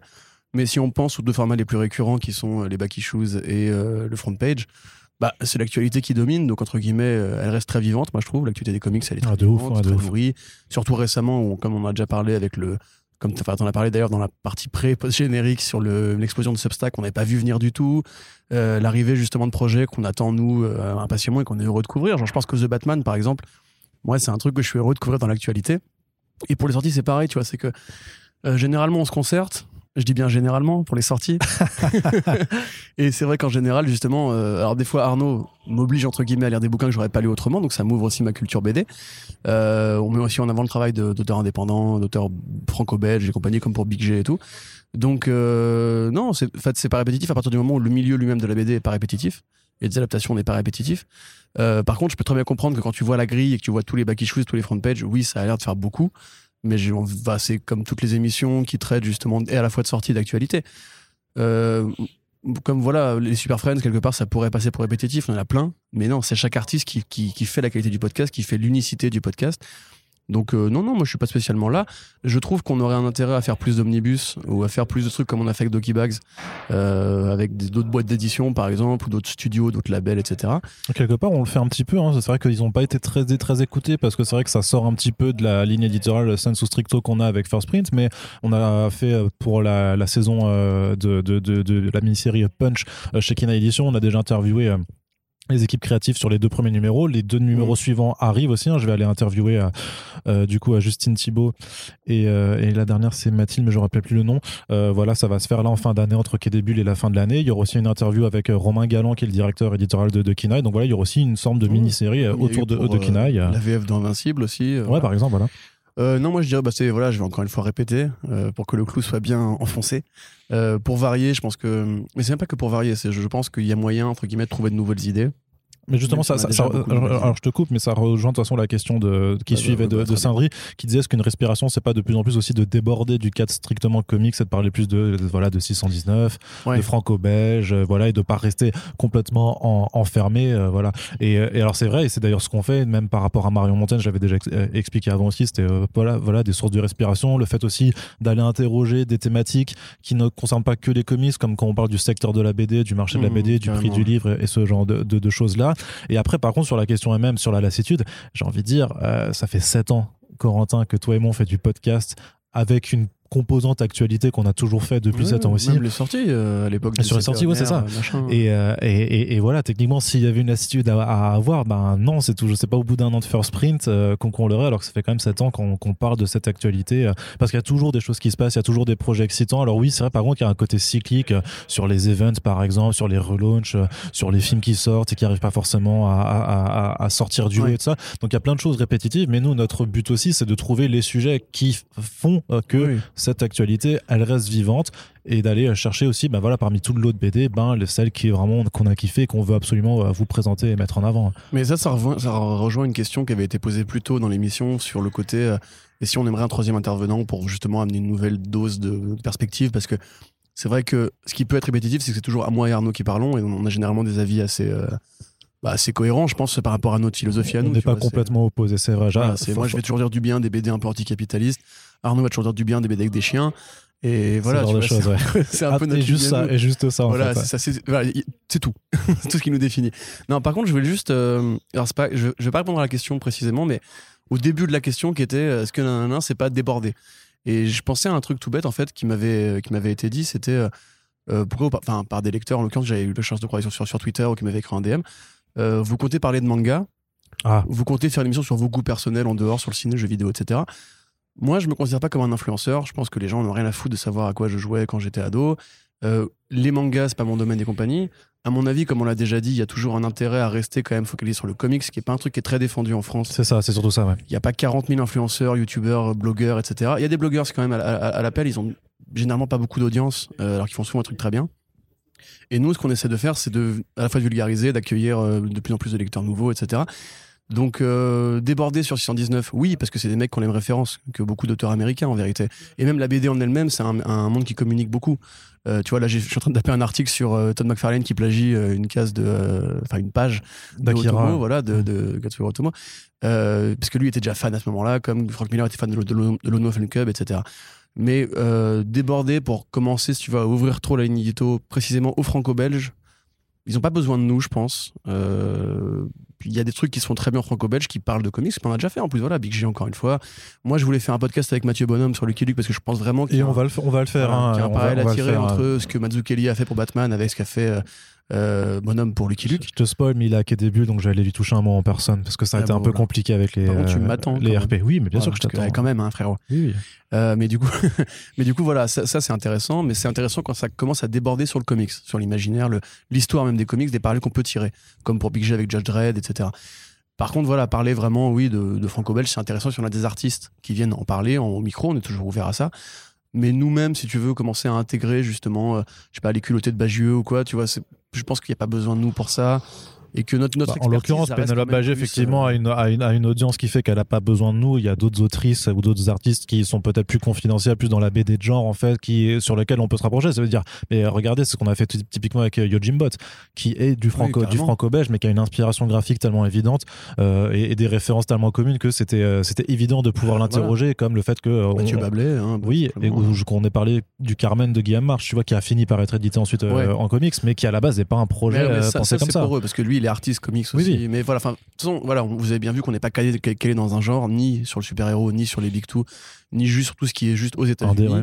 Euh, parce que de toute façon ce serait idiot beaucoup d'artistes qui travaillent aux États-Unis comme Liber Mero euh, enfin euh, habitent en Europe euh, parlent souvent des langues étrangères comme comme comme Camoun Colli qui dit salut Arnaud et voilà enfin tout est un peu comme ça donc oui non on peut déborder mais je pense pas qu'il y a un intérêt à en faire un truc qui soit le podcast d'Arnaud et Corentin qui ont lu et euh, Non, non, parce voilà. que de toute façon, la place du comics en France, elle est escalée, elle est pas, c'est ce que tu disais avant, elle est pas défendue. Et en termes de médias professionnels, euh, il y en a très très peu. Euh, et donc en fait, euh, moi, enfin moi, je serai toujours là tant, tant que en fait, euh, tant que le comics a, a pas une chronique régulière sur France Télévisions ou, ou, ou Radio France, bah, ça, on- même Radio France il faut- vachement ouvert sur plein de sujets Oui, mais, mais- ça non par mais exemple pour l'instant, c'est, j'estime, alors peut-être par péché de, modé- de fausse modestie, mais que c'est notre taf, en fait, c'est, notre mission, parce qu'on a quand même la chance, maintenant, après euh, 7 ans de boulot, on continue d'avoir un peu une, une certaine reconnaissance dans le milieu, où du coup, on- où on respecte un peu notre travail.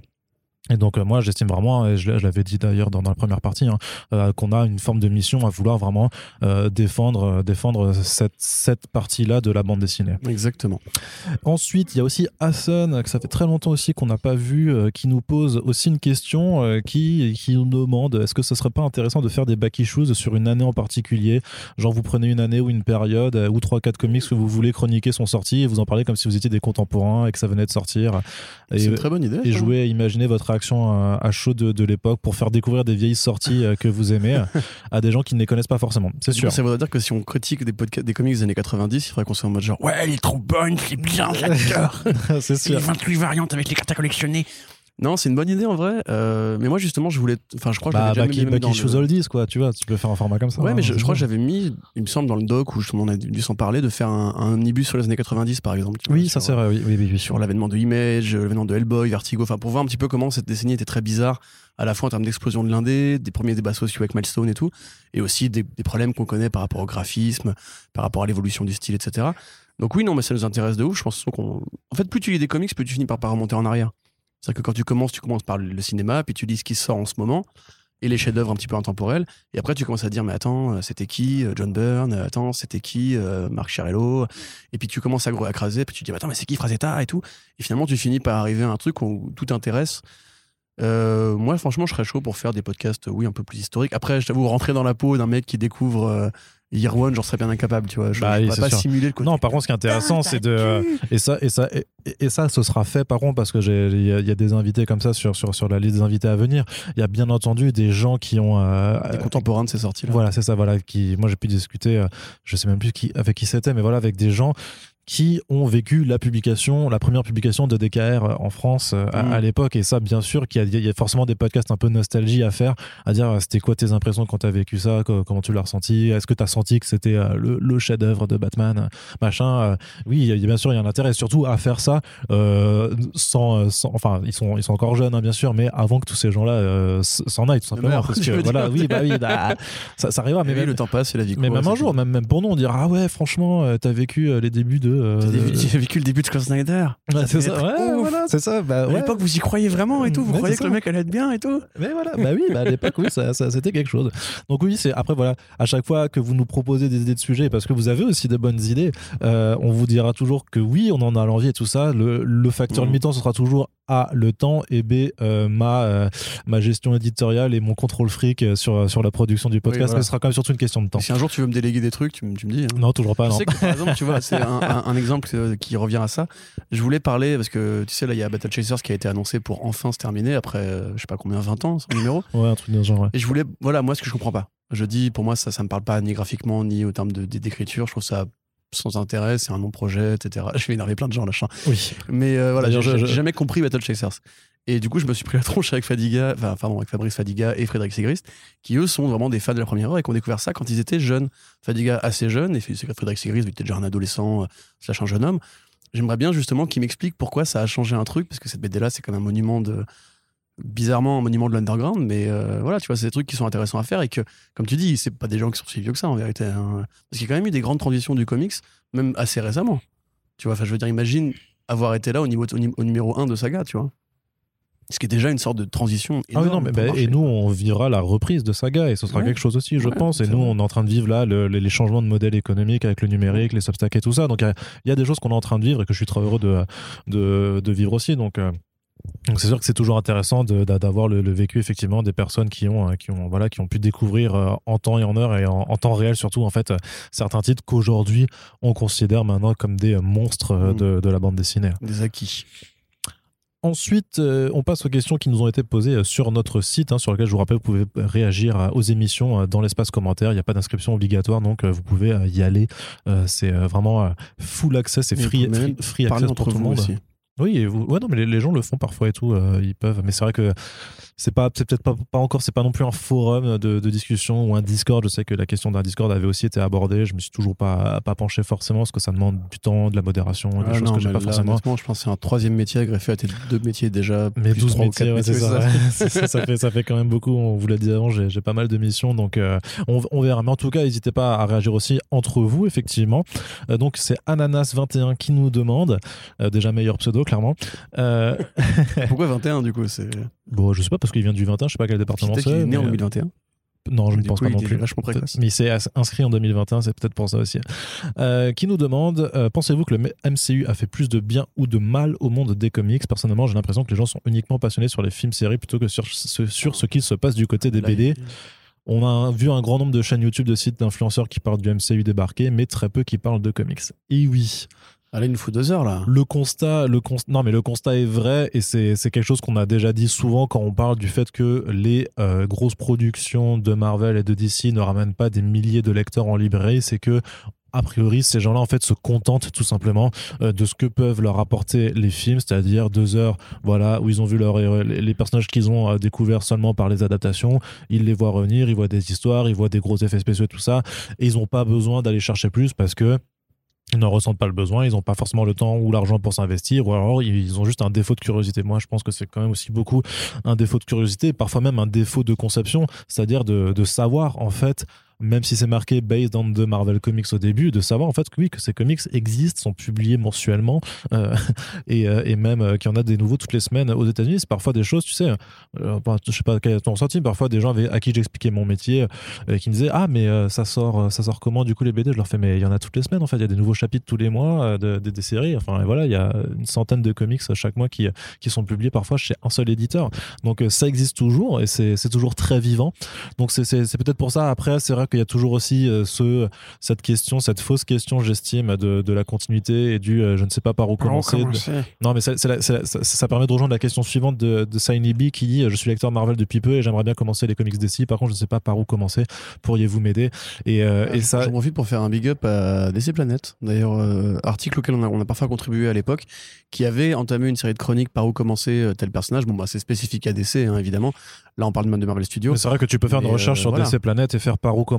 Tu auras déjà exactement. quelques, quelques Et Si numéros. vous êtes anglophone, il y a tout un tas de sites qui font ça très bien aussi pour expliquer les, les chemins de- de- d'accès. C'est vrai que c'est des parce que ce truc c'est que c'est des questions qui reviennent très très très très très souvent et euh, moi cette question du vraiment du, euh, du par où commencer j'aurais toujours envie de dire en fait que c'est la, la mauvaise qu'il faut qu'il faut pas euh, se poser euh, cette cette question donc en en fait, quand je dis qu'il faut pas se poser cette question, c'est parce qu'il n'y a pas forcément. Enfin, il y a des comics qui sont pensés comme des bons points d'entrée, mais en fait, faut pas se dire merde par où je commence. Il faut juste commencer. C'est-à-dire que généralement, vous, y a- vous allez y aller plutôt par l'affect, c'est-à-dire avec un personnage qui vous plaît bien, et vous prenez une BD de ce personnage qui, qui vous plaît bien, et en, et en vérité, quelle qu'elle soit, en fait, il faut à un moment juste se jeter, se jeter à l'eau. Euh, quand on dit, euh, enfin, quand tu commences à nager, ben, tu vas dans l'eau et tu nages, et c'est un peu ça. Alors, bien entendu, c'est toujours bien d'avoir euh, ta mère, ton papa ou un maître nageur qui t'apprend aussi à, à faire Oui, les mouvements de quand même, là, je suis pas, si tu vas dans l'eau sans savoir nager, à un moment Oui, donné, tu- tu- s'il y a tu personne pour Voilà, oui, non, mais voilà, c'est toujours tu bien. c'est toujours bien d'être accompagné. Euh, la chose est que il y a des accompagnateurs euh, présents un petit peu partout. Voilà, comme, comme on l'a dit avant, enfin, il y a des blogueurs comics, il y a plein de sites bénévoles sur les comics qui proposent ce genre de rubrique aussi.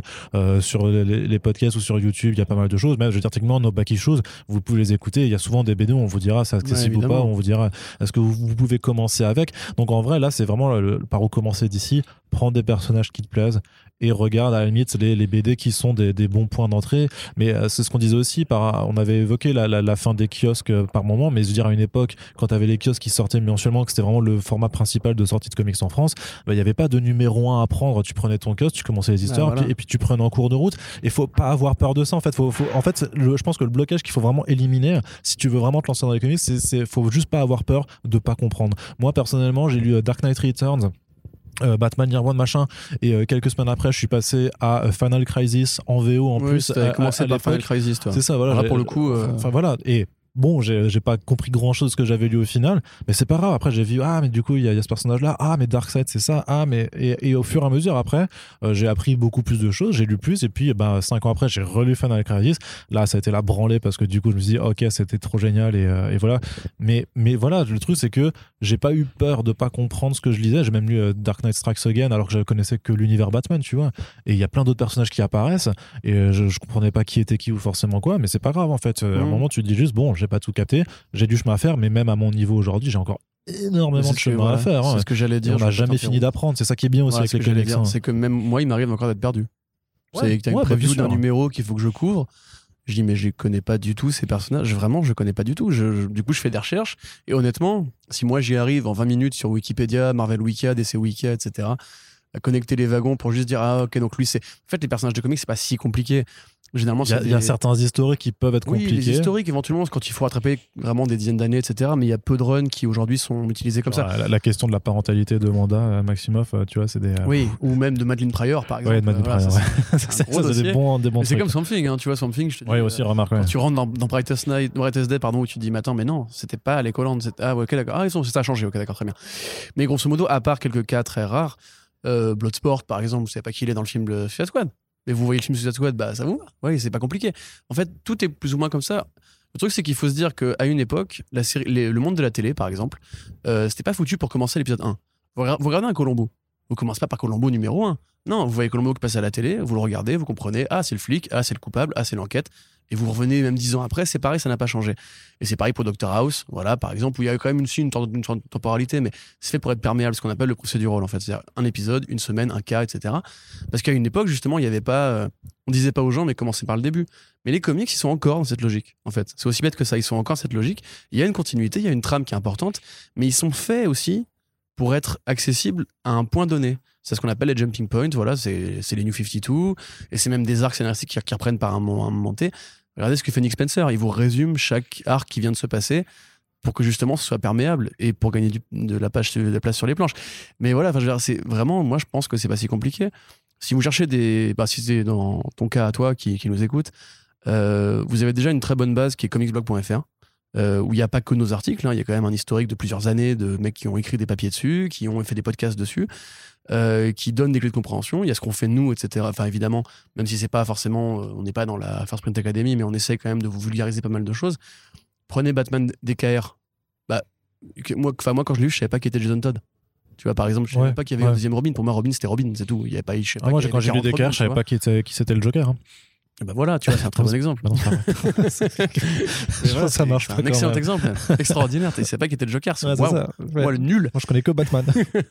Mais voilà, enfin, j'ai des tu rentres dedans, c'est perméable. Après, c'est au c'est au contenu. Pour rentrer dans un run, Nightfall. Moi, quand j'ai commencé Nightfall, je savais pas ce qu'il y avait eu avant. Je savais même pas qui était Jean-Paul Vallée. C'est-à-dire, tu commences le truc, tu vois un mec qui fait de la muscu et tout. On te dit c'est Azrael, je fais ce qui est Azrael et tout. J'ai même pas fait une recherche Wikipédia. En fait, grosso modo, si t'es pas trop con, t'alignes les trucs, tu dis ah, lui, ça va être le Batman méchant. Et voilà, c'est tout. T'as compris au bout d'un tome que ça va être le Batman méchant, etc. Et tout est plus ou moins comme ça. Les Teen Titans, c'est pareil. c'est- Il y a une- un long historique. hein. Mais quand tu rentres dedans, tu vois les caractères qu'ils ont assignés à chacun et tu dis ah, c'est comme dans telle série, ah, lui, c'est comme machin, et bidule, etc. En vrai, moi, je suis d'accord avec toi. Je pense qu'il faut pas se poser ces questions-là. Ou alors, si vous vraiment c'est un pas trop en blocage- fait faut, faut pas que ça fasse faut, justement faut pas que ça devienne un blocage en fait Si vraiment c'est un blocage, justement, il faut passer sur une autre stratégie qui est lire de l'indé. Aussi. ça me paraît juste. mais là le monsieur veut lire du DC Tu sais, le euh, même à la con euh, du mec qui disait euh, Par où tu commences Batman? Tu sais, t'avais une sorte de fausse réponse avec Charlie Dead. Sunny in, in- in Philadelphia qui disait alors il faut que tu commences par le Batman 1 mais pas le Batman 1 de 1940 ni celui de 2017 mais celui de 2012 Scott Snyder et tout il est vachement bien et tout. Et en face t'avais un mec qui disait par où je commence Dragon Ball ah tome 1 et tu sais on dirait qu'en fait c'est ça la différence comics et manga. Mais c'est faux. Je veux dire Sin City t'as un tome 1 euh, Saga t'as un tome 1 euh, Sex Criminal t'as un tome 1 donc si vous voulez vous intéresser à la BD américaine commencez par là et ensuite suivez les auteurs. Vous voyez que Vaughan il a fait du Swamp Thing et vous avez adoré ce qu'il a fait sur Saga sur euh, des trucs qui ont un tome 1 entre guillemets qui sont perméables. Mm. Et ben, une fois que vous avez lu tout ce qu'il a fait en indé passez vers ce qu'il a fait en super-héros pour enrichir votre connaissance de son œuvre. Si vous adorez Sin City et 300 bah, vous, vous allez sur Wikipédia, vous regardez à quel numéro Daredevil a le Frank Miller de Daredevil a commencé, Marvel Wika, voilà, je vous conseille, ça existe. Euh, vous trouvez et vous le prenez, vous l'achetez sur Comixology, etc. Et après, vous comprenez pourquoi, ah, c'est de là d'où il a tiré l'influence japonaise, et, ah, mais je vois son style vachement euh, acrobatique et tout. Et en fait, c'est vraiment juste, il faut faire un micro-effort. Et ça, je pense qu'aujourd'hui, justement, c'est un truc qui pose problème aux gens. C'est qu'aujourd'hui, c'est tellement accessible. Tu vois, tu vas sur Netflix, tu sais pas ce que tu, ce que tu vas regarder. Bah Et on oui, c'est regarde ça, mais c'est vrai, hein, c'est voilà, un problème voilà, aussi tiens, de, de Nouveau compte de trailer, choix. ça vient de sortir, c'est. Squid Game, c'est super cool. Ah, mais j'ai vu mes potes en parler, alors j'y vais. Il n'y a aucune recherche, alors qu'il y a des trucs très bien qui sortent encore aujourd'hui.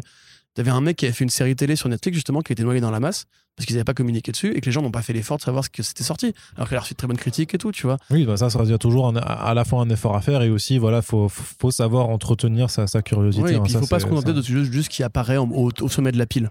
C'est vous allez chez un libraire, parlez à votre libraire, demandez-lui ce que lui il vous conseille. Oui, si bien vous sûr, débutez, oui, faut pas oublier. hein. Voilà, n'allez pas juste devant le tome 3 du Batman de je sais pas qui en disant Ah, mais ça, du coup, s'il est au sommet de la pile, c'est qu'il est important. C'est pas vrai.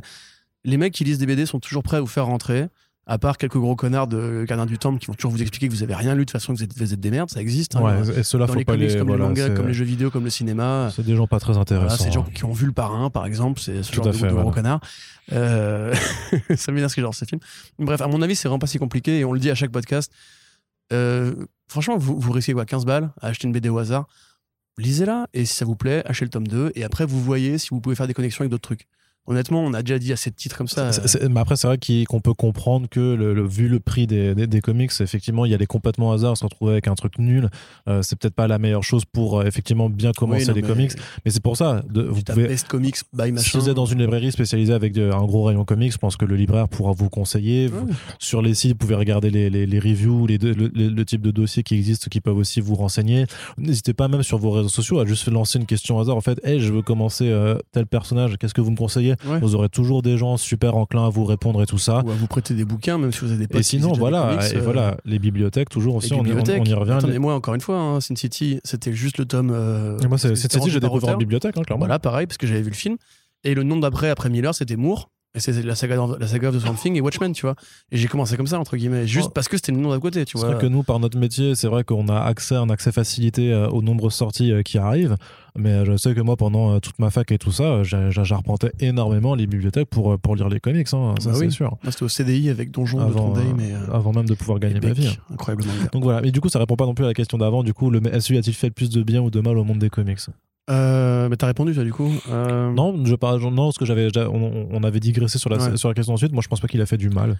Moi, parce je qu'il y a quand même plein de gens de, qui connaissent vachement plus. Enfin, euh, Ouais. je veux dire, le MCU a fait quand même que les Gardiens de la Galaxie, c'est des personnages cool, alors que personne ne les connaissait avant en dehors du monde des comics. En fait, il y, a- y a 15 réponses à donner. La première, la plus, la plus évidente, serait ça ramène de l'argent aux boîtes qui font de l'édition. Et comme elles savent qu'elles auront toujours besoin de créer des films demain, elles continuent à alimenter l'édition. Ça, c'est une première réponse à donner. La deuxième réponse, c'est qu'il y a 20 ans, mais regardez les séries ou les films des années 90. hein.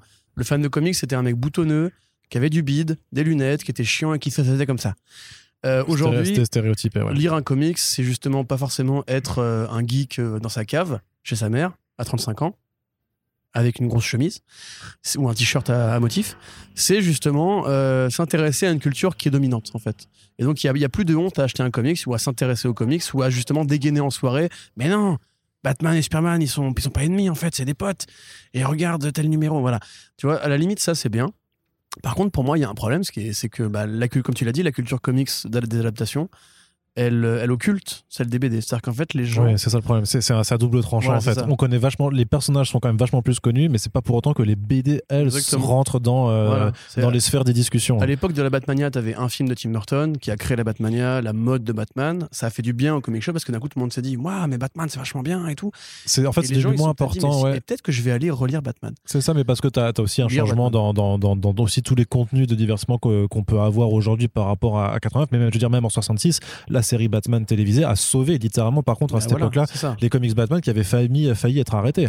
Donc, euh, c'est vraiment quelque chose en fait, mais c'est vrai que voilà, la seconde Batmania a aussi permis là, de développer le, le- le pôle des publications Batman. Par contre, The Batman en 2021, c'est pas dit que ça va euh, Mhm. créer un afflux massif. En tout cas, ça a créé un, afflux massif de production de comics Batman encore plus euh, important qu'il n'était déjà. Surtout, c'était la rareté parce que c'était Ouais. un film, tu vois. Que, euh, Oui, c'est vrai qu'il y a aussi des changements de. de on est tous fans de plein de trucs. Mm. Tu vois, genre moi je suis fan pas que de super-héros, je suis fan de plein de sujets, de, De plein chats. de- d'univers, de chats, effectivement, voilà. Euh, de plein de trucs. Voilà, je vais pas, je vais pas m'étendre là-dessus. Mais grosso modo, si à l'époque j'étais fan de super-héros, j'avais un film qui me donnait envie de m'y réintéresser. De m'y réintéresser. Comme Jurassic Park a donné envie à plein de gens de s'intéresser aux dinosaures. Mais aujourd'hui, voilà, si, si je suis fan de super-héros, j'ai déjà largement de quoi m'occuper avec ce qui sort en série ou en Avec film. toutes les films, ouais, bien sûr. ouais, chaque c'est sûr. semaine, tu vois. Donc, à mon avis, en fait, ça satisfait l'appétit ou la curiosité des gens pour ce format d'histoire, qui fait qu'ils vont plus chercher à l'endroit où c'est vraiment bien. Et la super-héros fatigue, en fait, écœure plus des super-héros eux-mêmes que de, des cinémas, du, du cinéma de super-héros qui, effectivement, est souvent assez frustrant. Donc, ça, c'est une autre réponse. Et la dernière réponse à donner, je pense, c'est le problème, c'est que Marvel Studios, ça a aussi un impact sur les comics.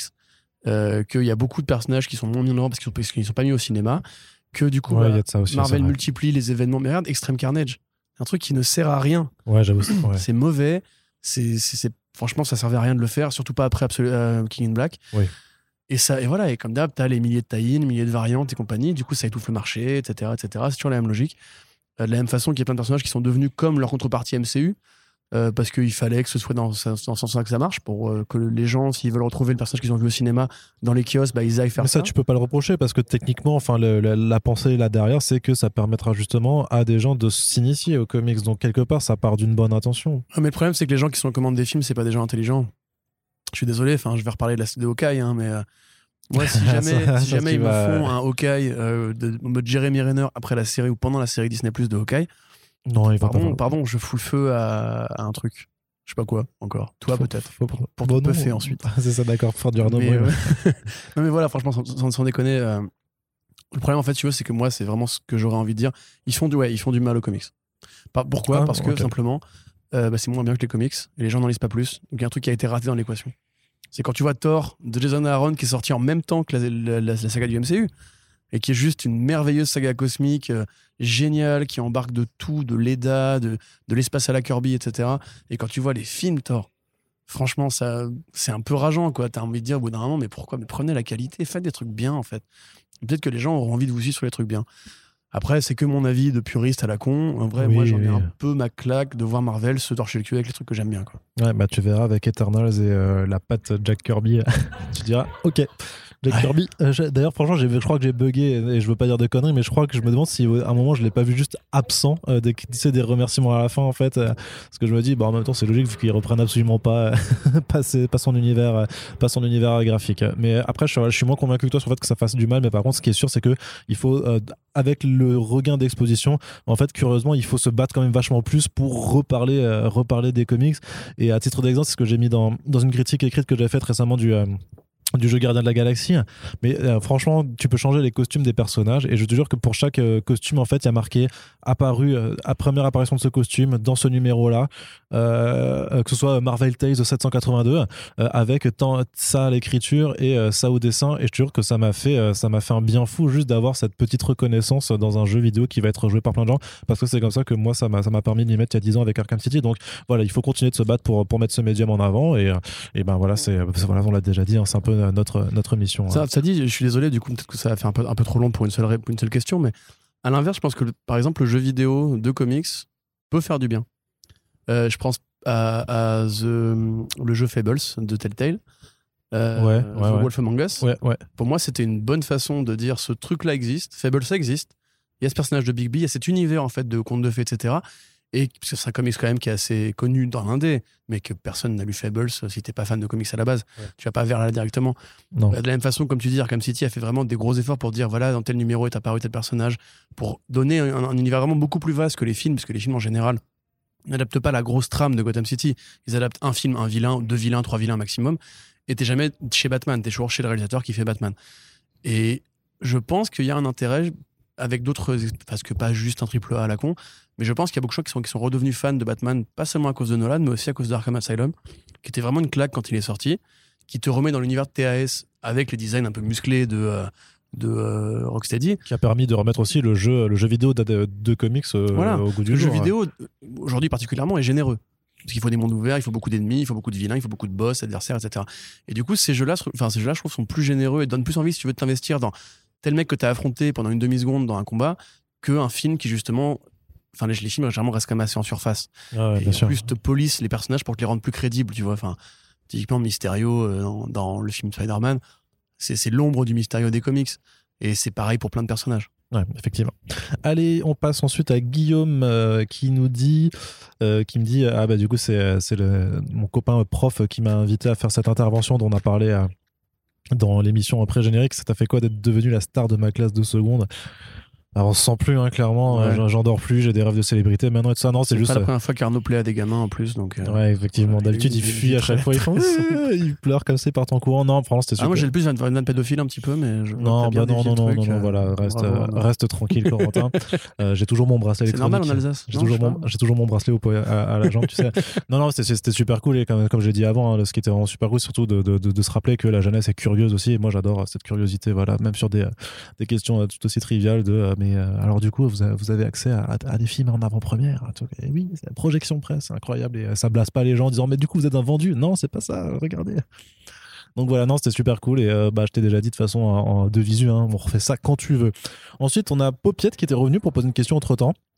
Qui dit, vu la multitude de chaînes YouTube qui parlent de comics, euh, euh, pensez-vous qu'il y a des Durandal ou des Régel Gorilla euh, du, euh, du comics en France? Ah merde, je l'avais pas lu cette question. Non, non, bah, il l'a posé entre temps.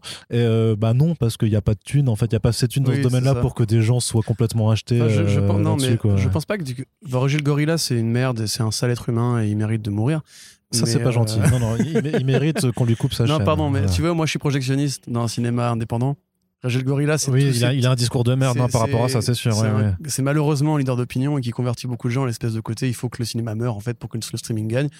Et c'est pour ça que je le dis. Et plus, c'est vraiment un con, il dit que des conneries. Oui, il dit beaucoup de conneries. Non, mais je, lui, voilà. je- pour le coup, je ne le mettrais même pas dans la catégorie des youtubeurs ciné. hein. Moi, franchement, pour moi, c'est autre chose.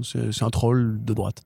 Euh, Durenal, je ne pense pas que ce soit un vendu. Durenal, pour moi, c'est plus un, un mec qui est très vociférant, qui est très agressif dans ses idées et qui souvent mais, euh, défend les pires thèses. Tu vois, c'est le mec quand même adoré Justice League par Joss Whedon, mais qui a pas aimé Man of Steel et qui a aimé Suicide Squad de David Ayer. C'est le, le début Oui, de la bah, vidéo il en- est culte d'ailleurs. il- C'est vraiment. euh, Il, il en faut de. je me il- souviens, il à, l'époque, tu avais Sullivan qui, t'avait- qui avait posté le, le- le début de sa vidéo où il disait euh, Bah, Justice League, c'est un bon film, comme Suicide Squad et Wonder Woman. J'ai un peu de mal avec Man of Steel. Et, et c'était c'était titré Quand tu reviens de Terre 2. je trouvais ça génial. Et effectivement, pour moi, c'est un, c'est un mec qui, si tu veux, est problématique aujourd'hui. Alors, j'ai pas suivi, ça fait quelques années que j'ai pas, que j'ai pas suivi son travail. Par contre, moi, quand je l'ai découvert, c'était longtemps avant la mode des youtubeurs ciné. Euh, les trucs qu'il avait fait sur Star Wars, sur Matrix, sur machin, c'était intéressant. C'est un mec qui m'a appris des choses sur le cinéma, je veux pas renier ça. Par contre, aujourd'hui, effectivement, c'est l'une des pires bestioles euh, du YouTube game. Et effectivement, je pense pas avoir grand chose de commun avec lui.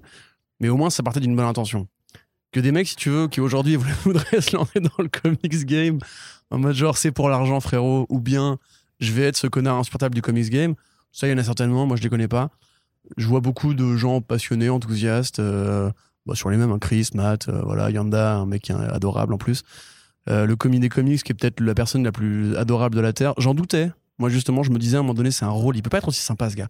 Et un jour, je l'ai rencontré en vrai. Et non, en fait, le gars, c'est vraiment juste une putain de crème du Sud. Euh, même en vrai, il est, vraiment juste beaucoup trop sympa. Et même lui, tu veux, il, veut pas être dans l'agressivité, pas dans, dans la toxicité que parfois nous on défend aussi. Tu vois, on est quand même des grandes gueules et tout. Lui, il veut toujours essayer de rester assez carré, assez propre. Même si des fois, il a des sorties un peu vénères. Donc, je pense que non, on a un milieu qui est assez sain en France, en tout cas. Aux États-Unis, c'est pas du tout le cas. Aux États-Unis, il y a beaucoup de politologues en fait qui font du comics parce que bah, je crois le cinéma était déjà pris, le jeu vidéo était déjà pris. C'est souvent des mecs qui en fait s'intéressent pas vraiment aux comics, qui ont lu et qui savent de quoi ils parlent, donc qui sont crédibles. Mais en fait, tout ce qu'ils veulent dire, c'est juste il y a trop de noir dans, dans- dans mes BD, c'est un scandale. Ça, pour le coup, c'est un vrai problème parce que ça commence un peu à arriver. Euh, modérément heureusement mais diriger Ouais. le gorilla donc c'est vraiment des mecs qui sont en fait juste là pour, Bah, euh, y en- il y en pour a ces, bêtes de foire qu'on sort pour s'amuser Il y, en a, il y a- Euh. quand même une personnalité qui est assez connue, mais parce que en fait, il a la double casquette de faire à la fois des vidéos et d'être lui-même libraire et éditeur. Donc en fait, il, euh, il- quand il fait des vidéos, donc euh, mais de qui parle-t-il? bah, il s'appelle Thomas Rivière. euh, il, est, il est très connu. Après, voilà, moi, je vais pas, je vais pas redire ce qui- tout ce qui a été dit. Il y a, voilà, il y a, des choses. Enfin, il fait quand même des vidéos pour mettre des comics en avant. Donc euh, à ce titre-là, et il fait vendre des comics. Donc je vais pas. Clairement, il a aussi un rôle à jouer. Mais c'est vrai que quand il fait des vidéos sur une série, euh, une BD qui s'appelle Rags, euh, qui est une sorte de truc de zombie avec une meuf euh, très dévêtue qui dit que c'est le nouveau Walking Dead. Euh, bon, voilà, alors qu'on sait que c'est lui qui édite la BD en question, on peut quand même remettre un petit peu en question euh, Oui, le- bon, ça, la, parole, chose, tout ça. Mais bon, pense. voilà. Non, Après, après, voilà. pareil Sullivan fait des vidéos sur ses comics à lui tu vois Oui, mais il est fait, il pas il il est en tant qu'éditeur. Il est Oui, fait vraiment, vrai, c'est une vidéo d'édition de iComics, donc il n'y a, aucun problème. non, non, bien sûr mais fasse ça, Alors que c'est- c'est lui, plus pour moi une sorte de, de, de compas éthique qui est un peu flou que, euh, oui, oui, bien sûr. Mais sinon, du, du vrai public rédac Bah, mais- mais à après- la- à l'américaine. Voilà, après, je veux dire, bien sûr qu'il y a des youtubeurs, des influenceurs qui reçoivent aussi, bah, comme nous, en tant que journalistes, et des services presse et qui peut-être seront plus enclins à en parler à cause de ça. Mais vraiment, le milieu comics, c'est un Mhm. petit milieu, il n'y a pas énormément de thunes. On l'a déjà dit avant, il Ouais, y, a, déjà juste pas de thunes pour, euh, juste, euh, euh, le, pour euh, que euh, Comics Blog, en termes de modèle économique, puisse euh, subsister euh, sereinement sans jamais se poser des questions. Et vous l'avez vu l'année dernière, après ce qui s'est passé. Donc, euh, croyez bien qu'il n'y a, pas, il y a pas du tout de thunes à mettre sur, sur des influenceurs Oui, vraiment puis- puis à quand tu, quoi. quand tu défends une passion de niche, je pense que tu rentres vraiment dans le métier passion. Et en général, le métier passion, c'est pas un truc que tu fais pour être connu ou pour. euh, Ouais. Tu peux être un gros poisson dans une petite mare. Ça, Ouais, c'est oui, c'est probablement un truc qui fait rêver beaucoup de gens. Mais on n'est pas du tout au niveau des. Ni, du, ni, de la, ni des sommes, ni de la fame. À la limite, moi, ce que j'aurais à critiquer, ce Déjà, serait justement il y a- plus, que. il y a plus déjà ça dans le manga en fait déjà. Y a, y a- par bah, contre là parce que là il y a clairement euh, des billets à euh, 10 000 euros qui sont lâchés parfois des pour des gens. aussi. Voilà c'est ça. Et euh, non, moi, ce que j'aurais à critiquer, tu vois, serait plus la façon dont, dont les distributeurs noient, entre guillemets, le peu d'expos qu'on a en tant que presse comics, ou youtubeur comics, ou influenceur comics, si on doit dire comme ça, par rapport justement à l'énorme aura qu'ont les films, et qui finalement fait qu'on est nous en concurrence avec des mecs qui n'ont rien à foutre, qui Ouais, parlent de ça comme ils pourraient parler d'un film d'horreur à, à la con, et qui vont juste faire une story contre euh, de l'argent, en l'occurrence. Et ça, pour le coup, c'est un problème parce que l'argent va pas au bon endroit, entre guillemets. Enfin, Ouais, pas forcément, moi je dis pas qu'il nous faut, euh, enfin, Warner Bros, tu m'écoutes, je veux pas, moi je veux pas un chèque. hein.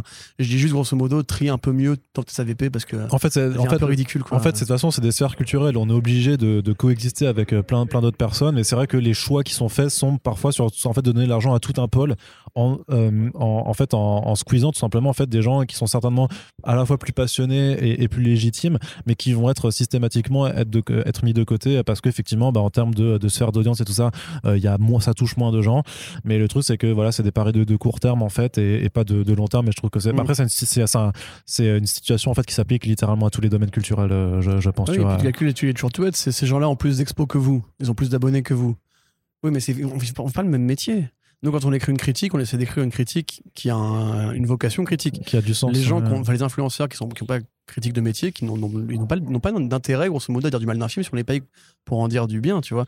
Et c'est tout le problème du truc, ce qui fait que euh, les frontières sont floues. Voilà, donc on vous encourage à réécouter toute la saison 1 de The Pulse hein, pour euh, tous ces sujets qu'on vient d'évoquer. Qui n'a euh, fait qu'empirer d'ailleurs. Ouais, il y, a- il y a sûrement des constats effectivement qui se sont aggravés. Puis euh, ben, on- The Pulse hein, revient, revient, on vous l'a déjà dit aussi avant, il y aura, il y aura d'autres, des, des nouveaux sujets à aborder.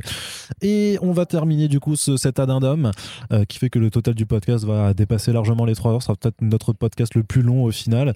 euh, avec donc euh, une question de euh, Renault slash Jim qui nous dit. Avez-vous pensé à communiquer par exemple aux alentours de décembre sur des tops personnels pour la fin d'année, que ce soit des tops thématiques ou tout simplement un top 10 VO ou un top 10 euh, VF euh, par Et Moi, exemple c'était une idée que j'avais eue il y a quelques années quand je me faisais chier de jour de Noël, ou Nouvel An, je sais plus.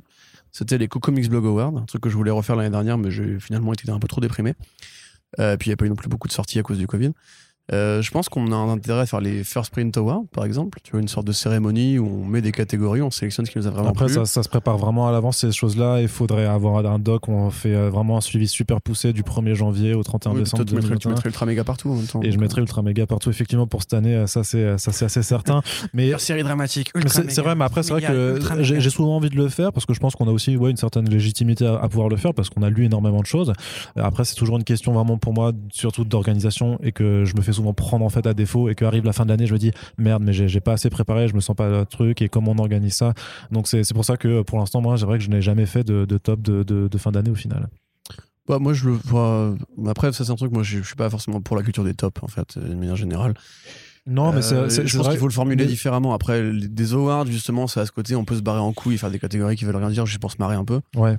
Euh, on peut Ce inviter. que fait euh, Comics Outcast avec ses bouilladors, tu vois, par exemple. Ouais, ils font peu, ça très bien. ça, ouais, tout à fait. ça très très bien. On peut inviter, euh, je sais pas, Océane ou même Renault pour faire un peu l'animateur en mode euh, c'est des vrais awards et tout, sauf qu'il y a que juste que un jury de deux personnes. Ça peut être marrant. Mais euh, tu vois, voilà, moi, c'est le côté justement un peu, un peu débile de la parodie parce qu'en vrai, on n'a pas vocation à avoir un macaron, Ouais, faire euh, un truc. Award sur une BD un jour. Enfin, si ça arrive et que Ce serait bien. des, hein. des gens ont envie de nous, de nous sponsoriser pour ça, moi, je suis content aussi. Mais euh, non, c'est juste voilà pour retenir parce que quand même, on fait beaucoup de back issues et dans le flow de tout ce qu'on dit, tout ce qu'on conseille, etc., je pense qu'il y a des trucs qui se perdent. Tu vois, par exemple, là, tu. Et tu pourrais très bien faire, imagine, du coup, les Back Issue Awards, on reprend tout ce qu'on a traité en Back Issues, on dit, bon, bah voilà, on a parlé de ces 200 BD cette année, et on en reprend 10 qu'on dit, ceux-là, par contre, vraiment, c'est nos préférés des Back Issues. Et après, on fait comme les Eisner où on Du coup, il y aura le, Ultra meilleur Mega. site, le meilleur site qui parle de comics, c'est le meilleur podcast qui parle de comics, Ouais. on se nomme nous. Ouais, super. Comme ouais. ça, tu vois, on se met un auto, un auto back First Print Award. Histoire, histoire de se dire, euh, voilà, là, en termes d'éthique, là, vous pourrez nous Au critiquer. moins, on en aura un, frère. Ouais, c'est vrai, c'est vrai. Mais du coup, ouais, non, moi, je trouve que c'est une bonne idée. Et, comme tu dis, voilà, il faut juste qu'on s'y prenne un peu à l'avance. Voilà, tout à fait. Et donc, euh, c'est sur euh, cette réponse et sur euh, les sirènes de pompiers que vous entendez sûrement Ah, dans le fond euh, que l'on va terminer voilà cette addendum. Donc, euh, on répète, on va pas répéter ce qu'on a dit déjà, mais on espère que ça vous a plu. Euh, N'hésitez pas à rebondir hein, sur les réponses qu'on vous a apportées dans l'espace des commentaires sur le site ou sur sur Tipeee, sur les réseaux sociaux et partagez toujours partagez First Print pour que le podcast puisse justement continuer de défendre cette culture telle que on, on le conçoit et on espère juste que, que ça vous plaît. Et effectivement, ben Corentin, c'est parti pour une deuxième année.